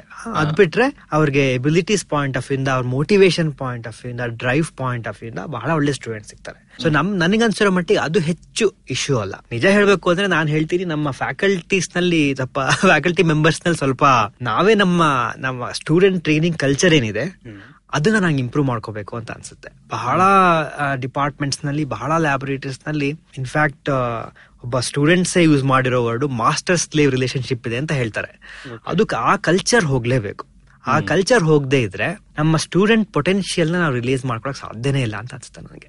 ಸೊ ನಾವು ಪ್ರೊಫೆಸರ್ ಆಗಿ ಬಹಳ ಶಾರ್ಟ್ ಟರ್ಮ್ ಏನೋ ಎಕ್ಸ್ಪೆರಿಮೆಂಟಲ್ ರಿಸಲ್ಟ್ಸ್ಗೆ ನಾವು ಅಚೀವ್ ಅಚೀವ್ ಮಾಡಕ್ ನಾವ್ ಏನ್ ಮಾಡಿದ್ರೆ ನಾವು ಆಬ್ವಿಯಸ್ ತುಂಬಾ ಪ್ರೆಷರ್ ಹಾಕ್ತಿವಿ. ಈ ಕೆಲಸ ಇವತ್ತು ಮುಗಿಸು ಈ ಕೆಲಸ ಇವತ್ತು ಮುಗಿಸು ನಾಳೆ ಇದು ಮುಗಿಸು ನಾಳೆ ಇದ್ ಮುಗಿಸು ಅಂತ ಹೇಳಿ ಪ್ರಾಯಶಃ ನಾವು ಆ ಕೆಲಸ ಮುಗಿಸ್ಕೋಬಹುದೇನೋ ಆದ್ರೆ ಆ ಸ್ಟೂಡೆಂಟ್ ಒಳ್ಳೆ ಸೈಂಟಿಸ್ಟ್ ಆಗ್ತಾನ? ಅದು ನಂಗೆ ಡೌಟ್ ಸೊ ಆ ಕಲ್ಚರ್ ನಾವು ಅವ್ರಿಗೆ ಸ್ವಲ್ಪ ಫ್ರೀಡಮ್ ಕೊಡಬೇಕು. ಕೆಲವರು ಪಾ- ಪ್ರಾಯಶಃ ಚೆನ್ನಾಗಿ ಮಾಡಲ್ಲ ಅಂತ ಫ್ರೀಡಮ್ ಇರೋ ಎನ್ವೈರನ್ಮೆಂಟ್ನಲ್ಲಿ. ಆದ್ರೆ ಇನ್ನೂ ಕೆಲವರು ಯಾರು ಚೆನ್ನಾಗಿ ಮಾಡ್ತಾರಲ್ಲ ಅವ್ರು ಬಹಳ ಚೆನ್ನಾಗಿ ಮಾಡೋ ಅವಶ್ಯಕತೆ ಇರುತ್ತೆ. ಅವನು ಅವಕಾಶ ಇರುತ್ತೆ ಆಗ ಸೊ ಅದನ್ನ ನಾವು ಆ ಒಂದು ಲ್ಯಾಬ್ ಕಲ್ಚರ್ಸ್ ಏನಿದೆ ನಾವು ಖಂಡಿತ ನಾವು ವರ್ಕ್ ಮಾಡಬೇಕು ಅಂತ ಅನ್ಸುತ್ತೆ ನನಗೆ. ಅಕ್ರಾಸ್ ಏನು ಇದು ಇದು ಐ ಎಸ್ ಸ್ಪೆಸಿಫಿಕ್ ಇಶ್ಯೂ ಅಲ್ಲ ಪ್ರಾಯಶಃ ಇಂಡಿಯಾನಲ್ಲಿ ಎಲ್ಲಿ ಹೋದ್ರೂ ಇದು ಅಪ್ಲಿಕಬಲ್ ಅಂತ ಅನ್ಸುತ್ತೆ. ಹಾಗೆ ಇವಾಗ ಟೈಮ್ ಬದಲಾಗ್ತಿರೋಂಗ್ ಅದು ಕೂಡ ಬಹಳ ಬದಲಾಗ್ತಾ ಇದೆ. ಇಪ್ಪತ್ತು ವರ್ಷದ ಬಹಳ ಕೆಳಗೆ ಹೇಗಿತ್ತು ಇವಾಗ ಅದು ಕೂಡ ಬಹಳ ಇಂಪ್ರೂವ್ ಆಗಿದೆ. ಏನು ಯಾಕಂದ್ರೆ ಕಾಲದಲ್ಲಿ ಎಲ್ಲಾರ್ನು ಪ್ರೊಫೆಸರ್ ಸರ್ ಅನ್ಬೇಕು. ಈಗದೆಲ್ಲ ಒಂದಷ್ಟು ಹೋಗ್ತಾ ಸುಮಾರು ಕಡಿಮೆ ಆಗಿದೆ. ಫಾರ್ ನಮ್ ಡಿಪಾರ್ಟ್ಮೆಂಟ್ನಲ್ಲಿ ಅಟ್ಲೀಸ್ಟ್ ಜೂನಿಯರ್ ಏನು ಜೂನಿಯರ್ ಅಂದ್ರೆ ಇವಾಗ ಲಾಸ್ಟ್ ಹತ್ತು ವರ್ಷಗಳಲ್ಲಿ ನಾವ್ ಯಾರು ಸೇರಿದೀವೋ ಪ್ರೊಫೆಸರ್ಸ್ ಯಾ ನಮ್ಮೆಲ್ಲರನ್ನು ಹೆಸರಿಟ್ಟೆ ಕರೀತಾರೆ ನಮ್ಮ ಸ್ಟೂಡೆಂಟ್ಸ್ ಎಲ್ಲ. ಸೊ ನೀವೇ ನನ್ನ ವಿಶ್ವ ಅಂತ ಕರಿತಾ ಇದ್ರೆ ನಮ್ಮ ಸ್ಟೂಡೆಂಟ್ಸ್ ಹಾಗೆ ಕರೀತಾರೆ. ಸೊ ಹಾಗೆ ಎಲ್ಲಾ ಲ್ಯಾಬ್ಸ್ ನಲ್ಲೂ ಹಾಗೆ ನಡೆಯುತ್ತೆ. ಸೊ ಆ ರೀತಿ ಬದಲಾವಣೆಗಳು ಆಗ್ತಾ ಇವೆ ಸೊ ಅದು ಒಂದು ಪಾಸಿಟಿವ್ ಸೈನ್ ಅಂತ ತಗೊಳ್ಬಹುದು ಮೂರನೇ ನಾನು ಏನ್ ಕೇಳ್ಬೇಕಾಗಿತ್ತಂದ್ರೆ ಇವಾಗ ನೀವು ಪ್ರೊಫೆಸರ್ ಆಗಿ ಸೇರ್ಕೊಂಡ್ರಿ ಒಂದ್ ಐದು ವರ್ಷ ಆರು ವರ್ಷ ಇದು ಪ್ರೋಸೆಸ್ ಅಲ್ಲಿ ಟೆನ್ಯೂರ್ ತಗೊಂಡ್ರಿ ಇವಾಗ ಅಸಿಸ್ಟೆಂಟ್ ಇಂದ ಅಸೋಸಿಯೇಟ್ ಪ್ರಾಫ್ ಆಗಿದ್ದೀರಾ. ಸೊ ನೀವು ಒಳ್ಳೆ ಕೆಲಸ ಮಾಡಬೇಕು ಅಂದ್ರೆ ಸಿಸ್ಟಮ್ ಅಲ್ಲಿ ನಿಮಗೆ ಏನು ಇನ್ಸೆಂಟಿವ್ ಇದೆ ಇಲ್ಲ ಫುಲ್ ಪರ್ಸನಲ್ ಡ್ರೈವ್ ಏನಾ ನಾವು ಒಳ್ಳೆ ಕೆಲಸ ಮಾಡಬೇಕು ಅಂತ. ಯಾಕಂದ್ರೆ ನಮ್ ಬೇರೆ ಬೇರೆ ಕೆಲಸದಲ್ಲೂ ಪರ್ಸನಲ್ ಡ್ರೈವ್ ಅನ್ನೋದು ಇದ್ದೇ ಇರುತ್ತೆ. ಆದ್ರೆ ಬೇರೆ ಇನ್ಸೆಂಟಿವ್ಸ್ ಸಿಗುತ್ತೆ. ನಿಮಗೆ ಈ ತರ ಮಾಡಿದ್ರೆ ಬೋನಸ್ ಸಿಗ್ಬೋದು ಇನ್ಕ್ರಿಮೆಂಟ್ ಸಿಗ್ಬೋದು ಟೈಟಲ್ ಬಂಪ್ ಸಿಗ್ಬೋದು ಬೇರೆ ಬೇರೆ ಈ ತರ.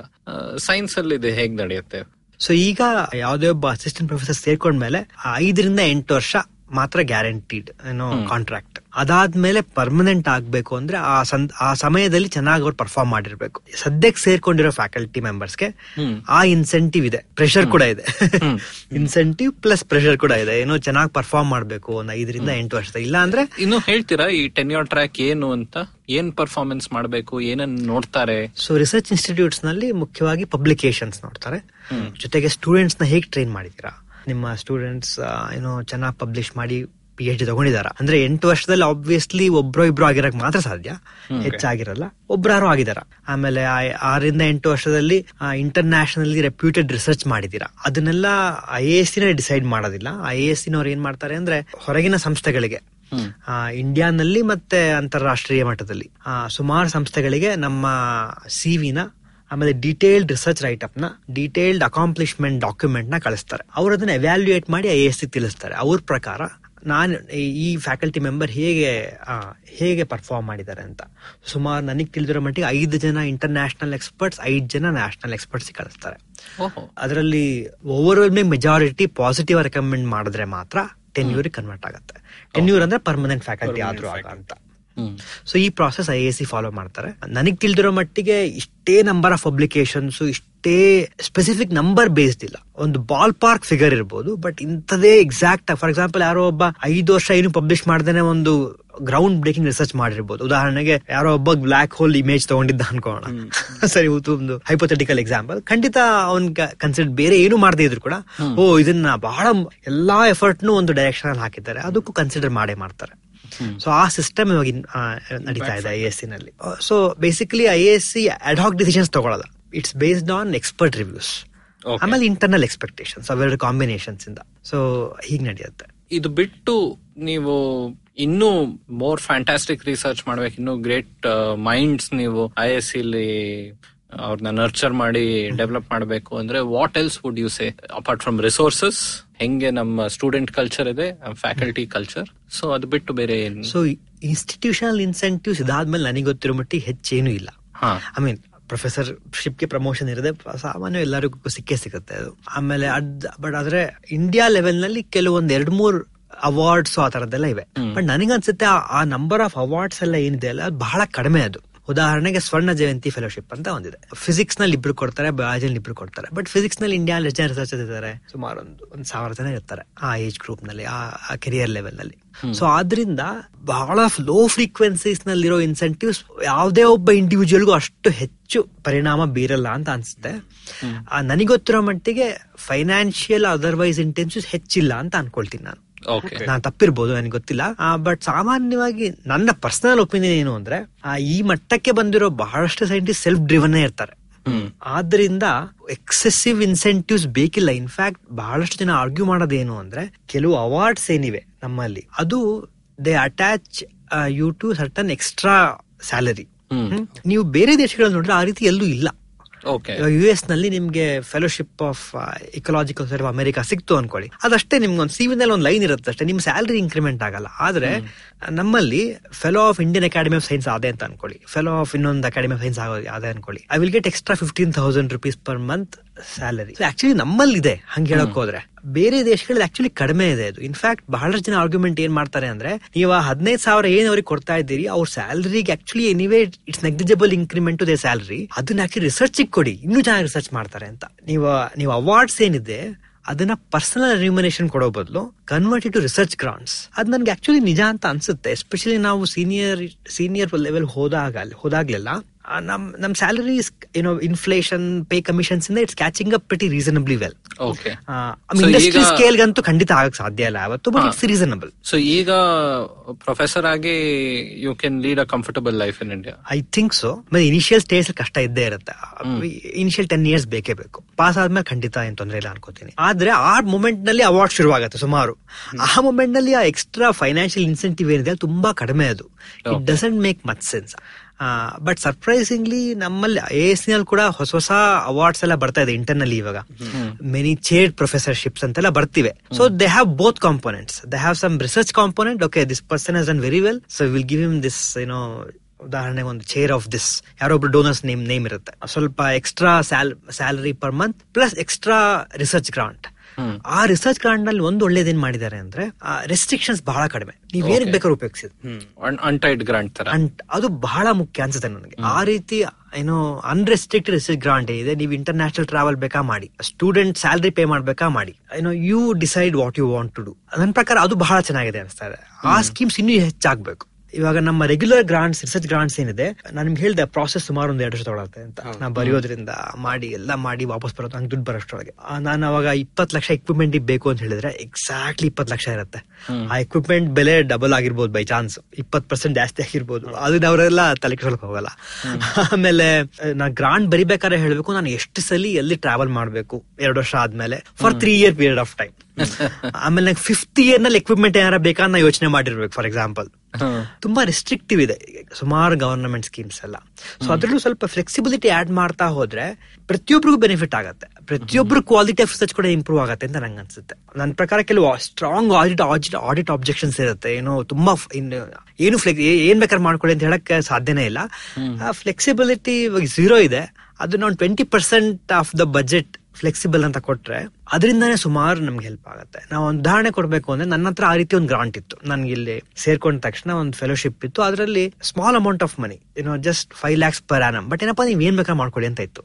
ನಾನು ನಿಮಗೆ ಗೊತ್ತು ನಾನು ಫಿಸಿಕ್ಸ್ ಇಂದ ಬಂದಿರೋ. ನಂಗೆ ಬರೀ ಕಂಪ್ಯೂಟರ್ಸ್ ಬಗ್ಗೆ ಗೊತ್ತು ನಂಗೆ ಮ್ಯಾಥಮೆಟಿಕಲ್ ಇಕ್ವೇಷನ್ಸ್ ಬಗ್ಗೆ ಗೊತ್ತು. ಬಟ್ ಸ್ವಲ್ಪ ಎಕ್ಸ್ಟ್ರಾ ದುಡ್ಡಿತ್ತಲ್ವಾ ನಾನೊಂದು ಫಿಶ್ ಎಕ್ಸ್ಪೆರಿಮೆಂಟ್ ಶುರು ಮಾಡಿದ್ವಿ ಲ್ಯಾಬ್ನಲ್ಲಿ. ಸೊ ಅದರಿಂದನೇ ಬಹಳ ಬಹಳ ಏನೇನೋ ಇಂಟ್ರೆಸ್ಟಿಂಗ್ ಕಂಡಿಡಿದ್ವಿ ನಾವು. ಬಟ್ ನನಗೆ ಆ ಟೈಮ್ನಲ್ಲಿ ಓ ನೀವು ಫಿಶ್ ಎಕ್ಸ್ಪೆರಿಮೆಂಟ್ ಮಾಡಕ್ ಒಂದು ಗ್ರಾಂಡ್ ಬರಿಯಪ್ಪ ಅಂತ ನಂಗೆ ಯಾರು ಹೇಳಿದ್ರೆ ನನ್ಗೆ ಅದು ಬಹಳ ಕಷ್ಟ ಆಗಿರೋದು. ಯಾಕಂದ್ರೆ ನಾನು ಯಾವತ್ತೂ ನಂಗೆ ಎಕ್ಸ್ಪೀರಿಯನ್ಸ್ ಇಲ್ಲ ಅದು. ಹೌದು. ಸೊ ಈ ರೀತಿ ಫ್ಲೆಕ್ಸಿಬಿಲಿಟಿ ಕೊಟ್ಟ ಒಂದು ಹೊಸ ಅವೆನ್ಯೂಸ್ ನಾವು ಎಕ್ಸ್ಪ್ಲೋರ್ ಎಕ್ಸ್ಪ್ಲೋರ್ ಮಾಡ್ಬೋದು. ನಮ್ಗೆ ಆ ಟೈಮ್ನಲ್ಲಿ ಏನ್ ಮೋಸ್ಟ್ ಇಂಪಾರ್ಟೆಂಟ್ ಇರುತ್ತೋ ಅದಕ್ಕೆ ಸ್ಪೆಂಡ್ ಮಾಡ್ಬೋದು. ಉದಾಹರಣೆಗೆ ಯಾವ್ದೋ ಇದ್ದಕ್ಕಿದ್ದಂಗೆ ಯಾವ್ದೋ ಒಂದು ವರ್ಷದಲ್ಲಿ ಸ್ಟೂಡೆಂಟ್ ಸ್ಯಾಲ್ರಿ ಆನ್ ಟೈಮ್ ಬಂದಿರ್ಲಿಕ್ಕಿಲ್ಲ. ಅಥವಾ ಫಂಡ್ಸ್ ಹೋಗಿರ್ಬೋದು ಅವ್ನ ಗ್ರಾಂಟ್ ಅವನ ಪ್ರಾಜೆಕ್ಟ್ಗೆ ನಾನು ಇವಾಗ ಅದಕ್ಕೆ ಅದಕ್ಕೆ ಉಪಯೋಗಿಸ್ಬೋದು. ಸೊ ಈ ರೀತಿ ಫ್ಲೆಕ್ಸಿಬಿಲಿಟಿ ಬಹಳ ಹೆಲ್ಪ್ ಆಗುತ್ತೆ. ಇನ್ನೊಂದೇನಪ್ಪಾ ಅಂದ್ರೆ ಟೈಮ್ಲಿ ರಿಲೀಸ್ ಆಫ್ ಗ್ರಾಂಟ್ಸ್ ಇದನ್ನ ಬಹಳಷ್ಟು ನೀವು ಸೋಷಿಯಲ್ ಮೀಡಿಯಾದಲ್ಲೂ ಕೇಳಿರ್ತೀರಾ.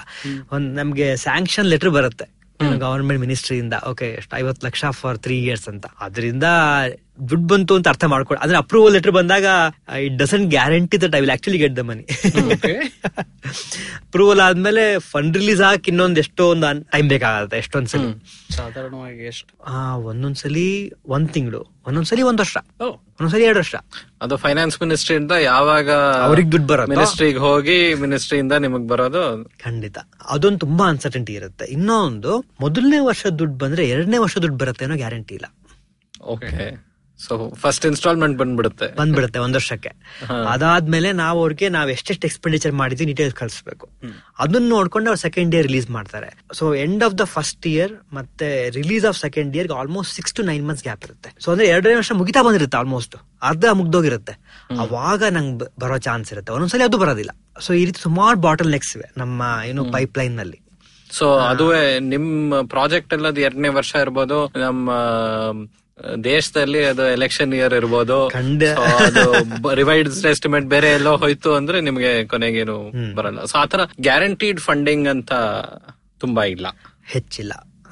ಯು ಎಸ್ ಬೇರೆ ದೇಶದಲ್ಲಿ ಇದು ಸೆಪರೇಟ್ ಬೋರ್ಡ್ ಮಾಡಿರೋದ್ರಿಂದ ಇದು ಇನ್ನು ಸ್ವಲ್ಪ ಆರಾಮನ ಇವಾಗ ನ್ಯಾಷನಲ್ ಇನ್ಸ್ಟಿಟ್ಯೂಟ್ ಆಫ್ ಹೆಲ್ತ್ ಅಂತ ಇದೆ ಅವ್ರ ಹತ್ರ ಒಂದಷ್ಟು ಬಜೆಟ್ ಇರುತ್ತೆ. ಸೊ ಆ ಬಜೆಟ್ಗೆ ಇನ್ನು ಸ್ವಲ್ಪ ಸೆಕ್ಯೂರಿಟಿ ಇರುತ್ತಾ ಬೇರೆ ದೇಶದಲ್ಲಿ? ಸೊ ಅವ್ರ ಸಿಸ್ಟಮ್ ನನಗೆ ಗೊತ್ತಿಲ್ಲ. ಆ, ನಮ್ದು ಅದಕ್ಕೆ ಹೇಗೆ ಎಕ್ಸಾಕ್ಟ್ ವರ್ಕ್ ಆಗತ್ತೆ ಅಂತ. ಬಟ್ ಸರ್ಟನ್ಲಿ ನಮ್ದ್ರಲ್ಲಂತೂ ಈ ಅಡಚಣೆಗಳಿವೆ. ಬಹಳ ಅಡಚಣೆಗಳಿವೆ. ವಿಶು ಅವರೇ ಆ, ತುಂಬಾ ಧನ್ಯವಾದ. ಕೊನೆ ಒಂದ್ ಪ್ರಶ್ನೆ ಕೇಳ್ಬೇಕಂದ್ರೆ, ಇವಾಗ ನಮ್ಮ ಕೇಳಗರು ಬೋತ್ ಇಂಡಿಯಾನಲ್ಲಿ ಫಾರಿನ್ನಲ್ಲಿ ತುಂಬಾ ಜನ ರಿಸರ್ಚ್ ಮಾಡ್ತಾ ಇರ್ಬೋದಾಗ್ಲೇ, ಇಲ್ಲ ರಿಸರ್ಚ್ ಅಕಾಡೆಮಿಕ್ ಕೆರಿಯರ್ ಹೆಜ್ಜೆ ಇಡೋಣ ಅಂತ ಯೋಚನೆ ಮಾಡ್ತಾ ಇರ್ಬೋದು. ಎನಿ ಥಾಟ್ಸ್ ನೀವು ಅವರು ವಾಪಸ್ ಇಂಡಿಯಾಲ್ ಬಂದು ರಿಸರ್ಚ್ ಮಾಡಬೇಕು ಕೊನೆಗೆ ಈ ತರ ಒಂದು ಅಕಾಡೆಮಿಕ್ ಕೆರಿಯರ್ ಹೋಗ್ಬೇಕಂದ್ರೆ ಏನ್ ಅವರು ಯೋಚನೆ ಮಾಡಿರ್ಬೇಕು ಏನ್ ಮನ್ಸಲ್ಲಿ ಇಟ್- ಇಟ್ಕೊಂಡಿರ್ಬೇಕು ಅಂತ?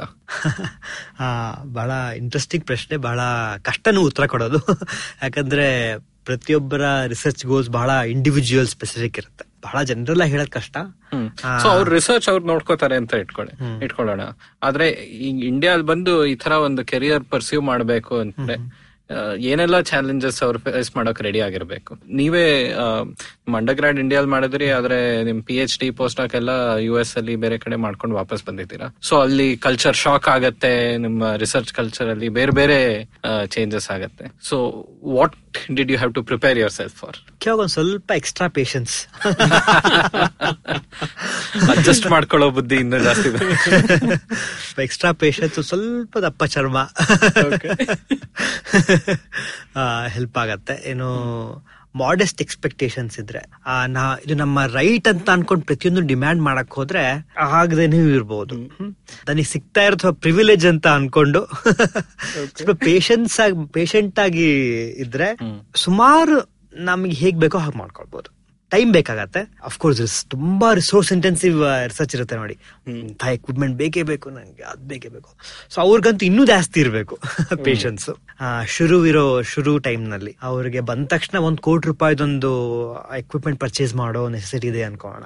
ಸೊ ಅಂಥವ್ರು ಅವ್ರಿಗೆ ಕ್ಲಾರಿಟಿ ಇರಬೇಕು. ನನಗೆ ಇನ್ಸ್ಟಿಟ್ಯೂಟ್ನವರು ನನ್ಗೆ ಅಷ್ಟು ಸ್ಟಾರ್ಟ್ಅಪ್ ಗ್ರಾಂಟ್ ಕೊಡ್ತಾ ಇದ್ದಾರಾ? ನನ್ನ ರಿಸರ್ಚ್ ಫೀಸ್ ಸೆಟಪ್ ಮಾಡಕ್ಕೆ ಅಷ್ಟು ದುಡ್ಡು ಬರ್ತಾ ಇದೆಯಾ? ಮಾಡಬೇಕು ಅಂದ್ರೆ ನಾನು ಏನು ಪ್ಲಾನ್ ಮಾಡಿರ್ಬೇಕು especially researches intensive research work ಏನಿದೆ, ಅವರಂತೂ ಬಹಳ ಚೆನ್ನಾಗಿ ಯೋಚನೆ ಮಾಡಿರ್ಬೇಕು. ಆದ್ರೆ ನನ್ನ ಪ್ರಕಾರ ಸ್ವಲ್ಪ ಕಡಿಮೆ ಇರೋರಾದ್ರೆ ಬಹಳ ಚೆನ್ನಾಗಿ ಮಾಡ್ಬೋದು. ನಾವು ವರ್ಲ್ಡ್ ಲೆವೆಲ್ ಅಲ್ಲಿ ಕಂಪೀಟ್ ಮಾಡ್ಲಿಲ್ಲ ಅಂತ ಅಂದ್ರೆ ಅಫ್ಕೋರ್ಸ್ ಕೆಲವು ಇದೆ ನಾನು ನಿಮ್ಗೆ ಸುಮಾರು ಹೇಳ್ದೆ. ಬಾಟಲ್ ನೆಕ್ಸ್ ಬೇಕಾದಷ್ಟು ಇವೆ ಅಂತ. ಸ್ವಲ್ಪ ಅರ್ಥ ಮಾಡ್ಕೊಂಡು ಸಿಸ್ಟಮ್ನ ಅದಕ್ಕೆ ಹೊಂದ್ಕೊಂಡು ಜಾಣ್ಮೆಯಿಂದ ನಡೆಸ್ಕೊಂಡು ಬಂದ್ರೆ ನಮ್ಮ ಲ್ಯಾಬೊರೇಟರಿನ ಸುಮಾರು ಅಬ್ಸ್ಟಕಲ್ಸ್ನ ಓವರ್ಕಮ್ ಮಾಡ್ಬೋದು. ಉದಾಹರಣೆ ಐ ಎಸ್ ತಗೊಂಡ್ರೆ. ಸೊ ಏನು ಹತ್ತು ವರ್ಷದ ಕೆಳಗೆ ನಮ್ಮ ಕೊಲೀಗ್ಸ್ ಎಲ್ಲ ಸೇರ್ಬೇಕಾದ್ರೆ ಸ್ಟಾರ್ಟ್ಅಪ್ ಗ್ರಾಂಟ್ ಹತ್ತು ಲಕ್ಷ ಮಾತ್ರ ಇತ್ತು. ಒಂದರಿಂದ ಎರಡ್ ಕೋಟಿ ತನಕ ಕೊಡ್ತಾ ಇದ್ದಾರೆ. Ten to twenty times increase ಮಾಡಿದ್ದಾರೆ. ಅಂದ್ರೆ ದಿಸ್ ಇಸ್ ದ ಗ್ರಾಂಟ್ ಬೇರೆ ಏನು ನೀವು ಗ್ರಾಂಟ್ ತಗೊಳಕ್ ಮುಂಚೆ ಶುರು ಮಾಡೋಕೆ ಖಂಡಿತ. ಐ ಎಸ್ ನವರೇ ಮೊದಲ ಎರಡು ವರ್ಷಗಳಲ್ಲಿ ನಿಮ್ಗೆ ಕೊಡ್ತಾ ಇದೀವಿ ನಿಮ್ಮ ರಿಸರ್ಚ್ ರಿಕ್ವೈರ್ಮೆಂಟ್ಸ್ ಪ್ರಕಾರ. ಸೊ ಈ ರೀತಿ ಸುಮಾರು ಇನ್ಸ್ಟಿಟ್ಯೂಟ್ಸ್ನಲ್ಲಿ ಇದೆಲ್ಲ ಜಾಸ್ತಿ ಆಗ್ತಾ ಇದೆ ಇವಾಗ. ಯಾಕಂದ್ರೆ ಐ ಎಸ್ ಕೊಡ್ತಾ ಇರೋದ್ರೆ ಬೇರೆಯವ್ರಿಗೆ ಕಾಂಪಿಟೇಷನ್ ಬರುತ್ತೆ. ಸೊ ಅವರು ಟ್ರೈ ಮಾಡ್ತಾ ಇದ್ದಾರೆ. ಈ ರೀತಿ ಇರೋದ್ರಿಂದ ಇವಾಗ ಒಂದು ಹತ್ತರಿಂದ ಇಪ್ಪತ್ತು ವರ್ಷ ಕೆಳಗೆ ಕಂಪೇರ್ ಮಾಡಿದ್ರೆ ಸುಮಾರು ಇಂಪ್ರೂವ್ಮೆಂಟ್ ಆಗಿದೆ. ಓವರ್ ಆಲ್ ರಿಸೋರ್ಸ್ ಅವೈಲಬಿಲಿಟಿನಲ್ಲಿ ನಲ್ಲಿ ಇನ್ಫ್ರಾಸ್ಟ್ರಕ್ಚರ್ನಲ್ಲಿ ಈಗಲೂ ಕೂಡ ನಾವು ನಾನು ಕ್ಯಾಲಿಫೋರ್ನಿಯಾದಲ್ಲಿ ಇದ್ದಂಗೆ ಇರಬೇಕು ಅನ್ನೋ ಖಂಡಿತ ಸಾಧ್ಯ ಇಲ್ಲ.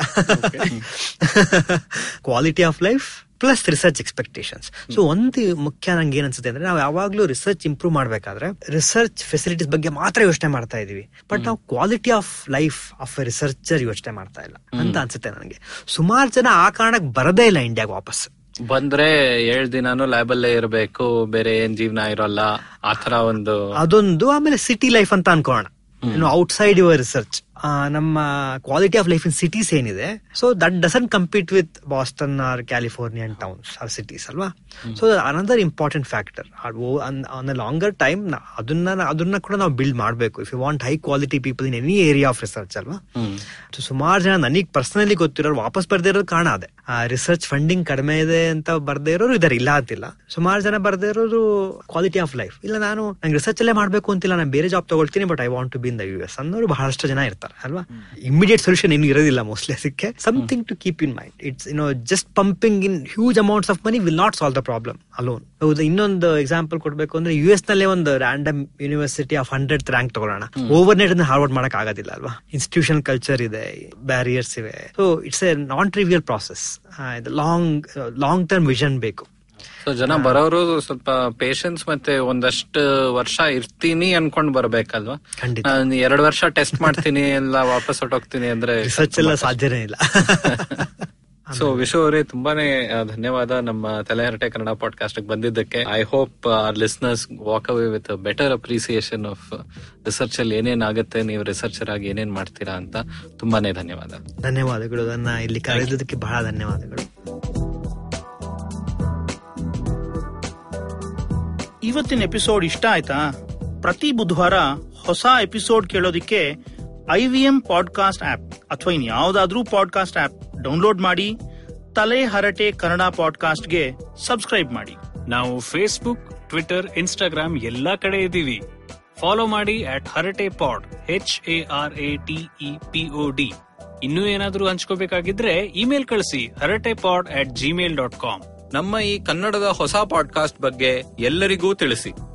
ಅಣ್ಣ ತಮ್ಮ ಅಕ್ಕ ತಂಗಿ ಅಂಕಲ್ ಆಂಟಿ ಮನೆಯಲ್ಲಿರೋ ಟಾಮಿ ಊರಲ್ಲಿರೋ ಫ್ರೆಂಡ್ಸು ಎಲ್ಲರಿಗೂ ಹೇಳಿ. ಮುಂದಿನ ವಾರ ಮತ್ತೆ ಭೇಟಿಯಾಗೋಣ ಧನ್ಯವಾದ